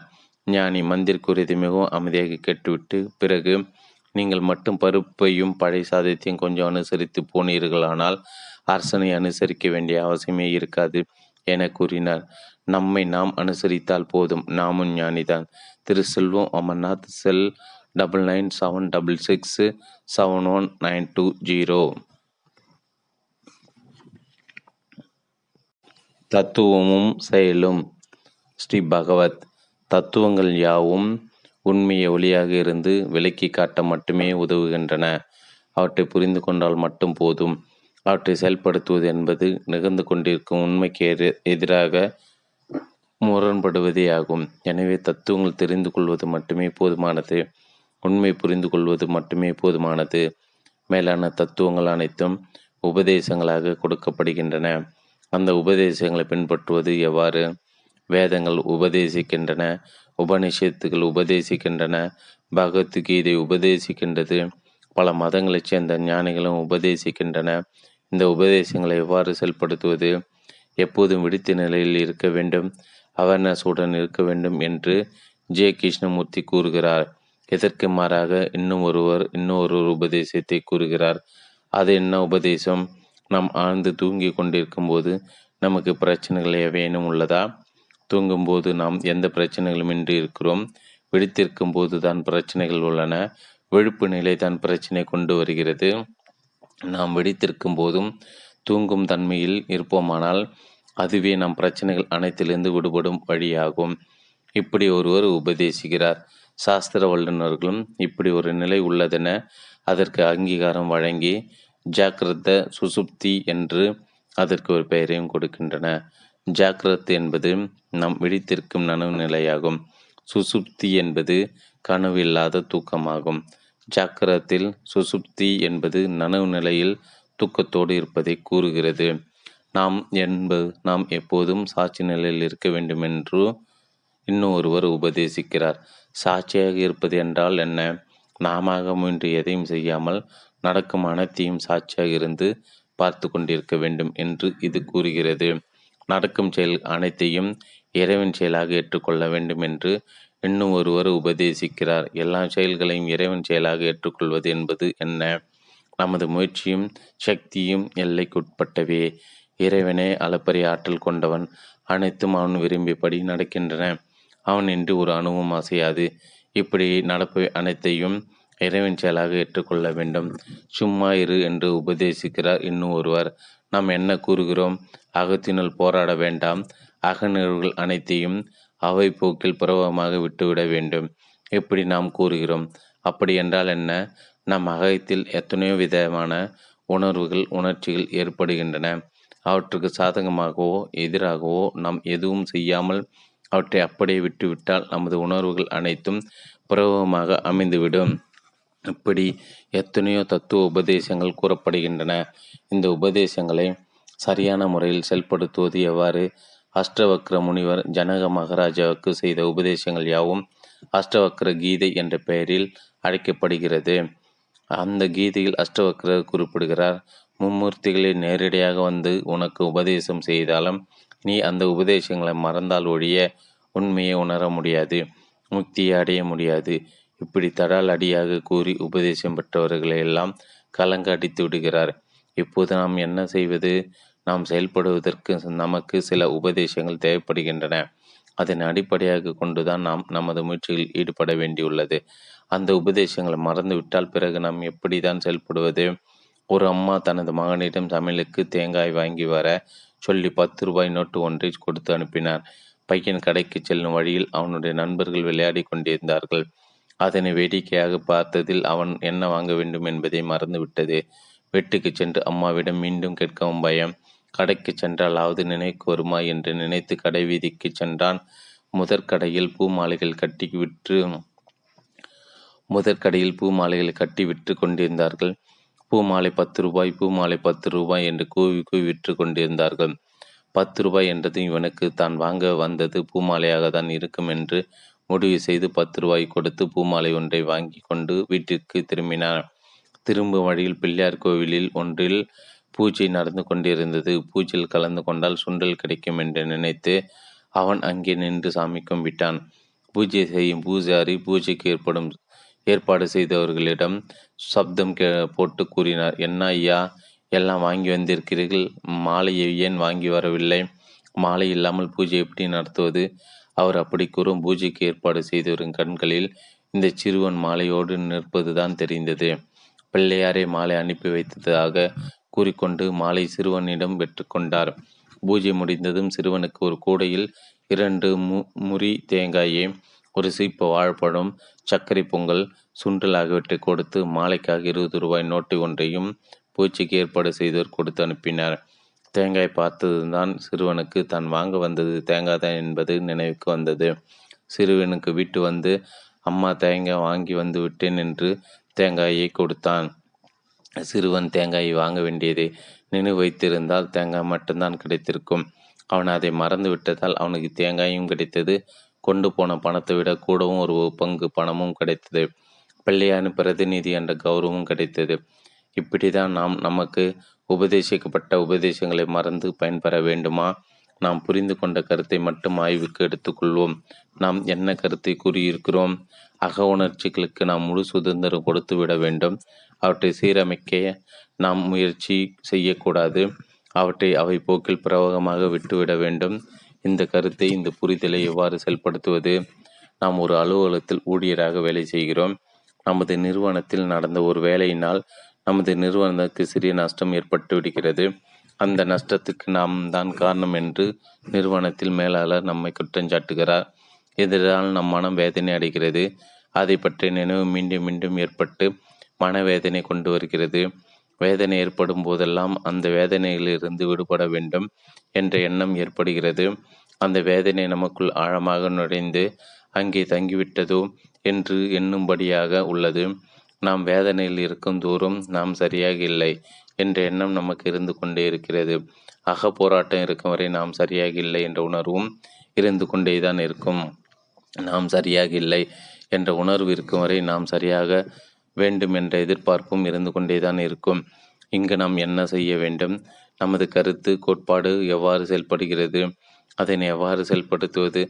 நம் மீது ஏற்பட்ட குற்றச்சாட்டை பற்றிய நினைவுகளும் மனவேதனையும் நம்ம அறியாமல் ஏற்படுகின்றன. அந்த வேதனையிலிருந்து விடுபட வேண்டும் என்ற எண்ணமும் நம்மை அறியாமல் ஏற்படுகின்றன. அவற்றை அறிவிப்புகள் செயல்பட நாம் அனுமதிக்கிறோம். பிறகு நமக்குள் இன்னும் ஒரு கேள்வி வருகிறது. அவற்றை அமைப்புகள் விட்டாலும் கூட ஏன் அந்த உணர்வுகளும் சிந்தனையும் நம்மை விட்டு போகவில்லை? இப்படி நாமாவும் எண்ணுகிறோம் நம்மை அறியாமலும் எண்ணுகிறோம். இங்கு நமது கோட்பாடு எவ்வாறு செயல்படுகிறது? இங்கு நாம் செய்ய வேண்டியது என்ன? நாம் எந்த கருத்தை புரிந்து கொண்டாலும் அதை செயல்படுத்தி பார்த்துதானே அதன் உண்மையை தன்மையை புரிந்து கொள்ள முடியும். நாம் நமது கருத்தின் உண்மை தன்மையை எவ்வாறு புரிந்து கொள்வது? எவ்வாறு செயல்படுத்துவது? நம் மன இயக்கம் பிரபலமாக அமைந்திருக்க வேண்டும் என்பது நமது கருத்து நமது கோட்பாடு. அது அவ்வாறு பிரபலமாக அமையாத போது அங்கே முரண்பாடுகள் இருக்கின்றன என்பது அதன் பொருள். ஒன்று பிரவாகம் இருக்க வேண்டும் அல்லது முரண்பாடு இருக்க வேண்டும். இரண்டும் சேர்ந்து இருக்காது. நமது கருத்தை எதை கூறுகிறது? நம் மனமானது பிரவாக நிலையில் இருக்க வேண்டும். அதுவே மனதினுடைய சரியான நிலை. அதுதான் அது இருக்க வேண்டிய இயற்கையான நிலை. அதுதான் மனதினுடைய ஆரோக்கியமான நிலை. இப்படி நமது கருத்து கூறுகிறது. இது நமது கருத்து. ஆனால் நம் மனது எப்படி இயங்குகிறதோ அதுதான் நடைமுறை உண்மை. நடைமுறை உண்மை எவ்வாறு உள்ளது? நம் மனது எவ்வாறு இயங்குகிறது? நம் மனது சில வேலைகளில் பிரவகமாக இயங்குகிறது. சில வேலைகளில் சுய முரண்பாடுடன் போராட்டத்துடன் இயங்குகிறது. நம் மனது பிரவாகமாக இயங்கும்போது நம் கருத்துக்கு நம் பிரவாகமாக இயங்குவதுதான் சரி என்ற கருத்துக்கு வேலையோ தேவையோ உள்ளதா? நம் கருத்துக்கு எந்த வேலையுமோ தேவையுமே கிடையாது. அது பிரபலமாக இயங்கும்போது அங்கே நமக்கு என்ன வேலை? நம் மனது பிரபலமாக இயங்காமல் முரண்பாடோடு இயங்குவதாக வைத்துக்கொள்வோம் அப்போதாவது நமது கருத்துக்கு அங்கு வேலை இருக்கிறது. நமது கருத்துக்கு வேலை கொடுப்பதாக வைத்துக்கொள்வோம் நமது கருத்து என்ன சொல்லும்? முரண்பாட்டுடன் இயங்குவது சரியில்லை. புறவமாக இயங்குவதுதான் சரி என்று அது சொல்லும். அதனால் என்ன நேரம்? முரண்பாடு செல் சரியில்லை என்று முரண்பாடுகளுக்கு எதிராக முரண்படும் நிலைதான் ஏற்படும். இது தேவையா? முரண்பாட்டை தொற்றிக்கும் கோட்பாடுகள் தேவையா? நமது கோட்பாடுகள் உபதேசங்கள் கொள்கைகள் கருத்துகள் எவ்வளவு உயர்வானதாக இருந்தாலும் சரி அவற்றை நமக்குள் பயன்படுத்துவோமானால் அவை நமக்குள் முரண்பாட்டை ஏற்படுத்திவிடும். அப்படியானால் அஷ்டவக்கரர் முனிவர் கூறியது போல நாம் தெரிந்து கொண்ட மேலான கருத்துகளையும் தத்துவங்களையும் உபதேசங்களையும் மறந்துவிடத்தான் வேண்டுமா? அப்படி மறந்து விடுவதால் என்ன லாபம்? நல்ல உபதேசங்களை எல்லாம் மறந்துதான் ஆக வேண்டுமென்றால் அதை தெரிந்து கொண்டுதான் என்ன லாபம்? அதை தெரிந்து கொள்ளாமல் இருந்திருக்கலாமே. ஒரு தத்துவத்தை தெரிந்து கொள்வது என்பது வேறு அதனை செயல்படுத்துவது என்பது வேறு. தெரிந்து கொள்வது என்பது நிகழ்ந்து கொண்டிருக்கும் ஒரு உண்மையை புரிந்து கொள்வது செயல்படுவது என்பது நிகழ்ந்து கொண்டிருப்பது ஏதோ ஒரு வகையில் மாற்றியமைப்பது ஏதோ ஒரு வகையில் வடிவமைப்பது. மாற்றியமைப்பதோ வடிவமைப்பதோ நமக்கு தேவைப்படுமானால் நாம் அடைவதற்கு ஏதோ ஒன்று ஏற்பட்டு விடுகின்றது. நம் ஏதோ ஒன்றை அடையும் நோக்கம் மோட்டிவ் ஏற்பட்டு விடுகின்றது. எவ்வளவு உயிரை தத்துவமானாலும் சரி அதை செயல்படுத்த விடையும் போது அது நோக்கங்களையும் போராட்டங்களை ஏற்படுத்தியே தீரும். அப்படியானால் உயர்ந்த தத்துவங்கள் யாவும் எதற்கு தான் பயன்படுகின்றன? அவற்றுக்கு பயன்பாடே கிடையாதா? அவற்றை மறந்துதான் ஆக வேண்டுமா? அவை அனைத்தும் தேவையற்ற தத்துவங்களா? நமது அகமுரண்பாடுகள் அனைத்தும் தேவையற்றவை என்பதை புரிந்து கொள்வதற்கு மட்டுமே நமக்கு உபதேசிக்கப்பட்ட மேலான தத்துவங்கள் உதவி புரிகின்றன. அதனை தெரிந்து கொள்ள சரியா கொள்ளாத சராசரி மனிதன் தனக்கு தானே முரண்படுவதையே வாழ்க்கையாக வைத்திருக்கிறான். சரியான தத்துவங்கள் யாவும் நம் மனதின் செயல்பாட்டை வெளிச்சம் போட்டு காட்டுகின்றன. சூரியன் தனது ஒளியால் அனைத்தையும் விளக்கி காட்டுகிறது. அது இருள்தான் விளக்குகிறதே தவிர எந்த செயலை மாற்றி அமைப்பதில்லை.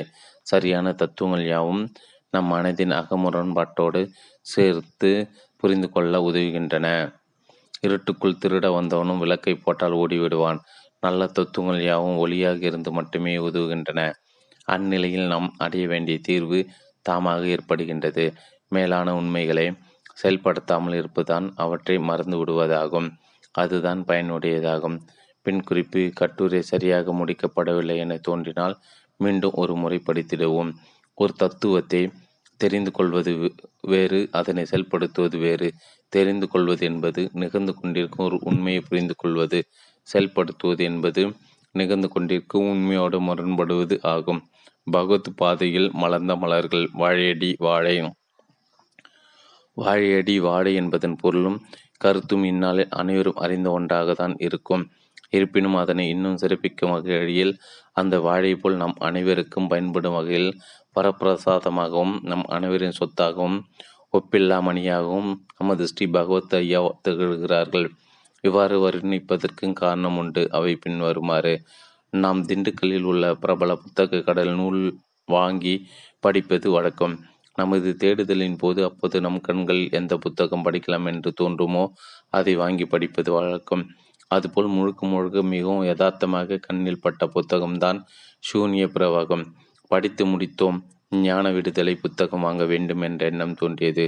ஆனால் கிடைக்கவில்லை. கிடைத்ததோ தியானத்தை விடு ஞானத்தை பெறும் அவ்வளவுதான். எப்படி ஒருவன் பல நூறு மாடி கட்டிடத்திலிருந்து கீழே விழுந்து விடுகின்ற நிகழ்வு ஏற்படும் போது அதை கடைசி வினாடியில் அவன் சற்றென்று தன் உறக்கத்திலிருந்து விழிக்கின்றான். ஒரு நிம்மதி ஒரு நிம்மதி பெருமூச்சு. அடப்பாடா நல்ல வேலை இது நிஜம் இல்லை.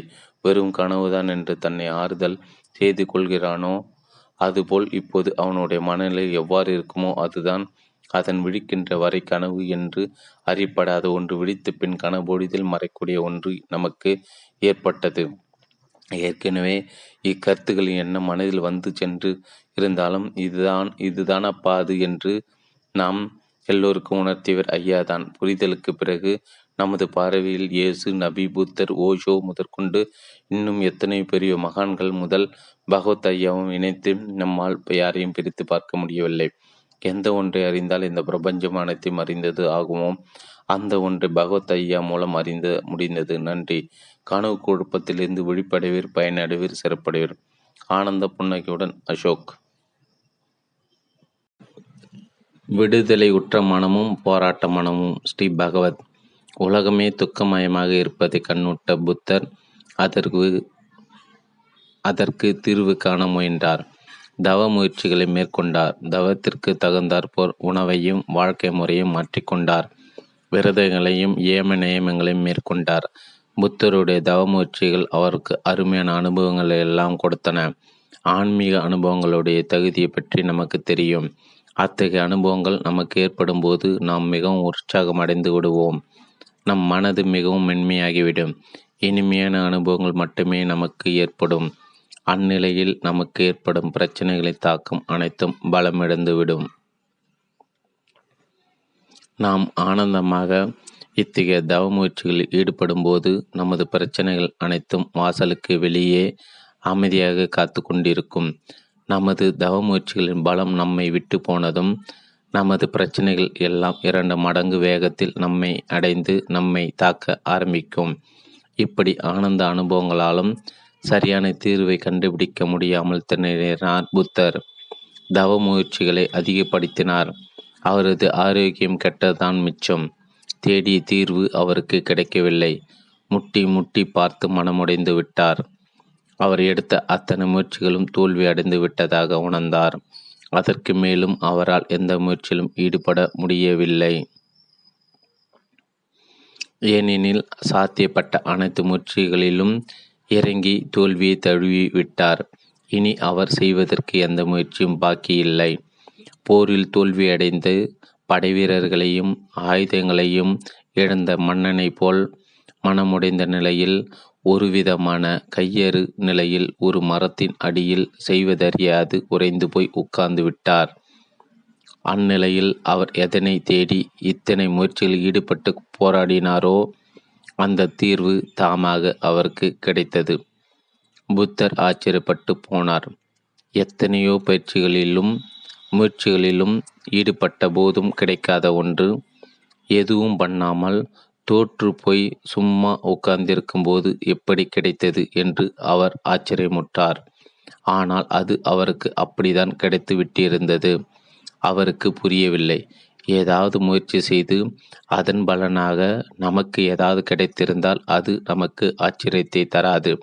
நமது தரப்பில் நாம் எதையும் செய்யாத நிலையில் நாம் தேடிய ஒன்று நமக்கு கிடைத்ததென்றால் எவர்தான் நம்புவார்? தனக்கு என்னதான் நேர்ந்தது? தனக்கு எப்படி அது கிடைத்தது? என புத்தர் தனக்குள் மூழ்கி தான் அடைந்ததன் ரகசியத்தை புரிந்து கொண்டார். தான் எதை புரிந்து கொண்டாரோ அதை சமுதாயத்துக்கு பயன்படும் கருத்தாக வழங்கினார். ஆசையே நமது துன்பங்களுக்கெல்லாம் காரணம். ஆசை விட்டுவிட்டால் துன்பங்களிலிருந்து விட்டு விடுபட்டு விடலாம். இப்படி அவர் தான் கண்டறிந்த உண்மையை உலகத்தார் அறிந்திட எடு எடுத்துரைத்தார்.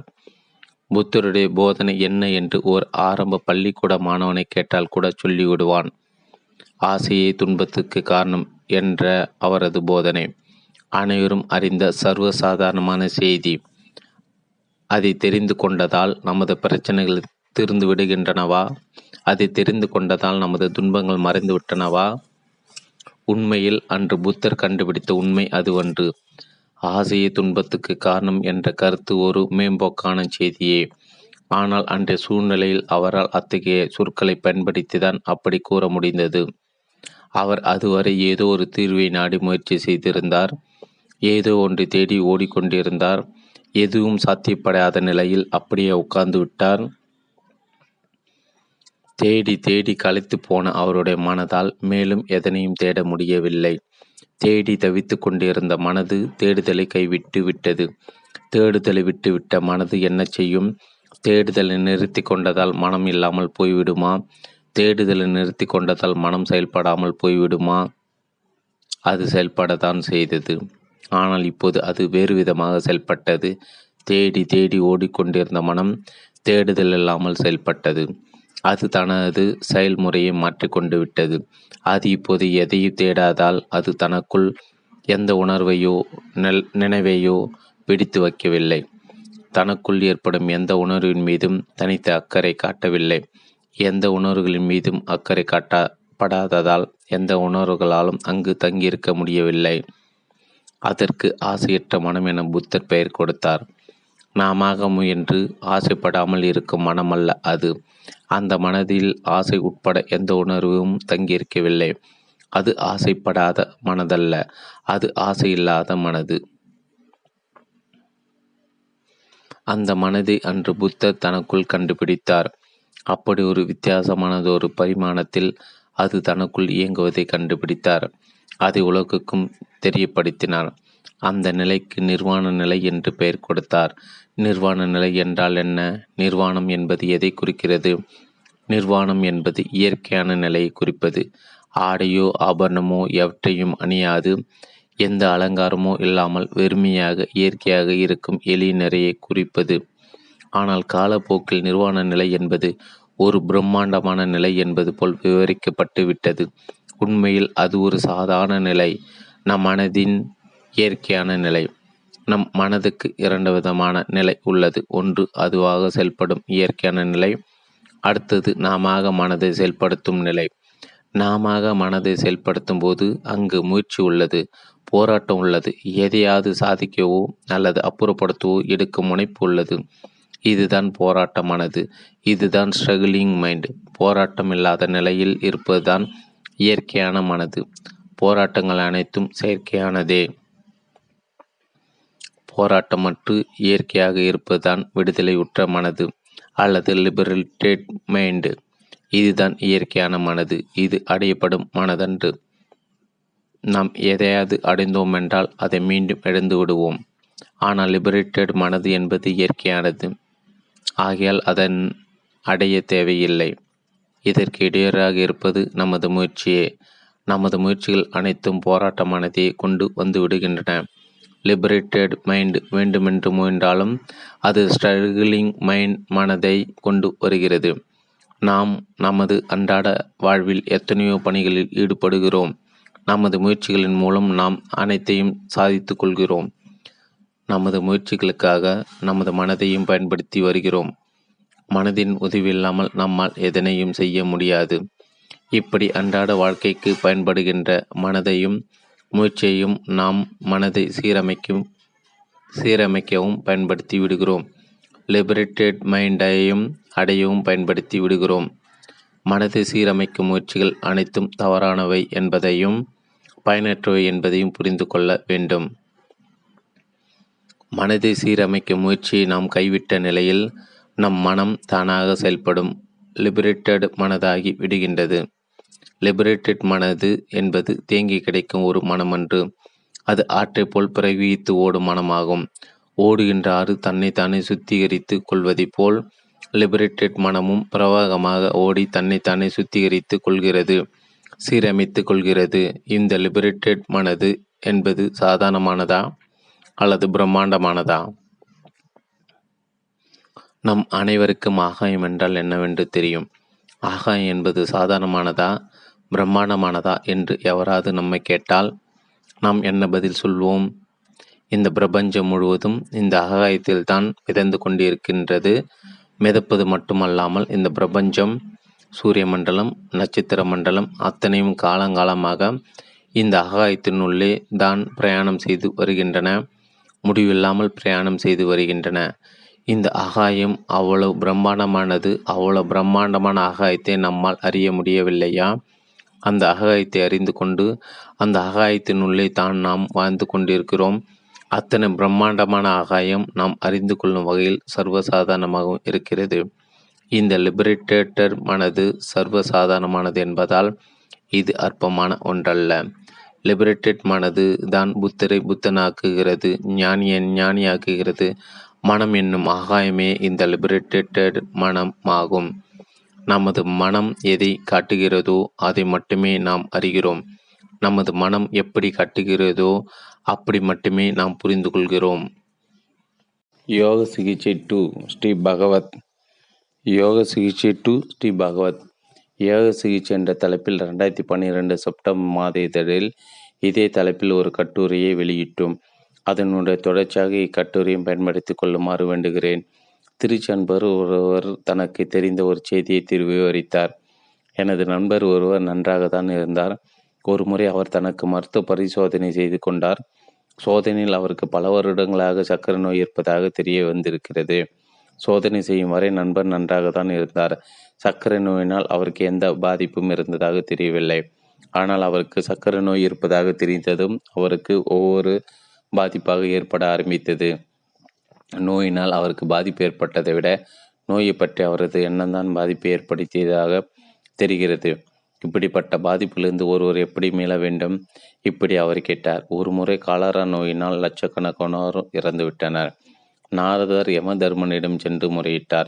நீங்கள் ஏன் இத்தனை காலராவின் மூலம் லட்சக்கணக்கானவர்கள் அடித்து விட்டீர்கள்? இப்படி அவர் கேள்வி கேட்டார். யமதர்மன் பதிவேடுகளை புரட்டி பார்த்தார். காலரா மூலமாக லட்சக்கணக்கானவர்களை அப்புறப்படுத்த சொல்லி நான் ஒன்றும் உத்தரவு போடவில்லையே. காலராவில் பத்தாயிரம் பேர்களை அப்புறப்படுத்துமாறு மட்டுமே காலரா தேவதைக்கு நான் உத்தரவிட்டிருக்கிறேன் என்று கூறி யமதர்மன் காலரா பரப்பிய காலரா தேவதை கூப்பிட்டு விசாரித்தார். யமதர்ம ராஜாவே நீங்கள் உத்தரவிட்டது போல் பத்தாயிரம் பேர்களை மட்டுமே நான் அப்புறப்படுத்தினேன். மற்றபடி இறந்தவர்கள் அனைவரும் காலரா வந்து விட்டதோ என்ற பயத்தில் தான் இறந்து விட்டார்கள் அவர்களுடைய பக்கத்திலே நான் போகவில்லை. இப்படி காலரா தேவதி விளக்கம் கொடுத்தது. நோயினால் உபாதி ஏற்படுகிறதோ அல்லது நோயை பற்ற எண்ணத்தினால் உபாதி ஏற்படுகிறதோ மேலே கண்ட இரண்டு செய்திகளின் மூலமாக நாம் தெரிந்து கொள்ள வேண்டியது என்னவென்றால் நோயினாலும் பிரச்சனைகள் ஏற்படுகின்றன நோயை பற்றிய நினைவுகளாலும் பிரச்சனைகள் ஏற்படுகின்றன. நோயினால் ஒரு உபாதையோ பிரச்சனையோ ஏற்பட்டால் அதற்கு நாம் மருந்துகளை எடுத்துக்கொள்ளலாம் ஆனால் நோயை பற்றிய எண்ணங்களை எண்ணங்களை நாம் எவ்வாறு எதிர்கொள்வது? நோயை பற்றிய எண்ணங்கள் ஏற்படும் போது அந்த எண்ணங்களை அப்படியே பிரபோகமாக விட்டுவிட வேண்டுமா? அந்த எண்ணங்கள் அவையாக வருகின்றன. அவற்றை நிர்வாகம் செய்ய வேண்டிய பொறுப்பு எதுவும் நமக்கு கிடையாது. என நாம் நாம் அந்த எண்ணங்கள் எவற்றை கண்டு கொள்ளாமல் அவை போக்கில் விட்டுவிட வேண்டுமா? அல்லது எனக்கு நோயே கிடையாது நான் ஆரோக்கியமாக இருக்கிறேன். இப்படி நேர்மறை எண்ணங்களை பாசிட்டிவ் தாட்டுகளை வளர்த்து கொள்ள வேண்டுமா? நமக்கு ஏற்பட்ட உபாதிகளை நோயை நாம் எப்படி அணுகுவது? நமக்கு ஏற்படும் எண்ணங்கள் நமது உபாதைகளை தீவிரப்படுத்துகிறது அதிகமாக்குகிறது என்பது நமக்கு வெளிப்படையாக தெரிகிறது. நமது எண்ணங்களுக்கும் நமது உபாதைகளுக்கும் ஏதோ ஒரு தொடர்பு இருப்பது மட்டும் நமக்கு தெரிகிறது. அந்த தொடர்பு சரியான முறையில் இருந்தால் சரியான விளைவும் தவறாக இருந்தால் தவறான விளைவும் ஏற்படத்தான் செய்யும். நமக்கு ஏற்படும் உபாதைகளுக்கும் நமக்கும் உள்ள உறவு எப்படி இருக்க வேண்டும்? நமக்கும் ஏற்படும் உபாதைகளுக்கும் நமது எண்ணங்களுக்கும் இடையே உள்ள உறவு எப்படி இருக்க வேண்டும்? நாம் ஒரு கரடு முரடான சாலையில் காலை வாக்கிங் போகிறோம். தவறுதலாக நாம் ஒரு குழியில் காலை வைத்து விட்டதால் கீழே விழுந்து விடுகிறோம். காலில் அடிபட்டு விடுகிறது. லேசான காயந்தான் ஆனால் அடிப்பட்ட இடத்தில் சிறிய வீக்கமும் வலியும் ஏற்படுகிறது. வீக்கமும் வலியும் இப்படி ஏற்படுவது சரிதானா? அல்லது வலியும் வீக்கமும் ஏற்படாமல் இருப்பதுதான் சரியா?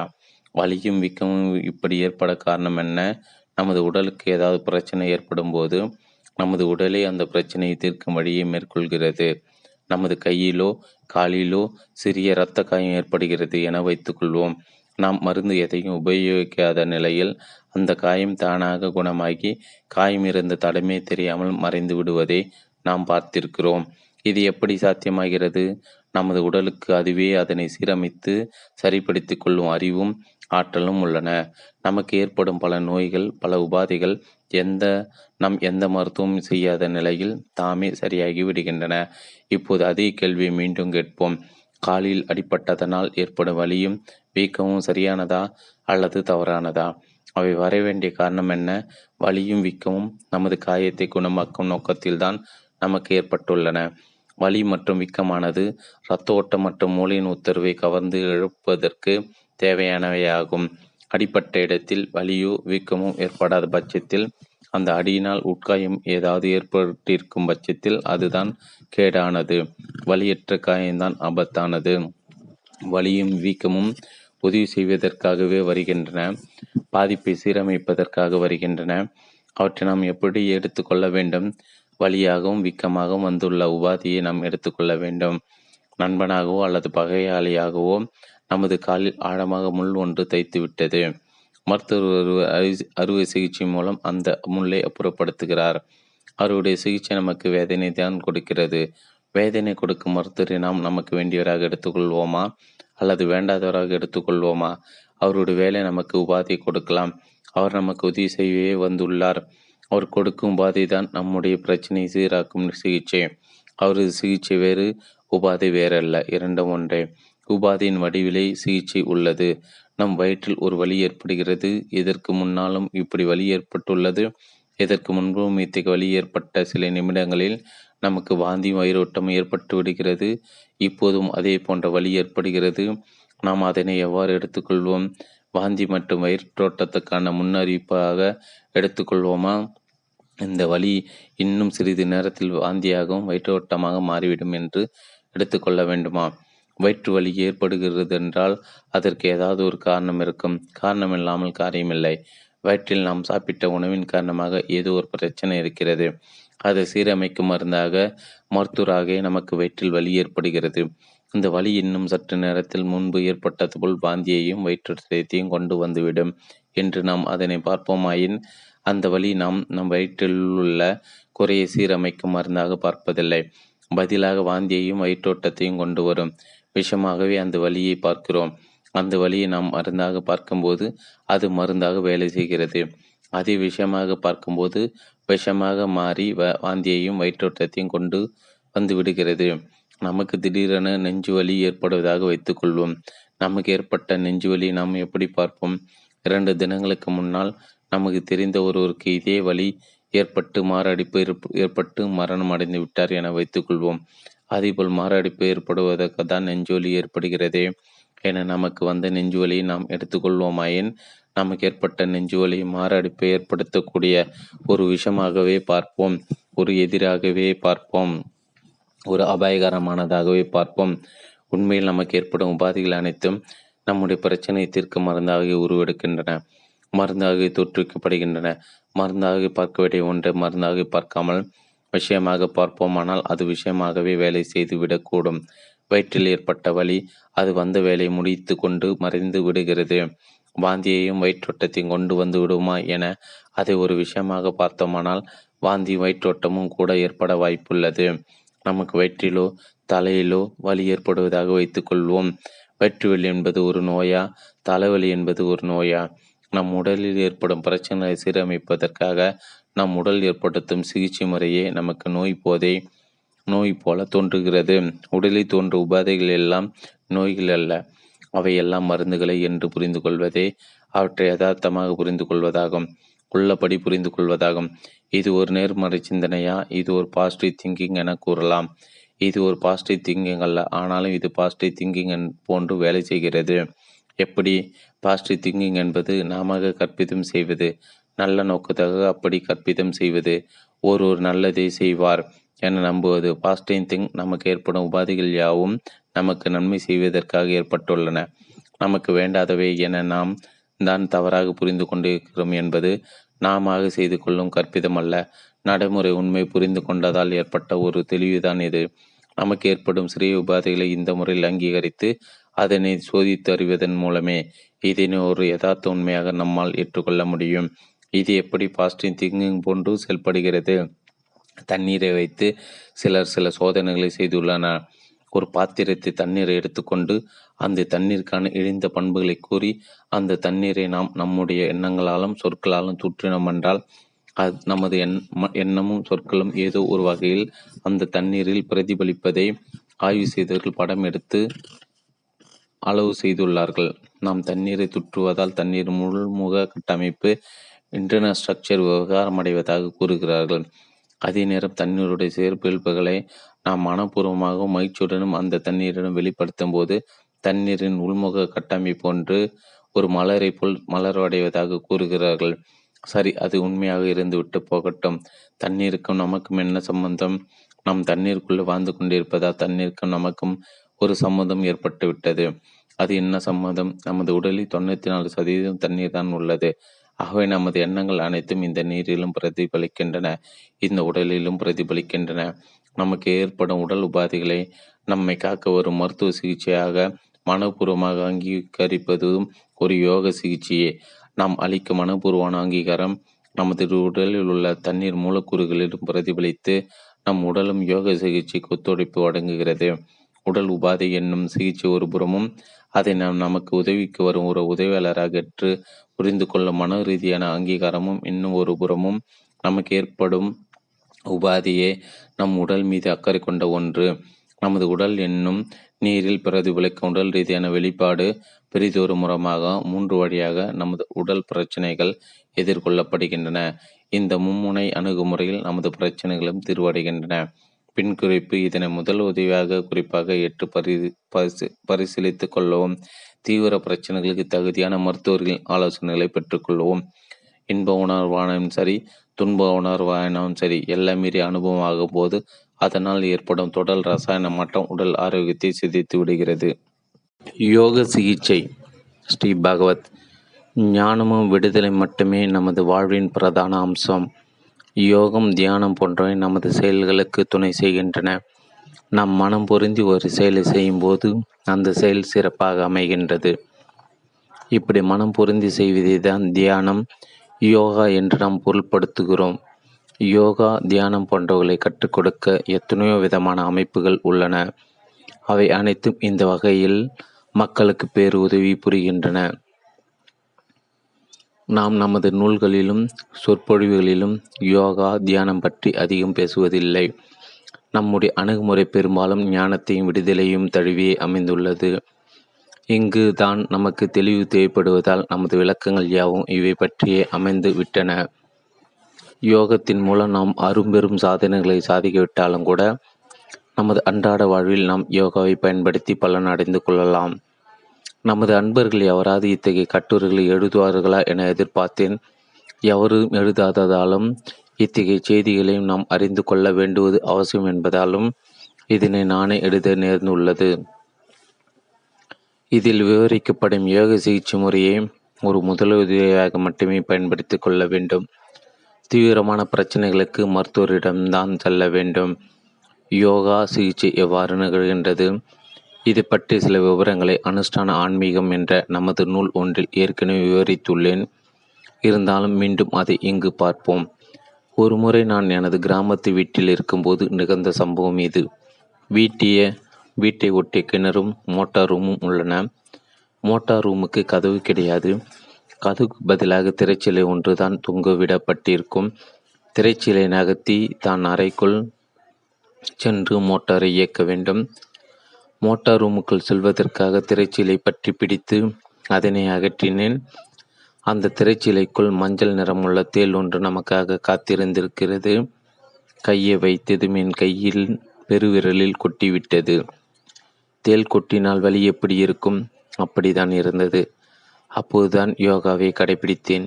தேல் கொட்டியதால் ஏற்பட்ட வலி உணர்வை நிதானமாகவும் மென்மையாகவும் கவனித்தேன்.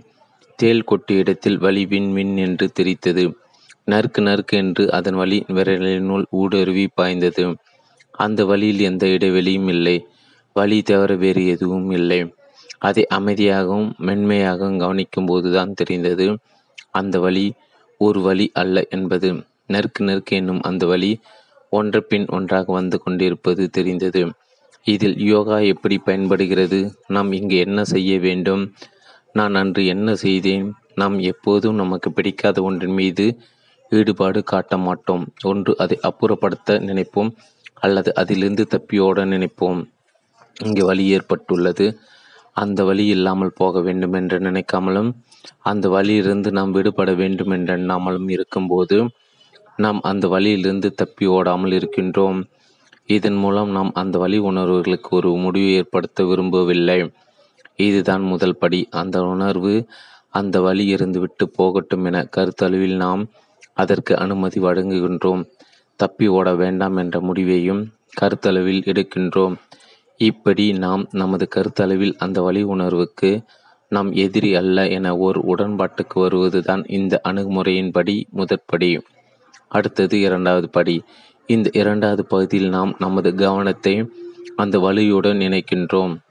நமது கவனத்தை அந்த வழியுடன் நினைப்பது என்பது அந்த வழியை உற்று நோக்குவது அல்ல. அந்த வழி இயங்குவதற்கு நாம் உணர்வுபூர்வமான சுதந்திரத்தை கொடுக்கிறோம். அந்த வழி இயங்குவதற்கு எந்த எதிர்ப்பும் கொடுக்காமல் இடம் கொடுக்கிறோம். அந்த வழியானது எவ்வளவு ஆழத்துக்கு வேண்டுமானாலும் இறங்கிக் கொள்ளட்டும் என அந்த வழி உணர்வு முழுமையாக இயங்க அதற்கு இடம் கொடுத்து நாம் வேறு அந்த வழி வேறு என எண்ணாது அந்த வழி உணர்வுடன் நாமும் இணைந்து கொள்கிறோம். நமது முதுகில் எறும்பு ஒன்று ஊர்ந்து செல்கிறது என வைத்துக்கொள்வோம் அந்த எறும்புக்கு அந்த எறும்புக்கு எந்த இடையூறும் செய்யாது. அது ஊர்ந்து செல்வதற்கு முழு சுதந்திரம் கொடுத்து அது ஊர்ந்து செல்வதை உணர்வு பொருந்த கவனிப்புதான் அந்த உணர்வுடன் புரிந்து கொள்வதாகும். நாம் அதனை கவனிக்காமல் வேறு எங்கேயோ கவனத்தை செலுத்துவோமாயின் அது உணர்வுடன் பொருந்துவது ஆகாது. நாம் அந்த வழி உணர்வோட உணர்வோடு புரிந்து கொள்ளும்போது அந்த வழி உணர்வுக்கும் நமக்கும் ஒருவித ஒருங்கிணைவு ஏற்படுகின்றது. அந்த வழி உணர்வை நமக்குள் ஒரு பகுதியாக ஏற்றுக்கொண்டு அதோடு சேர்ந்து நாமும் பயணிக்கின்றோம். அன்று இதுதான் நட நிகழ்ந்தது.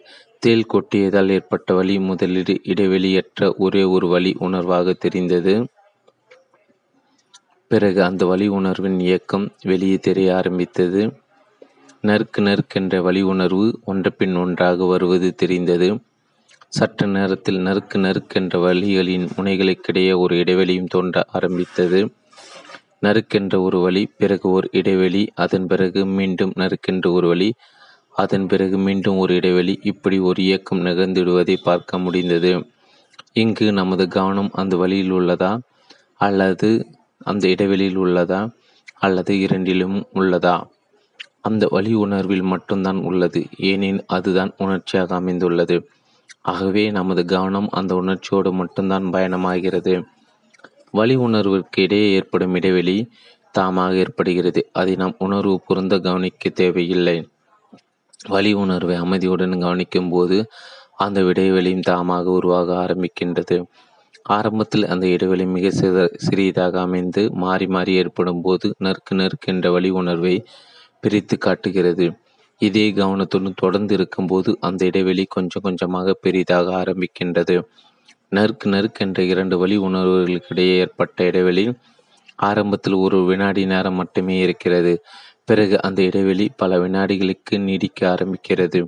இன்னும் சற்று நேரத்தில் வலியற்ற அந்த இடைவெளி மட்டுமே இருக்கிறது. வலியுடன் வந்த நறுக்கு நறுக்கென்ற உணர்வு நிரந்தரமாக நம்மை விட்டு போய்விடுகிறது. நமது உடல் தனக்கு ஏற்படும் பிரச்சனைகளை தாமாக தீர்த்து விடுகிறது. இதற்கு நமது யோகா கவனத்தை ஒருங்கிணைத்தல் உதவி புரிவதால் அந்த தீர்வு விரைவாக ஏற்படுகிறது. தேல் கொட்டியதால் ஏற்பட்ட வழி ஐந்து நிமிடங்களுக்குள் முழுமையாக நீங்கிவிட்டது. நமது வாழ்வில் நிகழ்ந்த இது போன்ற இன்னும் ஒரு சம்பவம் இருபத்தைந்து வருடங்களுக்கு முன்னால் நிகழ்ந்த சம்பவம் இது. நண்பர்கள் சிலருடன் மோட்டார் பைக்கில் பயணம் செய்தேன். ரோட்டில் இருந்த குடி ஒன்றில் பைக் இறங்கியதால் பைக் புரண்டு விட்டது. பைக் ஓட்டி வந்த நானும் ரோட்டில் வீசப்பட்டு விட்டேன். ஹெல்மெட் அணிந்திருந்த போதிலும் முகத்தின் அடிப்பகுதியான நாடிப்பகுதியில் அடிபட்டு விட்டது. வாயிலிருந்து மூக்கிலிருந்து காதிலிருந்து ரத்தம் அடிய ஆரம்பித்தது. என்னுடன் நண்பர்கள் இருவரும் வேறு பைக்குக்குள் வந்திருந்தார்கள். விபத்து ஏற்பட்டு விட்டது. இனி நாங்கள் என்ன செய்ய வேண்டும்? தொடர்ந்து என்னால் பைக் ஓட்ட முடியாது. பைக் அங்கே விட்டு விடவா? அதை எடுத்து வர ஏற்பாடுகள் எதையாவது செய்ய வேண்டுமா? எத்தகைய காயங்கள் ஏற்பட்டுள்ளன? என்ன விதமான சிகிச்சை செய்ய வேண்டும்? மருத்துவமனை எங்கு உள்ளது? எவரை கலந்து ஆலோசிப்பது? அந்த காலகட்டத்தில் இது போன்ற செல்போன் வசதி கிடையாது. நான் நண்பர்களுடன் கலந்து ஆலோசித்தேன். ஒவ்வொரு ஆலோசனையில் பங்கு பெற்றார்கள். இந்நிலையில் எனக்கு மயக்கம் வருவது போல தோன்றியது. எனக்கு பயம் எதுவும் இல்லை. இருந்தாலும் மயக்கம் ஏற்படும் அறிகுறி தென்பட்டு விட்டது அது பற்றி நண்பர்களிடம் தெரிவித்தேன். இனி என்னால் உங்களுடன் ஆலோசனைகளில் பங்கு பெற முடியாது என மயக்கம் வந்து கொண்டிருக்கிறது. எந்த வினாடியிலும் நான் மய மயக்கமாகிவிடலாம். ஆகவே என்ன செய்ய வேண்டும் என்பதோ நீங்கள் முடிவு செய்து கொள்ளுங்கள். என்னுடைய அனுமதி பெற முயற்சி செய்ய வேண்டாம் என்று அவர்களிடம் கூறிவிட்டு ரோட்டின் ஓரமாக கிடந்த உட்காரும் வசதியுடன் இருந்த கல் ஒன்றின் மீது சாய்ந்து அமர்ந்து கொண்டேன். இப்போது எனக்கு எந்த வேலையும் கிடையாது. எனக்கு ஏற்படும் மயக்க உணர்வின் இயக்கத்தை அமைதியாக கவனித்தேன். அதற்கு எந்த எது எந்த எதிர் எதிர்ப்பும் காட்டாது. அதனை அப்படியே முழு மனதுடன் ஏற்றுக்கொண்டேன். எனக்குள் நிகழும் உணர்வை எனது உணர்வும் தன்மையுடன் இணைந்து இணைத்து அந்த உணர்வோடு பொருந்தி கொண்டேன். மயக்கத்தை கொண்டு வருவதற்காக இயங்கிய தலைச்சுற்றல் உணர்வுக்கு முழு அனுமதி கொடுத்து அந்த உணர்வுடன் புரிந்து கொண்டேன். சில வினாடிகளை எனது தலைச்சுற்றல் மறைந்துவிட்டது. மயக்கத்தை கொண்டு வரும் உணர்வு மறைந்து விட்டது நான் சாதாரணமாகிவிட்டேன் எனது பணிகளில் சகஜமாக ஈடுபடக்கூடிய தகுதி அடைந்து விட்டேன். இதுதான் யோக சிகிச்சை. இதனை அமைதியாக படித்து நான் எதனை தெரியப்படுத்துகிறேன் என்பதை புரிந்து கொள்ளுங்கள். உங்களுக்குள் ஏற்படும் வலி மற்றும் வேதனை உணர்வுகளுக்கு இதனை ஒரு முதல் உதவி சிகிச்சையாக பயன்படுத்தி பாருங்கள். வழியிலிருந்து ஈடுபட விடுபட வேண்டும் என்ற நிபந்தனை சற்று நேரத்துக்கு ஒதுக்கி வைத்துவிட்டு முயற்சி செய்தால்தான் இந்த சிகிச்சை முறை வெற்றி பெறும். நினைவுகள் தாம் அகச்செயல். அவற்றில் உயர்ந்தவை தாழ்ந்தவை என்ற எந்த பிரிவுகளோ பாகுபாடுகளோ கிடையாது என்பதை புரிந்து கொள்ளும் போது அனைத்து தீர்வுகளும் தாமாக ஏற்படுகின்றன. மர்மே வா ஜென் கதை. ஒரு ஜென் குருவுக்கு தொன்னூற்று ஆறு வயதாகிவிட்டது. நடமாட முடியவில்லை. கண்கள் ஒளி மங்கி போய்விட்டன. படிக்கவும் முடியவில்லை. சீடர்களுக்கு உபதேசம் செய்யக்கூட முடியவில்லை. இனி உயிர் தாங்கி இருக்க வேண்டிய அவசியமில்லை என்ற முடிவுக்கு வந்தார் ஞானி. உடனே சாப்பிடுவதை நிறுத்திவிட்டால் சீடர்களுக்கு விஷயம் கலங்கிவிட்டது. மண்ணும் மரணம் அங்கே யாருக்குமே பிரச்சனை இல்லை. அது இயல்பான விஷயம். ஜென்னில் மரணம் துக்கம் அல்ல திருவிழா இருந்தாலும் குரு இப்போது இப்படி உண்ணாவிரதம் ஆரம்பித்திருக்க வேண்டாம் என்ன? என்று தோன்றியது சீடர்களுக்கு. அப்போதுதான் கடுமையான பனிகாலம் ஆரம்பமாகி இருந்தது குரு ஒரு மாதத்தில் உயிர் விடக்கூடும். எல்லோரும் வந்து சேர்வதற்கும் சவ சடங்குகள் செய்வதற்கும் மிகவும் சிரமமாக இருக்கும். அதனால் அவர்கள் குருவிடம் சென்றார்கள். சுவாமி நீங்கள் எடுத்திருக்கும் முடிவை அறிந்து கொண்டோம். இப்போது காரியம் நடந்துவிட்டால் எல்லோருக்குமே சிரமம். இந்த பனிக்காலம் போன பிறகு வைத்துக் கொள்ளக்கூடாதா? அதுதான் சிறப்பாக செய்ய வசதியாக இருக்கும். பேசாமல் சாப்பிடுங்கள் என்று கேட்டுக்கொண்டார்கள். குரு பெரிதாக சிரித்தார். சீடர்களின் வேண்டுகோளை ஏற்றுக்கொண்டார் உணவு உண்டார். ஆனால் கவனமாக இருந்து பனிக்காலம் முடிந்ததும் சாப்பிடுவதை நிறுத்திவிட்டார். எல்லோருக்கும் சௌகரியமான நாளில் விடைபெற்றால் புரிந்தவன் எல்லாவற்றையும் ஏற்றுக்கொள்வான். அனுபவத்தை அனுபவிக்காதே ஸ்ரீ பகவத். அனுபவத்தை அனுபவிக்காதே ஸ்ரீ பகவத். மனம் புத்தி சித்தம் அகங்காரம் என்னும் தலைப்பில் ஏற்கனவே ஒரு கட்டுரை எழுதி வெளியிட்டிருந்தோம். அந்த கட்டுரையில் மனம் மற்றும் புத்தி ஆகியவற்றை மட்டுமே சிறப்பாக பார்த்திருந்தோம். அகங்காரம் என்பது பற்றி ஒரு இருப்புணர்வு என்றும் ஒரு அனுபவ உணர்வு என்றும் மட்டுமே பொதுவாக பார்த்திருந்தோம். இங்கு நாம் அகங்காரம் என்பது பற்றி இன்னும் சற்று விரிவாக பார்ப்போம். அகங்காரம் என்பது பொதுவாக ஒருவர் தன்னை பற்றி வைத்திருக்கும் ஆழமான கருத்து என்றே கருதி வருகிறோம். அகங்காரம் என்பது நம்முடைய அடிப்படையான உணர்வு நிலை. இது நாம் நம் மனதின் உணர்வு அம்சம் அல்லது கான்சியஸ்னஸ் என்று கூறலாம். இந்த உணர்வு தான் நமது அனுபவமாக மாறுகிறது. நமது அனுபவ ஊர்வ உணர்வாக வெளிப்படுகிறது. நமக்கு எத்தனையோ விதமான உணர்ச்சிகள் ஏற்படுகின்றன. மகிழ்ச்சி பயம் துக்கம் கோபம் இப்படி எத்தனையோ விதமான உணர்ச்சிகளை நாம் அனுபவிக்கின்றோம். இவை அனைத்தும் இந்த அகங்கார உணர்வின் வெளிப்பாடே. உணர்வுபூர்வமான நமது அனுபவங்கள் அனைத்தும் இந்த அகங்கார உணர்வின் வெளிப்பாடே. இந்த அகங்காரம் என்பது ஒரு உணர்வு மையம். நான் இரு இருக்கிறேன் என்று அது உணர்வுபூர்வமாக தன்னை எப்போதும் காட்டிக்கொள்கிறது. உணர்வு என்பது எப்போதும் தனித்தியங்காது அது எப்போதும் தன்னை ஏதாவது ஒன்றோடு இணைத்து கொண்டே தனது இருப்பு நிலையை ஓர் அனுபவமாக காட்டுகின்றது. நமது நினைவுகளோடு அகங்காரம் தன்னை இணைத்து கொண்டு தன்னை மனதாக காட்டிக்கொள்கிறது. நமது அனுபவங்களோடு இணைந்து கொண் இணைத்து கொண்டு தன்னை ஒரு அனுபவமாக காட்டுகின்றது. நமது நாக்கை பற்றி நமக்கு தெரியும். நாக்கு என்பது உணர்வில்லாத ஒன்று அன்று. அந்த நாக்கு அதன் அளவில் எந்த உணர்வும் இல்லாமல் தான் அமைந்துள்ளது. ஏதாவது ஒரு சுவையை நாம் சுவைக்கும்போது நம் நாக்கு அந்த சுவை உணர்வாக மாறிக்கொள்கிறது. இனிப்பை சாப்பிடும்போது இனிப்பு உணர்வாக மாறிக்கொள்கிறது. கசப்பை சாப்பிடும்போது கசப்பு உணர்வாக மாறிக்கொள்கிறது. நாம் எந்த சுவையும் சுவைக்காத போது நமது நாக்கு எந்த சுவையும் காட்டாமல் சுவையற்ற தன்மையில் தான் இருப்பது தெரியாமல் இருந்து விடுகிறது. இதனை போல் அகங்காரம் என்னும் நமது இருப்புணர்வும் நமது அனுபவத்தை வெளிப்படுத்தும் ஆதார உணர்வாக அமைந்திருக்கிறது. அகங்காரம் இல்லாத அனுபவம் என்று எதுவும் கிடையாது. அதுபோல் அனுபவம் இல்லாத அகங்காரம் என்றும் எதுவும் கிடையாது. இரண்டும் இணைந்த நிலையிலே ஒன்றை ஒன்று விளக்கப்படுத்தி கொள்கின்றன. நமக்கு ஏற்படும் ஒவ்வொரு அனுபவத்தின் போதும் அந்த ஒவ்வொரு அனுபவமும் அனுபவம் மற்றும் அனுபவிப்பின் ஆகிய இரண்டு அம்சங்களும் சேர்ந்த கலவையாகவே அமைந்துள்ளது. நமது அனுபவத்தை அனுபவம் என்று கூறிக்கொள்ளலாம் அனுபவிப்பன் என்றும் கூறிக்கொள்ளலாம். அங்கு அனுபவம்தான் அகங்காரமாக இருக்கிறது. அகங்காரம்தான் அனுபவமாக இருக்கிறது. நமது அனுபவங்கள் யாவும் ஒரு வெடிப்பே ஒரு வானம் வெடித்து சிதறி மறைந்து விடுவதைப் போல் நமது அனுபவங்கள் அனைத்தும் வெடித்து சிதறி ஒரு அனுபவ உணர்வை வெளிப்படுத்திவிட்டு மறைந்து விடுகின்றது. அனுபவம் என்பதும் அகங்காரம் என்பதும் ஒரு கன நேர உணர்வின் வெளிப்பாடே வெளிப்பட்டு வெளிப்பட்டு அது மறைந்து விடுகின்றது. ஆன்மீக உலகில் நான் என்னும் உணர்வு இல்லாமல் இருக்க வேண்டும் என்ற கருத்து மிகவும் முக்கியத்துவம் வாய்ந்த ஒன்றாகும். நான் என்னும் இயக்கம்தான் உண்மையை மறைத்து கொண்டிருக்கிறது. நான் என்பது விலகிவிட்டால் உண்மையின் இயக்கம் செயலுக்கு வந்துவிடும். இப்படி கூறப்படுகிறது. ஆனால் நான் என்று தனித்து எதுவும் கிடையாது.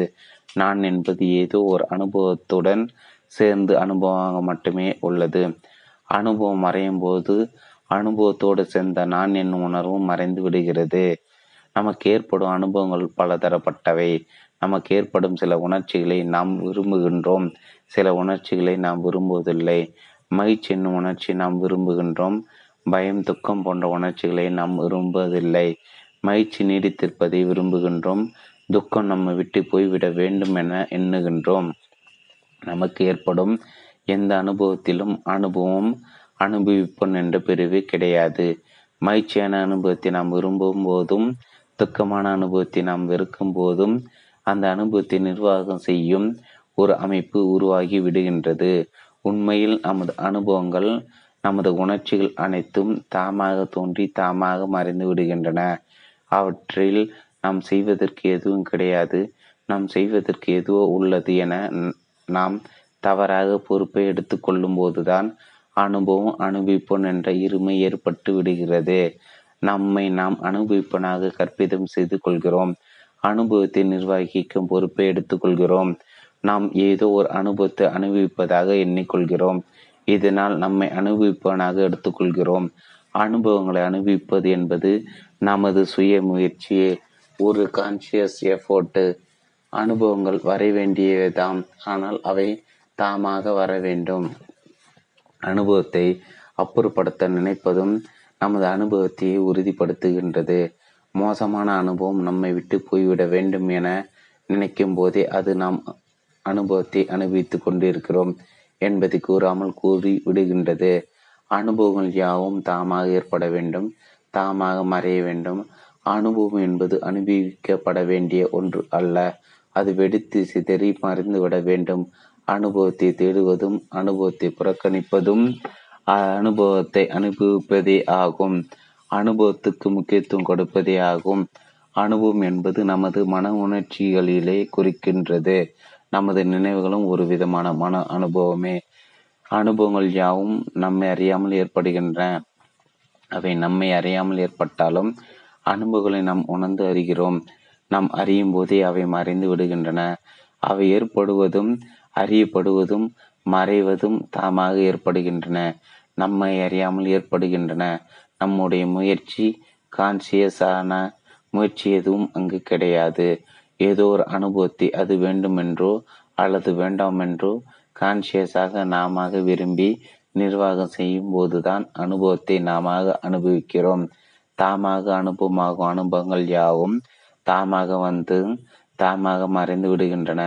அனுபவத்தை நாமாக விரும்பி நிர்வாகம் செய்யும் போது சில அனுபவங்கள் நீடித்திருக்க வேண்டும் என விரும்புகின்றோம். சில அனுபவங்கள் நம்மை விட்டு உடனடியாக நீங்கிவிட வேண்டும் என்று விரும்புகின்றோம். இதனால் நம் மனதே இரு பிரிவாக மாற்றி மாறி அமைந்து விடுகிறது. ஒரு பகுதி அனுபவமாகும் ஒரு பகுதி அனுபவிப்பனமாகிய நானாகவும் மாறிவிடுகிறது. ஒரு உதாரணம். காலையில் நாம் நமது வீட்டு கூடத்தில் ஹாலில் அமர்ந்து இருக்கின்றோம். காலை பத்திரிகைகளை படித்து கொண்டிருக்கிறோம். நமது மனைவி கணவன் அந்த கூடத்துக்கு வந்து தொலைபேசியில் யாரிடமும் பேசிவிட்டு தனது அறைக்கு திரும்புகின்றார். இதுபோல் நமது குழந்தைகள் அந்த கூடத்துக்கு வந்து தங்களுக்கு வேண்டிய புத்தகங்களை அவற்றை எடுத்துக்கொண்டு தங்களின் அறைக்கு திரும்பி விடுகிறார்கள். அவர்கள் வந்ததும் செயல்பட்டதும் நமக்கு தெரிகிறது. ஆனால் நாம் அவற்றில் அக்கறை காட்டாமல் நாம் நமது செய்தித்தாளை பார்த்து கொண்டிருக்கிறோம். வந்தவர்களை நிர்வாகம் செய்ய வேண்டிய பொறுப்பு எதையும் நாம் எடுத்துக்கொள்ளவில்லை. இந்த உதாரணத்தில் ஒரு சிறிய மாற்றம் செய்வதாக வைத்துக்கொள்வோம். அப்படி நமது கூடத்தினுள் நுழைந்தவர் நமது வீட்டின் உறுப்பினராக அல்லாமல் யாரோ ஒரு அந்நியர் என வைத்துக்கொள்வோம். தெருவில் போகும் யாரோ ஒருவர் நமது அனுமதி பெறாமல் நமது கூடத்தினுள் நுழைந்து விட்டால் நாம் பதறி போய் விடுவோம் யார் நீங்கள் நீங்கள் எப்படி எங்களை கேட்காமல் உள்ளே வரலாம் என்று கேட்டு அவர்களை வெளியேற்றும் நடவடிக்கையில் இறங்கிவிடுவோம் அவரை அப்புறப்படுத்துவதற்காக அப்புறப்படுத்தும் பொறுப்பை எடுத்துக்கொள்கிறோம். இப்படி நமக்கு ஏற்படும் பயம் வருத்தம் போன்ற சில உணர்வுகள் நமக்கு பிடிப்பதில்லை. அவை நம்மை விட்டு போய்விட வேண்டும் என விரும்புகின்றோம். நமது உணர்வுகளை நிர்வாகம் செய்யும் பொறுப்பை எடுத்துக்கொள்கிறோம். இப்படி பொறுப்பை எடுத்துக்கொள்வதன் மூலம் நமது தனித்தன்மை வலிமை பெறுகிறது. அப்படி கூடத்தினுள் நுழைந்தவர் யாரோ ஒருவர் அல்லாமல் நமது நெருங்க உறவினர் என வைத்துக் கொள்வோம். அவர் பாட்டுக்கு உள்ளே வந்து அவர் போக்கில் செயல்படட்டும் என நாம் கண்டு காணாமல் இருந்துவிட முடியுமா? அவரை வரவேற்று உபசரிப்பது ஈடுபட்டு விடுவோம். இவ்வாறு மகிழ்ச்சி போன்ற உணர்வுகள் நமக்கு ஏற்படும் போது அவற்றை நம்மோடு நிரந்தரமாக வைத்துக் கொள்வதில் அக்கறை காட்டுகிறோம். இதன் மூலம் நாம் நமது உணர்வுகளை நிர்வகிக்கும் பொறுப்பை எடுத்துக்கொள்கிறோம். எப்போதெல்லாம் நாம் பொறுப்பை எடுத்துக்கொள்கிறோமோ அப்போதெல்லாம் நான் என்னும் தனித்தன்மை வலுப்பெற ஆரம்பிக்கின்றது. நமது உணர்ச்சிகள் என்னும் அனுபவங்கள் யாவும் தாமாக வந்து தாமாக அனுபவிக்கப்பட்டு தாமாக மறைந்து விடுகின்றன. இவை அனைத்தும் நம்மை அறியாமல் தாமாக நடைபெறுகின்றன அவற்றை நாம் நிர்வாகம் செய்ய முயலும் போதுதான் அவற்றை டீல் செய்ய முயலும் போதுதான் அனுபவங்களை நாம கான்சியஸாக அனுபவிக்கிறோம். அனுபவங்களை அனுபவிப்பதுதான் நான் என்னும் உணர்வுக்கு காரணமாகின்றது. போராட்டங்கள் அனைத்துக்கும் காரணமாகிறது. அனுபவங்களை அனுபவிக்கும் போது தான் நாம் பொறுப்பை எடுத்துக்கொள்கிறோம். நம்முடைய புற வாழ்க்கையில் நாம் எத்தனையோ செயல்களில் ஈடுபட்டு வருகிறோம். புற உலகில் நமக்கு எத்தனையோ கடமைகள் இருக்கின்றன. நம்முடைய கடமைகள் நமக்கு பொறுப்பை ஏற்படுத்துவதில்லையா? உணர்ச்சிகளை நிர்வாகம் செய்ய முழுவது மட்டும்தான். பொறுப்பை ஏற்படுத்துகின்றதா? பிரச்சனை எங்கு இருந்தாலும் சரி அது அகத்தில் இருந்தாலும் சரி புறத்தில் இருந்தாலும் சரி நாம் பொறுப்பெடுத்து தான் ஆக வேண்டும். பொறுப்பென்று இருக்கும்போது நான் என்னும் தன்னிருக்க நிலையும் செல்ஃப் அசரேஷன் பலம் பெற்றிடவே செய்யும். ஆனால் பிரச்சனை உள்ளே இருக்கிறதா? அல்லது வெளியே இருக்கிறதா? அல்லது இரண்டு இடத்திலும் இருக்கிறதா? நம்மை ஒருவர் அவமானப்படுத்தி விடுகிறார். திட்டிவிடுகிறார். நம் மனதில் வேதனை வலி ஏற்படுகிறது. அவர் நம்மை அவமானப்படுத்தியதால் நம் மனதில் வலியோ வேதனையோ ஏற்படவில்லை என்றால் அவர் திட்டியது பிரச்சனையே அல்ல. நமது செயல்கள் தோல்வி அடையும் போது நம் மனதில் வருத்தமும் பதட்டமும் ஏற்படுகின்றது. செயல்களை சீரமைக்க நாம் முயல்வது என்பது உண்மையில் நாம் மன வருத்தத்தையும் பதட்டத்தையும் சீரமைக்க முயல்வதே ஆகும். நமது மன உணர்ச்சிகள் எப்படி வேண்டுமானால் இருந்துவிட்டு போகட்டும் என்ற நிலையில் நாம் நமது புற நிகழ்வுகளை சீரமைக்க முயல்வோமாயின் அது பிரச்சனைகளை தீர்க்க முயற்சி அல்ல. மன உணர்ச்சிகளை சீரமைக்கும் நோக்கத்தில் புற நிகழ்வுகளை சீரமைப்பது என்பதுதான் பிரச்சனைகளை தீர்க்க முயல்வதாகும். மன உணர்ச்சிகளை நிர்வகிக்கும் பொறுப்பை எடுத்துக்கொள்வதுதான் பொறுப்பை எடுத்துக்கொள்வதாகும். மன உணர்ச்சிகளை நிர்வாகி பொறுப்பை எடுத்துக்கொள்ளாமல் புற நிகழ்வுகளை நிர்வாகிக்கும் பொறுப்பை எடுத்துக்கொள்வது பொறுப்பை வைத்துக் கொள்வது மன உணர்ச்சிகளை நிர்வாகம் பொறுப்பை கொள்வதுதான் பொறுப்பை கொள்வதாகும் மன உணர்ச்சிகளை நிர்வாகிக்கும் பொறுப்பெடுத்துக் கொள்ளாமல் புற நிகழ்வுகளை நிர்வாகி பொறுப்பை கொள்வது பொறுப்பை வைத்துக் கொள்வதாகாது. அக உணர்ச்சிகளை சீரமைக்க விளை விளைவதுதான் நான் என்னும் தன்னிறக்கத்தை ஏற்படுத்துகிறது. நான் என்னும் தண்ணீருக்கு நம்மை விட்டு போய்விட வேண்டுமென விரும்புவதும் அந்த தண்ணீருக்கு தீவலுப்படுத்துகிறது நான் என்னும் தண்ணீருக்கும் ஓர் அக உணர்ச்சியே. அனுபவங்கள் அனைத்தும் அவையாக வர வேண்டும் அவையாக அனுபவமாக வேண்டும் அவையாக மறைய வேண்டும். அங்கு நம்முடைய மன விரும்பிய கான்சியஸான அனுபவம் எதுவும் இருக்கக்கூடாது. அனுபவத்தில் அனுபவிப்பனை கொண்டு வருகிறது. மனம் புத்தி சித்தம் அகங்காரம் என கூறுகிறோம். இவை ஒரே நேரத்தில் மொத்தமாக செயல்படுகிறதா? அல்லது ஒன்றன் பின் ஒன்றாக செயல்படுகிறதா? எவையெல்லாம் கூட்டாக செயல்படுகின்றன? எவையெல்லாம் தனியாக செயல்படுகின்றன? சித்தம் என்பது நமது இயல்பு அகங்காரம் என்பது உணர்வு நிலை நமது கான்சியஸ்னஸ் நமக்கு ஏற்படும் அனுபவங்கள் அனைத்தும் அகங்காரத்தின் அனுபவமே. சித்தம் என்பது தன்னை தனித்து வெளிக்காட்டுவதில்லை அதுபோல் அகங்காரமும் தன்னை தனித்து வெளிக்காட்டுவதில்லை. சித்தமும் அகங்காரம் கலந்த கலவையாக நமது அனுபவங்கள் எல்லாம் வெளிப்படுகின்றன. ஒரே நேரத்தில் ஒன்றுக்கு மேற்பட்டவை இருக்க முடியாது. அனுபவம் இருக்கும்போது மனமோ புத்தியோ இருக்காது. மனம் இருக்கும்போது புத்தி மற்றும் அகங்காரம் இருக்காது. புத்தி இருக்கும்போது மனம் மற்றும் அகங்காரம் என்னும் அனுபவம் இருக்காது. ஏதாவது ஒன்றுதான் வெளிப்படும். ஆனால் அவை மைக்ரோ வினாடியில் வந்து வந்து மாறிக்கொள்வதால் ஒரே நேரத்தில் மனம் புத்தி அகங்காரம் என அனுபவம் ஆகியவை சேர்ந்து செயல்படுவதான தோற்றம் மட்டும் ஏற்படுகிறது. உண்மையில் ஒரு மைக்ரோனரில் ஒன்று மட்டுமே செயல்படுகின்றது. சித்தம் என்பது நம் மனதின் அந்த கரணத்தின் அடிப்படை இயல்பு. அகங்காரம் என்பது நமது அடிப்படை உணர்வு நிலை கான்சியஸ்னஸ் இவை இரண்டுமே இருப்பது தெரியாமல் இருந்து கொண்டிருக்கின்றன. சித்தமும் அகங்காரம் சேர்ந்த கலப்பாக வெளிப்படும் அனுபவ உணர்வை மட்டுமே நாம் வெளிப்படையாக அறிய முடியும். மனம் புத்தி சித்தம் அகங்காரம் என நம்முடைய அகக்கரணம் நான்கு பகுதியாக பிரிக்கப்பட்டாலும் மனம் புத்தி அனுபவம் என்னும் மூன்று பகுதியாகவே அது இயங்குகின்றது. அதிலும் அவற்றுள் ஏதாவது ஒன்று மட்டுமே ஒரு மைக்ரோ நொடியில் இயங்குகிறது. அனுபவங்கள் அனைத்தும் தாமாக வந்து தாமாக மறைந்து விடுபவை. மனம் புத்தி ஆகியவை தான் அந்த அனுபவத்தை அனுபவிக்க முயல்கின்றன. நிர்வாகம் செய்ய முயல்கின்றன அனுபவம் சித்தம் பிளஸ் அகங்காரம் என்பது மனம் புத்தி ஆகியவற்றுக்கு கட்டுப்பட்டதன்று. அனுபவங்களை தனது அனுபவம் என்று நமது மனம் அல்லது புத்தியை கூறி அனுபவங்களை நிர்வாகம் செய்ய முயல்கின்றன. எந்த அனுபவம் புத்திக்கோ மனதுக்கோ சொந்தமானது அல்ல. புத்தி மனம் புறச்செயல்களை நிர்வாகம் செய்ய அமைக்கப்பட்டவை. நமது மன அனுபவங்களை சீரமைக்க வேண்டிய உரிமையோ கடமையோ அவற்றுக்கு கிடையாது. ஏன் அனுபவங்களை அனுபவிக்கும் உரிமை கூட நம்முடைய மனதுக்கும் புத்திக்கும் கிடையாது. எனது அனுபவம் என்று சொல்லும் உரிமை நமது புத்திக்கும் கிடையாது மனதுக்கும் கிடையாது. அன்பர் ஒருவர் தனது அனுபவத்தை கூறினார் எனக்கு சின்னஞ்சிறு குழந்தை ஒன்று உள்ளது. அதனுடன் விளையாடி மழுவது எனது பொழுதுபோக்கு. உங்கள் கருத்தை புரிந்து கொண்ட பிறகும் எனது குழந்தையுடன் விளையாடத்தான் செய்கிறேன். ஆனால் முன்பு போல் என்னை மறந்த ஈடுபாடு ஏற்படவில்லை. இன்னொரு அன்பரின் அனுபவம். எனது குழந்தைக்கு உடல் நலம் பாதிக்கப்பட்டால் நான் மிகவும் பதறி போவேன் எதையும் செய்ய முடியாமல் தடுமாறி விடுவேன். இப்போது உங்கள் கருத்தை புரிந்து கொண்ட பின்பு எனக்கு முன்பு போல் பதட்டமோ தடுமாற்றமோ இல்லை.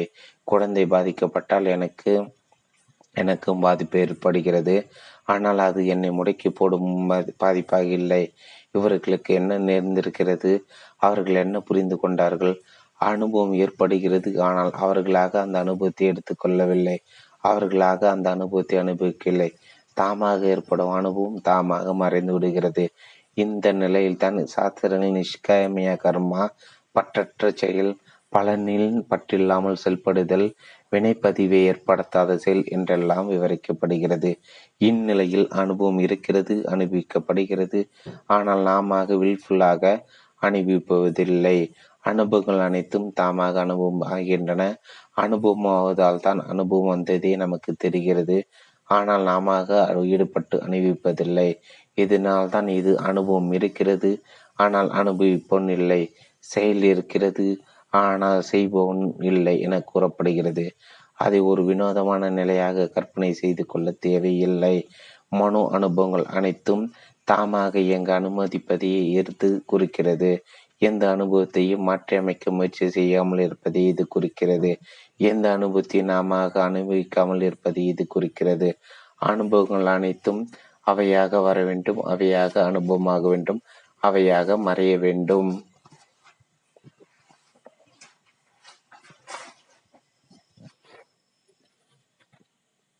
சாஸ்திரங்களின் இயலாமை ஸ்ரீ பகவத். மலேசியாவில் உரை நிகழ்த்துவதற்காக காரில் பயணித்துக் கொண்டிருந்தோம். பல்கலைக்கழக பேராசிரியர் ஒருவர் காரை ஓட்டி கொண்டிருந்தார். அந்த பேராசிரியர் சைவ சித்தாந்தத்தின் உயர்வு பற்றி பேசிக் கொண்டிருந்தார். அப்போது அவருடன் உரையாட நேர்ந்தது. சைவ சித்தாந்தத்தில் பசுபதி பாசம் என்னும் முப்பெரும் உண்மைகள் கூறப்பட்டுள்ளன. பசு என்பது ஆன்மாக்களாகிய நாம் பதி என்பது இறைவன் பாசம் என்பது நம்முடைய மலங்கள். ஆன்மா ஆகிய நாம் பாசத்தை சாத்திருப்பதால் நம்முடைய ஆன்மா பாசத்தின் இயல்பை அடைந்து விடுகிறது. பாசத்திலிருந்து விடுபட வேண்டுவதுதான் நாம் செய்ய வேண்டுவது. பாசத்திலிருந்து விடுபட நாம் என்ன செய்ய வேண்டும்? நாம் பதிவை சார்ந்திட வேண்டும். இறைவனை சார்ந்திட வேண்டும். ஆன்மா இறைவனை சார்ந்திடுவதன் மூலம் நற்கதியை அடைகிறது. இதுவே சைவ சித்தாந்தம் கூறும் உண்மை. இதில் குற்றம் எதையாவது கண்டுபிடிக்க முடியுமா? எந்த குற்றத்தையும் கண்டுபிடிக்க முடியாது. அறிவுபூர்வமானதாகவும் நியாயமானதாகவும் உள்ளது. இறைவனை அடைந்தால் நற்கதி பெறலாம் என்ற கூற்றில் என்ன தவறு இருக்க முடியும்?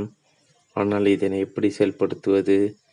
ஆலயம் சென்று இறைவனை தொழுதல்தான் இறைவனை சார்ந்திருத்ததலா அடியோருக்கெல்லாம் அவன் என போற்றுவதுதான் இறைவனை சார்ந்திருத்தலா சந்திர மண்டலத்துக்கு கூட நாம் போகலாம். ஆனால் இறைவனிடம் சென்று இறைவனை சார்ந்திருப்பது சாத்தியமா? இறைவன் என்பவர் அடையப்படும் பொருளா? இறைவன் காணப்படும் பொருளா? இறைவனை அடைபவன் இறைவனை காண்பவன் என்பவர் இறைவனை விட பெரியவனாக தான் இருக்க வேண்டும். ஆனால் இறைவன் ஒரு பொருள் அல்ல இறைவன் ஒரு ஆப்ஜெக்ட் அல்ல. அப்படியானால் இறைவனை சார்ந்திருக்க வேண்டும் என்று சாஸ்திரங்கள் கூறுவது தவறா? இறைவனை சார்ந்திருக்க வேண்டாமா? பாசித்து தான் சார்ந்திருக்க வேண்டுமா? இப்படி தான் ரமண மகரிஷியிடம் நண்பர்கள் தங்களது கஷ்டங்களையும் கவலைகளையும் சொல்லி தீர்வு கேட்கிறார்கள். ரமணன் ஓரிரு பொருளை திரும்ப திரும்ப கூறுகிறார். நீ உன்னை உடல் என்று நினைத்து கொண்டிருக்கிறாய். உடலோடு சம்பந்தப்பட்ட ஒரு நபர் என எண்ணிக்கொண்டிருக்கிறாய் உன்னை நீ உடல் என்று கருதும் வரை உனது கஷ்டங்கள் உன்னை விட்டு போகாது. எப்போது உன்னை நீ ஆத்மாவென்று உணர்கிறாயோ எப்போது நீ ஆத்மா சாட்சாத்கரம் அடைகிறாயோ அப்போதுதான் உனது கஷ்டங்கள் எல்லாம் உன்னை விட்டு போகும். ஆத்மாவுக்கு மட்டும்தான் துன்பம் கிடையாது. நீ ஆத்மா சாட்சாத்காரம் அடைந்திடும் வழியை தேடு என்று கூறிவிடுகிறார். ஒரு ஒரு அன்பர் மட்டும் ராமனிடம் விளக்கம் கூறுகிறார் ஆத்மா சாட்சாத்கரம் என்றால் என்ன?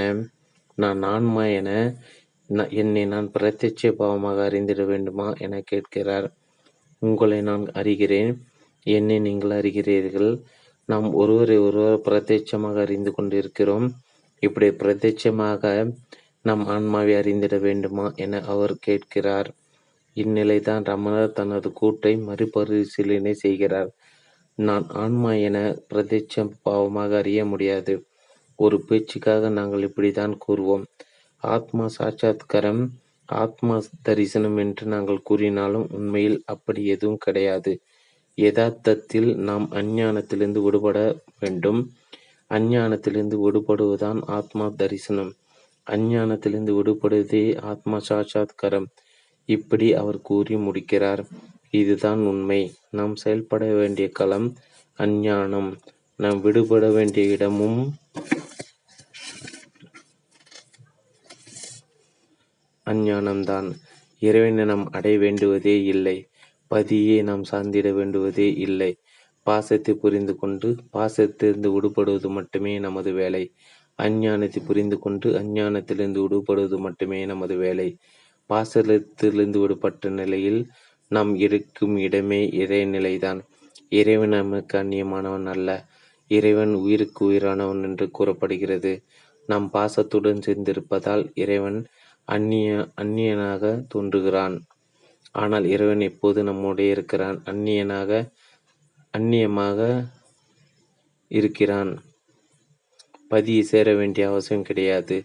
சேர நினைப்பது தான் இறைவனை அந்நியப்படுத்துவதாகும். அந்நியமான ஒன்றை தான் அடைய முடியும். ஏற்கனவே நம்மோடு இருப்பதை சென்றடைய முடியாது. சாஸ்திரங்கள் இப்படி ஆன்மாவை பற்றியும் இறைவனை பற்றியும் கூறுகிறது. ஆன்மாவும் இறைவனும் அறியப்படும் பொருள் கிடையாது. சாஸ்திரங்கள் கூறுவதை பின்பற்றி நாமும் ஆன்மா என்று கூறுகிறோம். இறைவன் என்று கூறுகிறோம். அப்படி கூறுவது யார்? ஆன்மா தன்னை பற்றி கூறுகிறதா? இறைவன் தன்னை பற்றி கூறுகிறாரா? நாம் நம் மனதால் அறிவால் தான் ஆன்மா என்று கூறுகிறோம். இறைவன் என்று கூறுகிறோம். சாஸ்திரங்கள் கூறியதை நமது கருத்தாக ஏற்றுக்கொண்டு ஒரு அனுமானமாக இவ்வாறு கூறுகிறோம். உண்மையில் ஆன்மாவை பற்றி கூறும் அறிவுக்கு மனதுக்கும் ஆன்மாவை பற்றி எதுவும் தெரியாது. இறைவனை பற்றி கூற நம் மனதுக்கு இறைவனை பற்றி எதுவும் தெரியாது. ஆனாலும் அது தான் தெரிந்து கொண்டது போல் பேசுகிறது. உண்மையில் மனதை எதை கூறினாலும் அது கற்பிதமே. அறிவு எதை கூறினாலும் அது ஒரு கற்பிதமே. நாம் அனுபவித்து அறிந்த ஒன்றை நமது மனது கூறினால் கூட அதுவும் கற்பிதமே. உணர்ந்து கொண்டிருப்பது மட்டுமே நிஜை. நடந்து முடிந்த சம்பவம் அல்லது உணர்ந்து முடித்த அனுபவம் பற்றி மனது கூறினாலும் அது கற்பிதமே. இங்கு நாம் கூறும் இறைவனையோ ஆன்மாவையோ அனுபவம் செய்வது கூட சாத்தியம் கிடையாது. ஆனால் தெரிந்தது போல் பேசுகிறோம் தெரிந்து கொண்டது போல் சிந்திக்கிறோம். இது அப்பட்டமான பொய். மனோகற்பிதம் ராமகிருஷ்ண பரமஹன்சர் கூறிய உதாரண கதை இது. கண் பார்வையற்ற ஒருவருடைய பக்கத்து வீட்டில் கை குழந்தை ஒன்று இறந்துவிட்டது எப்படி இருந்தது என்று கேட்டான். பால் குடிக்கும்போது புறையேறி குழந்தை இறந்துவிட்டது என அவருடைய நண்பர் கூறினார். பார்வையற்றருக்கு பால் என்றால் எப்படி இருக்கும் என்று என்பது தெரியாது. பால் என்றால் என்ன? அது எப்படி இருக்கும் என்று கேட்டார். பால் வெண்மையாக இருக்கும் என நண்பர் பதில் கூறினார். பார்வையற்றவருக்கு நிறங்களை பற்றி எதுவும் தெரியாது. ஆகவே வெண்மை என்றால் என்ன என்று கேட்டார். வெண்மை அந்த பார்வையற்றவருக்கு எப்படி விளக்குவது? வெண்மை என்பது கொக்கை போல் இருக்கும் என வெண்மைக்கு ஒரு விளக்கம் கொடுத்தார். பார்வையற்ற கொக்கை எப்படி பார்த்திருக்க முடியும்? ஆகவே அவர் கொக்கு என்றால் என்ன? அது எப்படி இருக்கும் என்று கேட்டார். கொக்கை பற்றி எப்படி கூறி அவர் விளங்க வைப்பது? நண்பர் அந்த பார்வையற்றவரின் கையை பிடித்து அவரது கையை கொக்கை போல் வளவையாக்கினார் பிறகு கொக்கு இப்படித்தான் நீண்டு வளைந்திருக்கும் என்று கூறினார். பார்வையற்றவர் தனக்கு கிடைத்த செய்திகள் எல்லாம் ஒருங்கிணைத்துக் கொண்டு கூறினார். இப்படி நின்று வளைந்த ஒரு பொருளை அந்த சின்ன சிறு குழந்தை கூட்டினால் அது தொண்டையில் விக்கி அந்த குழந்தை சாகாமல் என்ன செய்யும்? இப்படி நம் மனதானது உண்மை எப்படியெல்லாம் திரித்து விடுகிறது? பிறகு ஆன்மாவை அடைய வேண்டும் இறைவனை அடைய வேண்டும் என பேசிவிடுகிறது. அடைய முடியாததை அடையக்கூடியதாகவும் அடைவடை ஒன்றாகவும் ஆக்கி பிறகு அதனை அடைய முயற்சி செய்யும்படி நம் மனதை முயற்சியை தூண்டிவிடுகிறது. வேதாந்தத்தை எடுத்துக்கொண்டால் சர்வ பிரம்மமயம் பிரம்மம் ஒன்று மட்டுமே உண்மை. உலகம் என்பது மாயை. அது ஒரு தோற்றமே. உலகம் என்று எதுவும் கிடையாது. பிரம்மம் மட்டுமே உள்ளது. உலகமாக பார்க்கக்கூடாது பிரம்மமாக தான் பார்க்க வேண்டும். இப்படி கூறுகிறது. வேதாந்தம் நமக்கு கூறுவதென்ன? உலகத்தை உலகமாக பா உலகமாக பார்க்காதீர்கள். பொருட்கள் எல்லாம் பொருட்களாக பார்க்காதீர்கள். அனைத்தையும் பிரம்மமாக பாருங்கள். எல்லாம் பிரம்மம் என்று ஒரு குருநாதர் சிஷ்யனுக்கு போதித்தார். எல்லாமே பிரம்மம் என்று சிஷ்யனும் கூறி வந்தான். சிஷ்யன் தெருவில் நடந்து போகும்போது எதிர் ஒரு யானை ஒன்று வந்தது. சிஷ்யன் அந்த யானை பார்த்து பிரம்மம் வருகிறது என்று கூறினான். யானை மிருந்த பாகனை எச்சரிக்கை செய்தான். யானைக்கு சற்று மதம் இடித்தது போல் இருக்கிறது. ஒதுங்கி போங்கால். சீஷியன் அதை கண்டுகொள்ளவில்லை. யானையும் பிரம்மமே என கூறிவிட்டு அவன் போக்கில் போனான். யானை அந்த சிஷியனை தூக்கி எறிந்து விட்டது. காயம்பட்ட சிஷியன் குருவிடம் முறையிட்டான். எல்லாம் பிரம்மம் என்றதால் காயம் ஏற்பட்டு விட்டதே. ஏனை பிரம்மம் இல்லையா? குரு சொன்னார். ஏனை மட்டும் பிரம்மம் அல்ல. ஏனின் மீதி இருந்த பாகனும் பிரம்மந்தான் பாகனாகிய பிரம்மம் சொன்ன எச்சரிக்கையே எச்சரிக்கையும் நீ கேட்க வேண்டாமா? வேண்டாமா? பிரம்மம் என்ற கருத்து இப்படி குதர்க்கப்படுத்தும்படி ஆகிவிட்டது. அனைத்தும் பிரம்மம் என்பதை கருத்தளவில் இல்லாமல் உணர்வுபூர்வமாக உணர்ந்து கொள்ள வேண்டுமா? பிரம்மத்தை உணர்ந்து கொள்ள வேண்டியது யார்? பிரம்மமே பிரம்மத்தை உணர்ந்து கொள்ள வேண்டுமா? அல்லது மாயைதான் உலகம்தான் பிரம்மத்தை உணர வேண்டுமா? சர்வ பிரம்மமயம் என்று கூறுவது எது? பிரம்மமே இப்படி தன்னைத்தானே கூறிக்கொள்கிறதா? மனதுதான் இப்படி கூறுகிறது நம் அறிவுதான் இப்படி கூறுகிறது. பிரம்மமே பிரபஞ்சமாக வெளிப்படுகிறது பிரம்மமே உலகமயமாக வெளிப்படுகிறது பிரம்மமே மனதாகவும் வெளிப்படுகிறது. பிரம்மத்தின் எத்தனை வெளிப்பாடுகளில் நம் மனதும் ஒன்று. அப்படி வெளிப்பட்ட மனம்தான் தன்னை பிரம்மம் என்று கூறிக்கொள்கிறது. ஆனால் இது அப்பட்டமான பொய். மனதுக்கு பிரம்மம் என்றால் என்னவென்றே தெரியாது. தெரியாத ஒன்றை தானாக எண்ணிக்கொள்கிறது. நம் மனதுக்கு ஒரு பிரம்மம் என்பது மனோமயமானது. மனதின் எல்லைக்குட்பட்டது. மனதால் கற்பிக்கப்பட்டது. அது பிரம்மமே அல்ல. உண்மையில் மனது மட்டுமே உண்மையானது. அதுதான் யதார்த்தமானது. மனதின் கற்பனையாக தான் ஆன்மாவும் பிரம்மமும் இடம்பெறுகின்றன. மனதின் கற்பனையாகத்தான் பதி என்னும் இறைவனும் இடம்பெறுகின்றான். உண்மையான பிரச்சனை ஆன்மாவிலோ பிரம்மத்திலோ இறைவனிடமோ கிடையாது. பிரச்சனைகள் அனைத்தும் நம் மனதில் மட்டுமே உள்ளன. அஞ்ஞானம் என்பது ஆன்மாவுக்கு கிடையாது. ஞானமும் தீர்வும் மனதுக்கு மட்டுமே தேவை. அது ஆன்மாவுக்கோ பிரம்மத்துக்கோ இறைவனுக்கோ தேவையில்லை. வேதா வேதாந்தங்களும் சித்தாந்தங்களும் மனதில் தீர்வை ஏற்படுத்தவே அமைந்துள்ளன. மனோ ரீதியாக வேதாந்தங்களும் சித்தாந்தங்கள் பேசுவதாக இருந்தால் அவை எப்படி பேசியிருக்க வேண்டும்? எனக்கு தெரிந்த வழியில் வரையில் எனக்கு அப்பாற் அப்பாற்பட்ட எவையும் எனக்கு தெரியாது.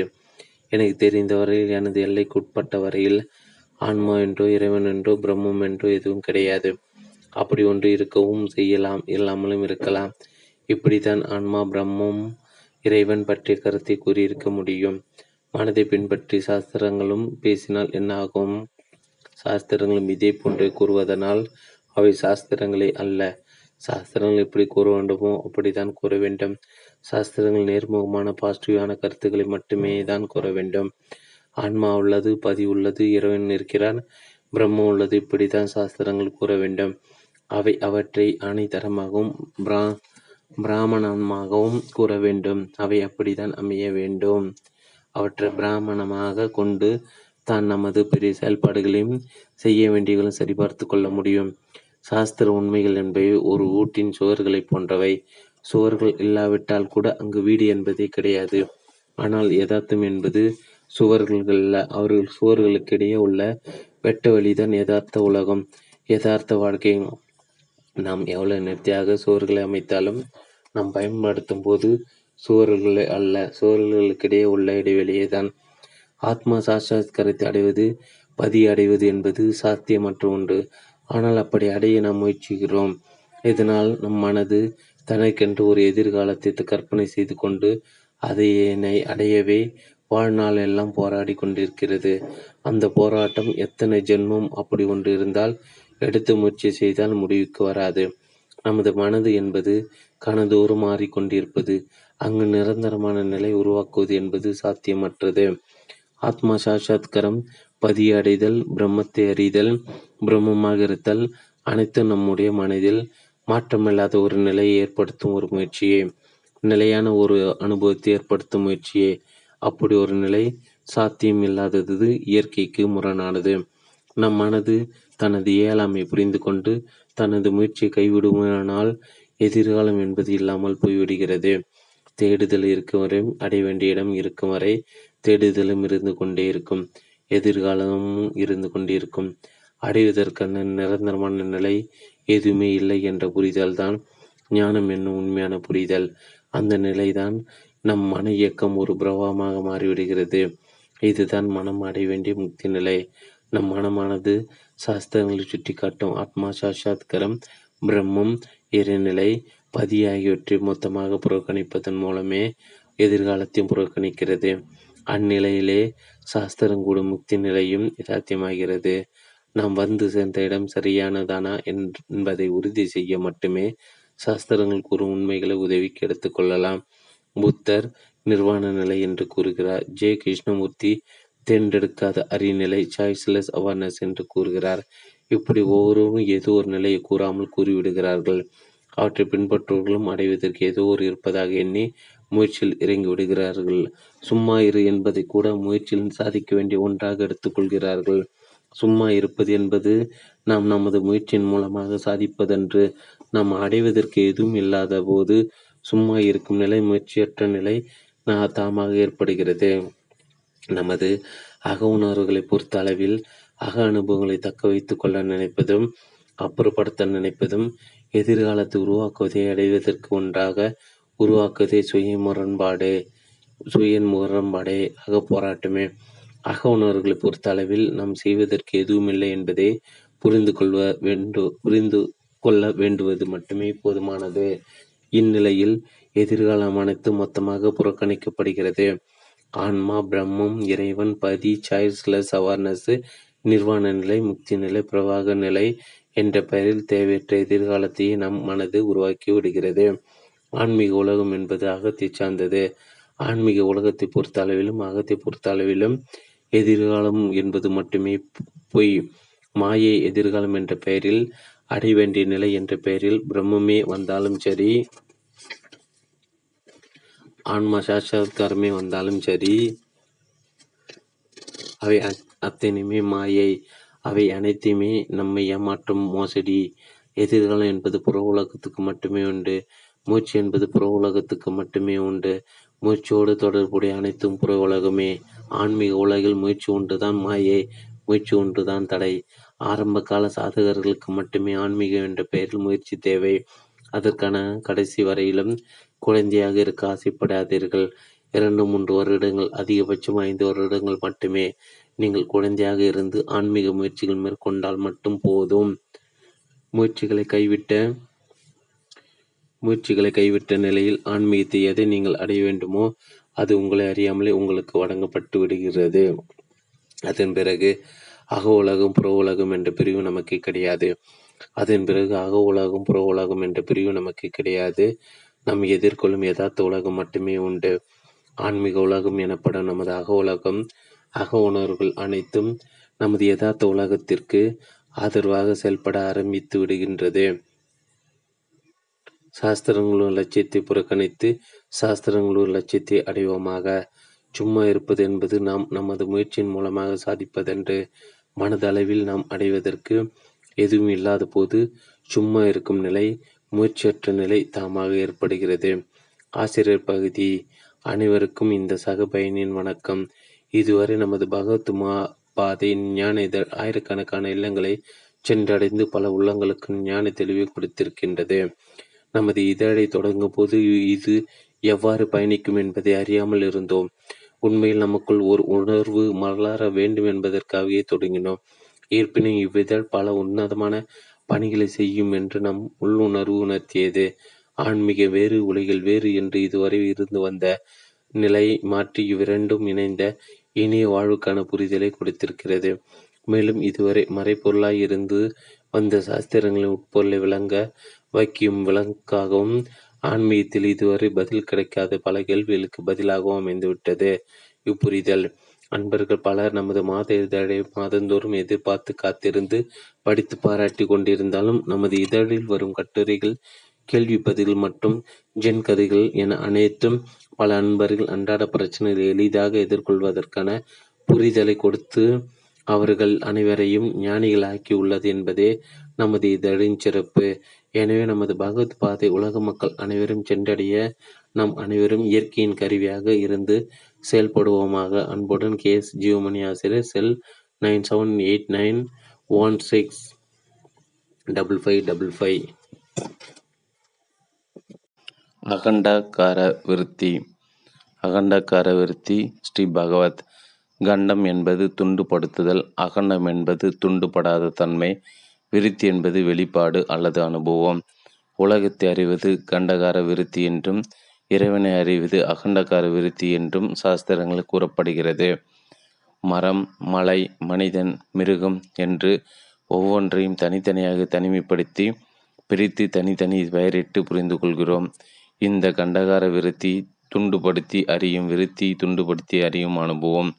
துண்டுபடுத்தாமல் மொத்தமாக அறிவது என்பது அகண்டகார விருத்தி. அப்படி மொத்தமாக அறிவது என்பது என்ன? இந்த பேப்பரில் நிறைய எழுத்துக்கள் உள்ளன. எழுத்துக்கள் அனைத்தும் வெண்மையான பேப்பரில் இடம்பெற்றுள்ளன. எழுத்துக்கள் பலவாக உள்ளன. ஆனால் அவற்றை உள்ளடக்கிய பேப்பர் ஒன்றாகவே உள்ளது. பேப்பர் முழுமையாக விரிந்து பறந்துள்ளது பேப்பரில் எந்த பிரிவும் கிடையாது. ஆனால் எழுத்துக்கள் பலவாறாக வேறுபட்டுள்ளன. எழுத்துக்களை பிரித்து அறிகிறோம். பேப்பரை பிரித்து அறிவதில்லை. பேப்பரை மொத்தமாக அறிகிறோம். எழுத்துக்களை பிரித்து அறிவது கண்டகார விருத்தி பிரித்து பார்த்து அறியும் விருத்தி துண்டுபடுத்தி அறியும் அனுபவம். பேப்பரை அறிவதை மொத்தமாக அறிகிறோம் அகண்டமாக அறிகிறோம் துண்டுபடுத்தாமல் மொத்தமாக அறிகிறோம் கண்டப்படுத்தாமல் அறிகிறோம். ஒரு மரத்தை அறிகிறோம் ஒரு மலையை அறிகிறோம் இவை எல்லாம் கண்டப்படுத்தி அறியும் அனுபவம். கண்டகார விருத்தி ஆகாயத்தை எவ்வாறு அறிகிறோம்? ஆகாயத்தை துண்டு துண்டாக்கி அறிய முடியாது. கண்டபடுத்தி அறிய முடியாது. இதுதான் அகண்டகார விருத்தி. உலகத்தை அறிவது கண்டகார விருத்தி. உலகத்தை உள்ளடக்கி பிரம்மாண்டத்தை அறிவது அகண்டகார விருத்தி. ஒரு சப்தத்தை அறிவது கண்டகார விருத்தி. சப்தங்கள் அனைத்தையும் உள்ளடக்கிய அமைதி உணர்வை அறிவது அகண்டகார விருத்தி. உலக விவகாரங்களை அறிந்து அந்த விவகாரங்களை கலந்து கொள்வது கண்டகார விருத்தி. ஒவ்வொன்றையும் வேறுபடுத்தி புரிந்து கொள்கிறோம். இது அகண்டகார விருத்தி அல்ல. உலக விவகாரங்கள் எவற்றிலும் கலந்து கொள்ளாமல் விலகி இருக்கும் பந்தப்படாத மௌன சாட்சியாக இருப்பதுதான் ஆன்மா அல்லது பிரம்மம். அந்த சாட்சியாக இருந்து சாட்சி உணர்வாக இருப்பதுதான் அகண்டகார விருத்தி. இப்படி கண்டகார விருத்தியும் அகண்டகார விருத்தியும் புரிந்து கொள்ளப்படுகின்றன? ஆன்மா சாதகர்கள் பலரும் கண்டகார விருத்தியிலிருந்து விடுபட்டு அகண்டகார விருத்திக்கு வந்திட முயற்சி செய்கின்றனர். அவர்கள் வெற்றி பெற சாத்தியமே கிடையாது. ஏனெனில் இந்த அணுகுமுறையே தவறானது. அகண்டகார விருத்தி என்பது உணர்வுகளின் சேர்க்கை அன்று. It is not an an unification of the consciousness அது நேர்முகமாக அனுபவிக்கும் ஒரு நிலையை குறிப்பதன்று. It is not a positive experience அனுபவங்கள் அனைத்தும் தனித்தன்மை வாய்ந்தவை. அனுபவங்கள் அனைத்தும் அகண்டகார விருத்தியே. அகண்டகார விருத்தி என்பது ஒரு விருத்தி அல்ல. எழுத்துக்கள் அற்ற பேப்பரை பார்த்தாலும் சரி கண்டகார விருத்தியிலிருந்து விடுபடுவதே அகண்டகார விருத்தி. அனுபவங்களிலிருந்து விடுபடுவதே அகண்டகார விருத்தி. உண்மையில் அது ஒரு நேர்மறையான நிலை அன்று. It is not a positive state அது ஒரு எதிர்மறை நிலையே. It is a negative state அது ஒரு விடுபட்ட நிலையே இல்லாத நிலையே. அனுபவம் வேறும். அனுபவத்திலிருந்து விடுபடுவது வேறு. அனுபவம் என்பது விருத்தி. அனுபவத்திலிருந்து விடுபடுவது என்பது விருத்தியிலிருந்து விடுபடுவதே ஆகும். அனுபவம் என்பது கண்டகார விருத்தி. அனுபவத்திலிருந்து விடுபடுவது கண்டகார விருத்தி. அதாவது விருத்தி இல்லாத விருத்தி. உண்மையில் அது விருத்தி என்றே கூற முடியாது. ஒரு கரும்பலகில் கருப்பு நிறமையினால் எதையாவது எதுவுமானால் அங்கு என்ன புலப்படும்? எதுவும் புலப்படாது. கரும்பலகில் வெள்ளை நிற சாக் பீசினால் ஏதினால் தெளிவாக தெரியும். பிரித்து காட்டப்பட்டால் மட்டுமே எதனையும் தனிமைப்படுத்தி பார்க்க முடியும். ஒவ்வொன்றையும் பிரித்து பார்த்து ஒவ்வொன்றையும் தனிமைப்படுத்தி தனி பெயரிட்டு புரிந்து கொண்டால் மட்டுமே நாம் இவ்வுலகத்து செயல்களில் கலந்து கொள்ள முடியும். எல்லாருக்கும் ஒரே பெயரை கொடுத்தால் என்ன ஆகும்? எல்லோருக்கும் ராமன் என்ற பெயரை கொடுத்தால் என்ன ஆகும்? ராமன் ராவனை கொண்டான் என்பதே ராமன் ராமனை கொண்டான் என்று கூற வேண்டியது ஏற்படும். வேறுபடுத்தி புரிந்து கொள்வதன் மூலம் நமது அனைத்து செயல்களும் சாத்தியம். நாம் எத்தனையோ மொழிகளை பயன்படுத்துகிறோம். ஒவ்வொன்றுக்கும் தனி பெயர் கொடுத்து ஒவ்வொன்றையும் தனித்து பிரித்து காட்டுவதே மொழியாகும். மரத்தை மரம் என்றும் மனிதனை மனிதன் என்றும் பிரித்து காட்டினால் மட்டுமே அந்த மொழியை பயன்படுத்தி நமது அன்றாட வாழ்வை மேற்கொள்ள முடியும். நம்முடைய அகநிலையில் இருப்பதென்ன? நம்முடைய அகநிலையில் பயம் இருக்கிறது மகிழ்ச்சி இருக்கிறது துயரம் இருக்கிறது கோபம் இருக்கிறது பொறாமை இருக்கிறது வெறுப்பு இருக்கிறது. இப்படி எத்தனையோ விதமான உணர்ச்சிகள் நமது அகத்தினுள்ளே ஏற்படுகின்றன. மகிழ்ச்சியை விரும்புகின்றோம் பயத்தையும் துயரத்தையும் வெறுக்கின்றோம் மகிழ்ச்சியையும் அமைதியையும் வைத்துக்கொள்ள விரும்புகின்றோம் பயத்தையும் துயரத்தையும் நம்மை விட்டு அப்புறப்படுத்த எண்ணுகிறோம். நம்முடைய மொழி தேவையில்லாத இடம் கண்டகார விருத்தி தேவையில்லாத இடம். நமது அகநிலையை பிரித்து பார்ப்பதன் மூலமே சில அனுபவங்களுக்கும் உணர்ச்சிகளுக்கும் முக்கியத்துவத்தையும் சில உணர்ச்சிகளுக்கு அவமரியாதையும் கொடுக்கிறோம். அகத்தை பொறுத்த அளவில் பிரிவுதான் தவறானது. அங்கு இன்பமும் துன்பமும் ஒன்றே மகிழ்ச்சியும் துக்கம் ஒன்றே. பிரித்து பார்ப்பதன் மூலம் சிலவற்றை தேர்வு செய்து விடுகிறோம். மனதில் ஏற்படும் அனைத்து அனுபவங்களும் தாமாகவே மறைந்து விடுகின்றன. மனதில் ஏற்படும் கண்டகார விருத்திகள் அனைத்தும் தாமாக உடைந்து அகண்டகார விருத்திகள் ஆகின்ற விடுகின்றன. மனோலயம் என்பது கண்டகார விருத்தி. மனோலய நாசம் என்பது அகண்டகார விருத்தி. மனதின் இயற்கையான நிலை அகண்டகார விருத்தியே. அதுதான் விடுதலை லிபரேஷன் அதுதான் முக்தி நிலை. ஆனால் அதை அடைய நினைத்தால் அதுவே கண்டமாகி விடுகிறது கண்ட கண்டகார விருத்தியாகி விடுகின்றது. மனதின் இயற்கையான நிலையே விடுதலை தான் ஆனால் அதை அடைய நினைத்தால் அதுவே விடுதலைக்கு விரதமாகிறது.